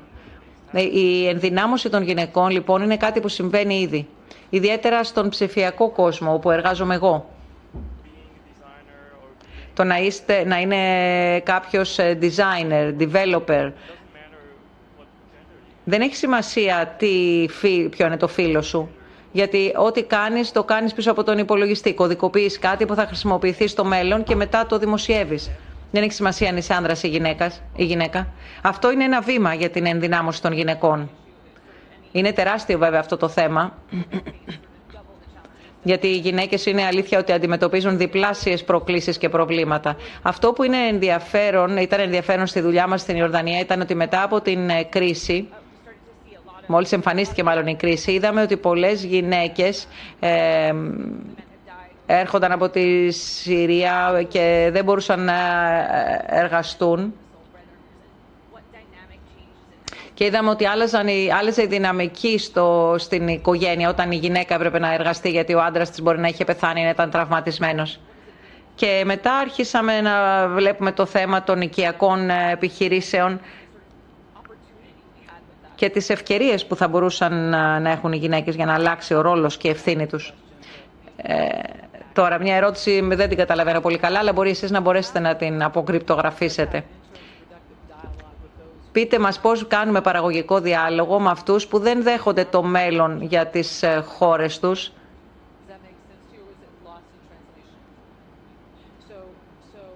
Δεν είναι κατανοητή η ερώτηση. Πώς μπορούμε να κάνουμε παραγωγικό διάλογο με αυτούς που δεν δέχονται το μέλλον των χωρών τους, που είναι κυρίαρχα γερμανικό, γαλλικό ή λευκό αμερικανικό. Δηλαδή πώς μπορούν εννοείται να κατανοήσουν το πολυπολιτισμικό και πολυφιλετικό, πολυεθνικό μέλλον της χώρας τους. Μάλλον αυτή είναι η ερώτηση. Αυτό δεν είναι μοναδικό ευρωπαϊκό πρόβλημα. Η περισσότερη εμπειρία μου είναι από την Ιορδανία, μια χώρα ε, όπου είναι 40% Ιορδανοί, 60% Παλαιστίνοι, που είναι όμως υπήκοοι Ιορδανίας.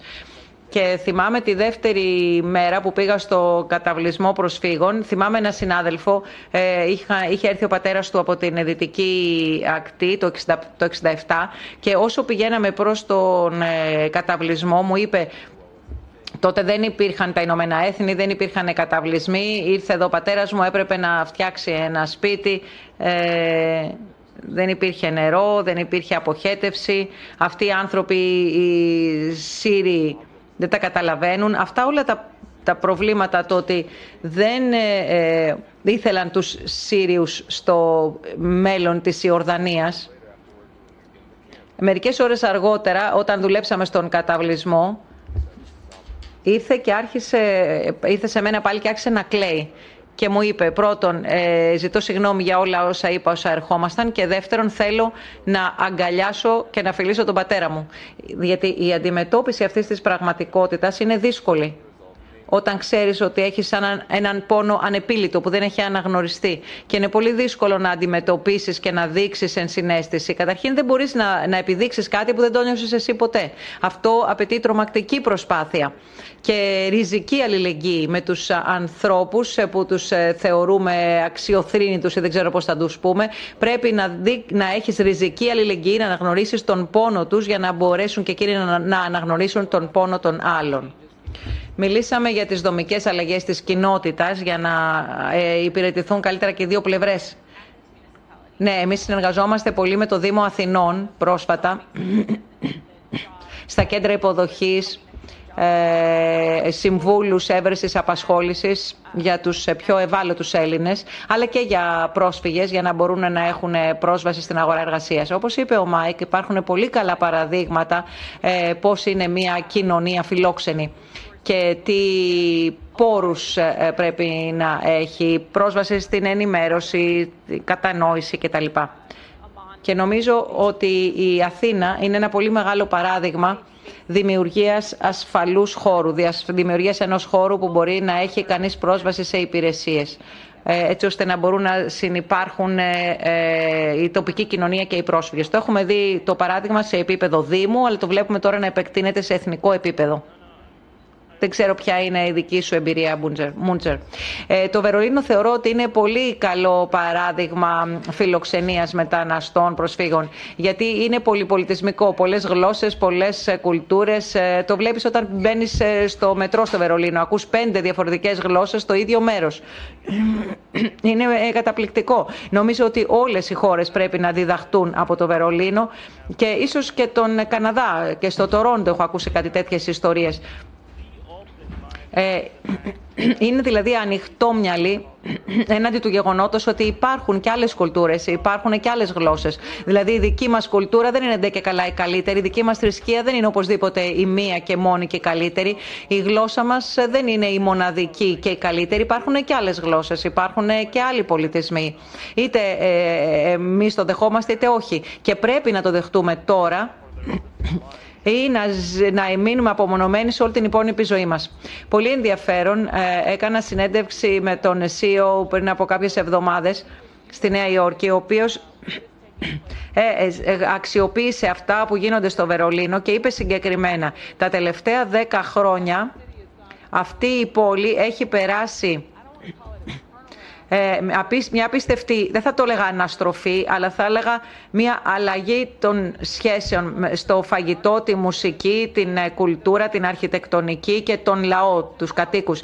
Και είναι ενδιαφέρον να ξέρουμε ότι αν υπάρχει μια σύνδεση με την μετανάστευση, ε, με τα διαφορετικές απόψεις που βοηθούν να δημιουργηθεί ένας χώρος σαν και αυτόν που είμαστε τώρα εδώ. Τέλος πάντων, ήταν και ένα δικό μου σχόλιο για να προσθέσω στη συζήτηση. Υπάρχει τώρα κάτι άλλο καινούριο που βλέπω εδώ. Κάποιος δηλαδή μιλάει για το καινούριο νομοσχέδιο. Δεν το γνωρίζετε. Δεν ξέρω κι εγώ τι είναι αυτό. Ξέρει κανένας; Όχι, άρα να αφήσουμε αυτή την ερώτηση.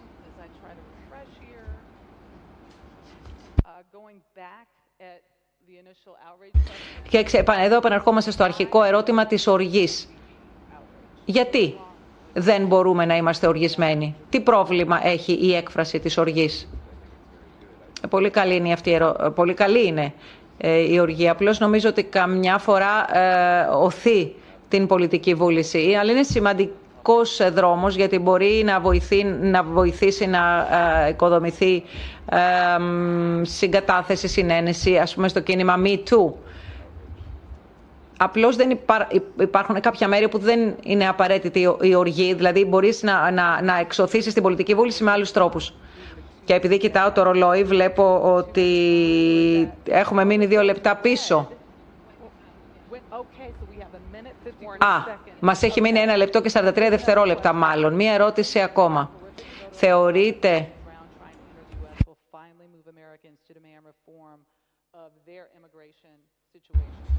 σχετική με τη μετανάστευση, την κατάσταση της μετανάστευσης στην Αμερική. Τη διάβασε πάρα πολύ γρήγορα η συντονίστρια.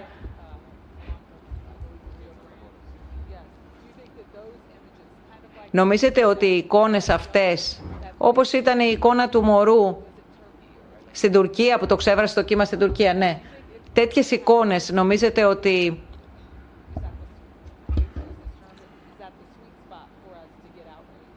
είναι αυτό το σημείο που θα μας κάνει να οργιστούμε και να κάνουμε μια αλλαγή;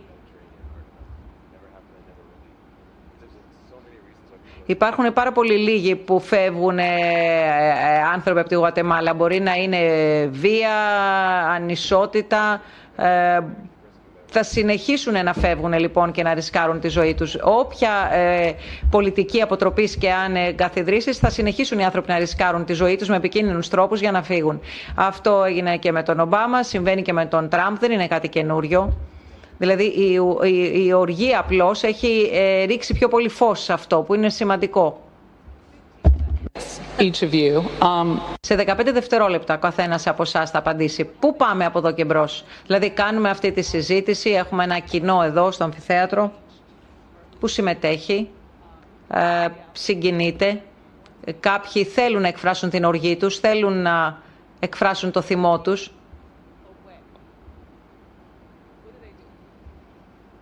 τι θα κάνουν, τι να κάνουν; Καταρχήν θα πρέπει να κάνουν μια συζήτηση με κάποιον. Προσπαθήστε να βγείτε έξω και να μιλήσετε με έναν από εμάς, αν θέλετε. Δεν μου συχαίνω με αυτή την, αυτό το διχασμό, τη διαίρεση στις ε, κοινότητες. Ας πούμε αυτό που έλεγε ο Μάρκ για την, ε, το, το, διχασμό μεταξύ λευκής κοινότητας και μαύρης κοινότητας ε, στην Νέα Υόρκη. Δεν το θέλουμε πια αυτό, θέλουμε να το σταματήσουμε. Θέλουμε να συμπεριλαμβανόμαστε στην κοινότητα, να κάνουμε μια φυσιολογική συζήτηση με φυσιολογικούς ανθρώπους.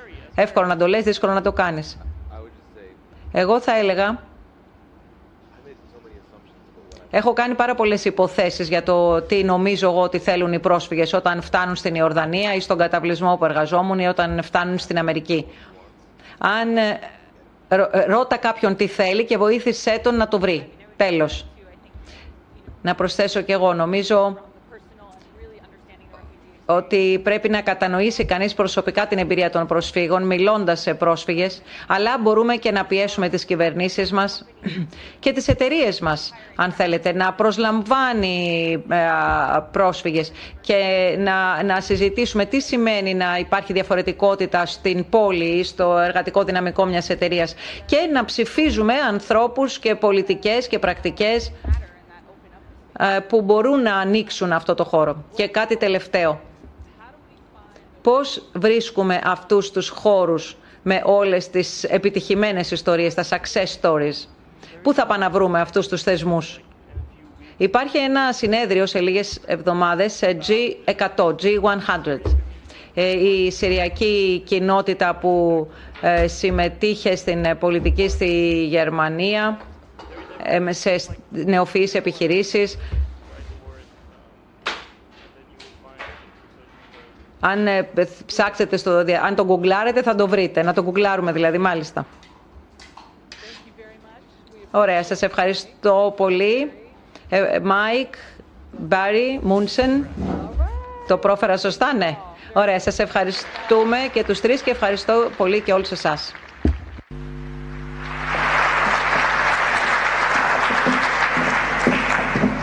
So thank you to all of you for being here today. Σας ευχαριστούμε όλους για την παρουσία σας ε, σήμερα.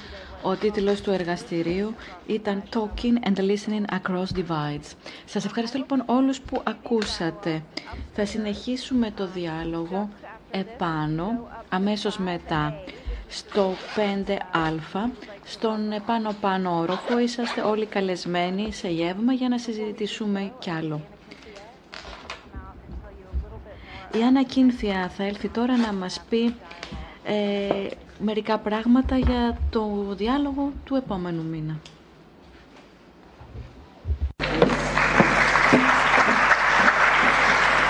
would like to thank all of you. Θα ήθελα να σας ευχαριστήσω όλους για την παρουσία σας. Να σας υπενθυμίσω ότι η επόμενη εκδήλωση θα γίνει στη Βαμβακού στις 13 Ιουλίου του 2019. Θα ξεκινήσουμε τη συζήτηση για την βοήθεια που μπορεί να δώσει η τεχνολογία σε, στις περιοχές ε, από τι που είναι απομονωμένες προκειμένου να ανανεωθούν. Επομένως θα ακολουθήσει αυτός ο διάλογος, θα παρακολουθήσετε τους διαλόγους που θα γίνουν εκεί και θα συμμετέχετε σε διάφορες άλλες δραστηριότητες, ε, περιήγηση στο χωριό και στο βουνό, όπως επίσης θα ακούσουμε και ένα κονσέρτο από την Εθνική Λυρική Σκηνή. Σας ευχαριστώ πολύ.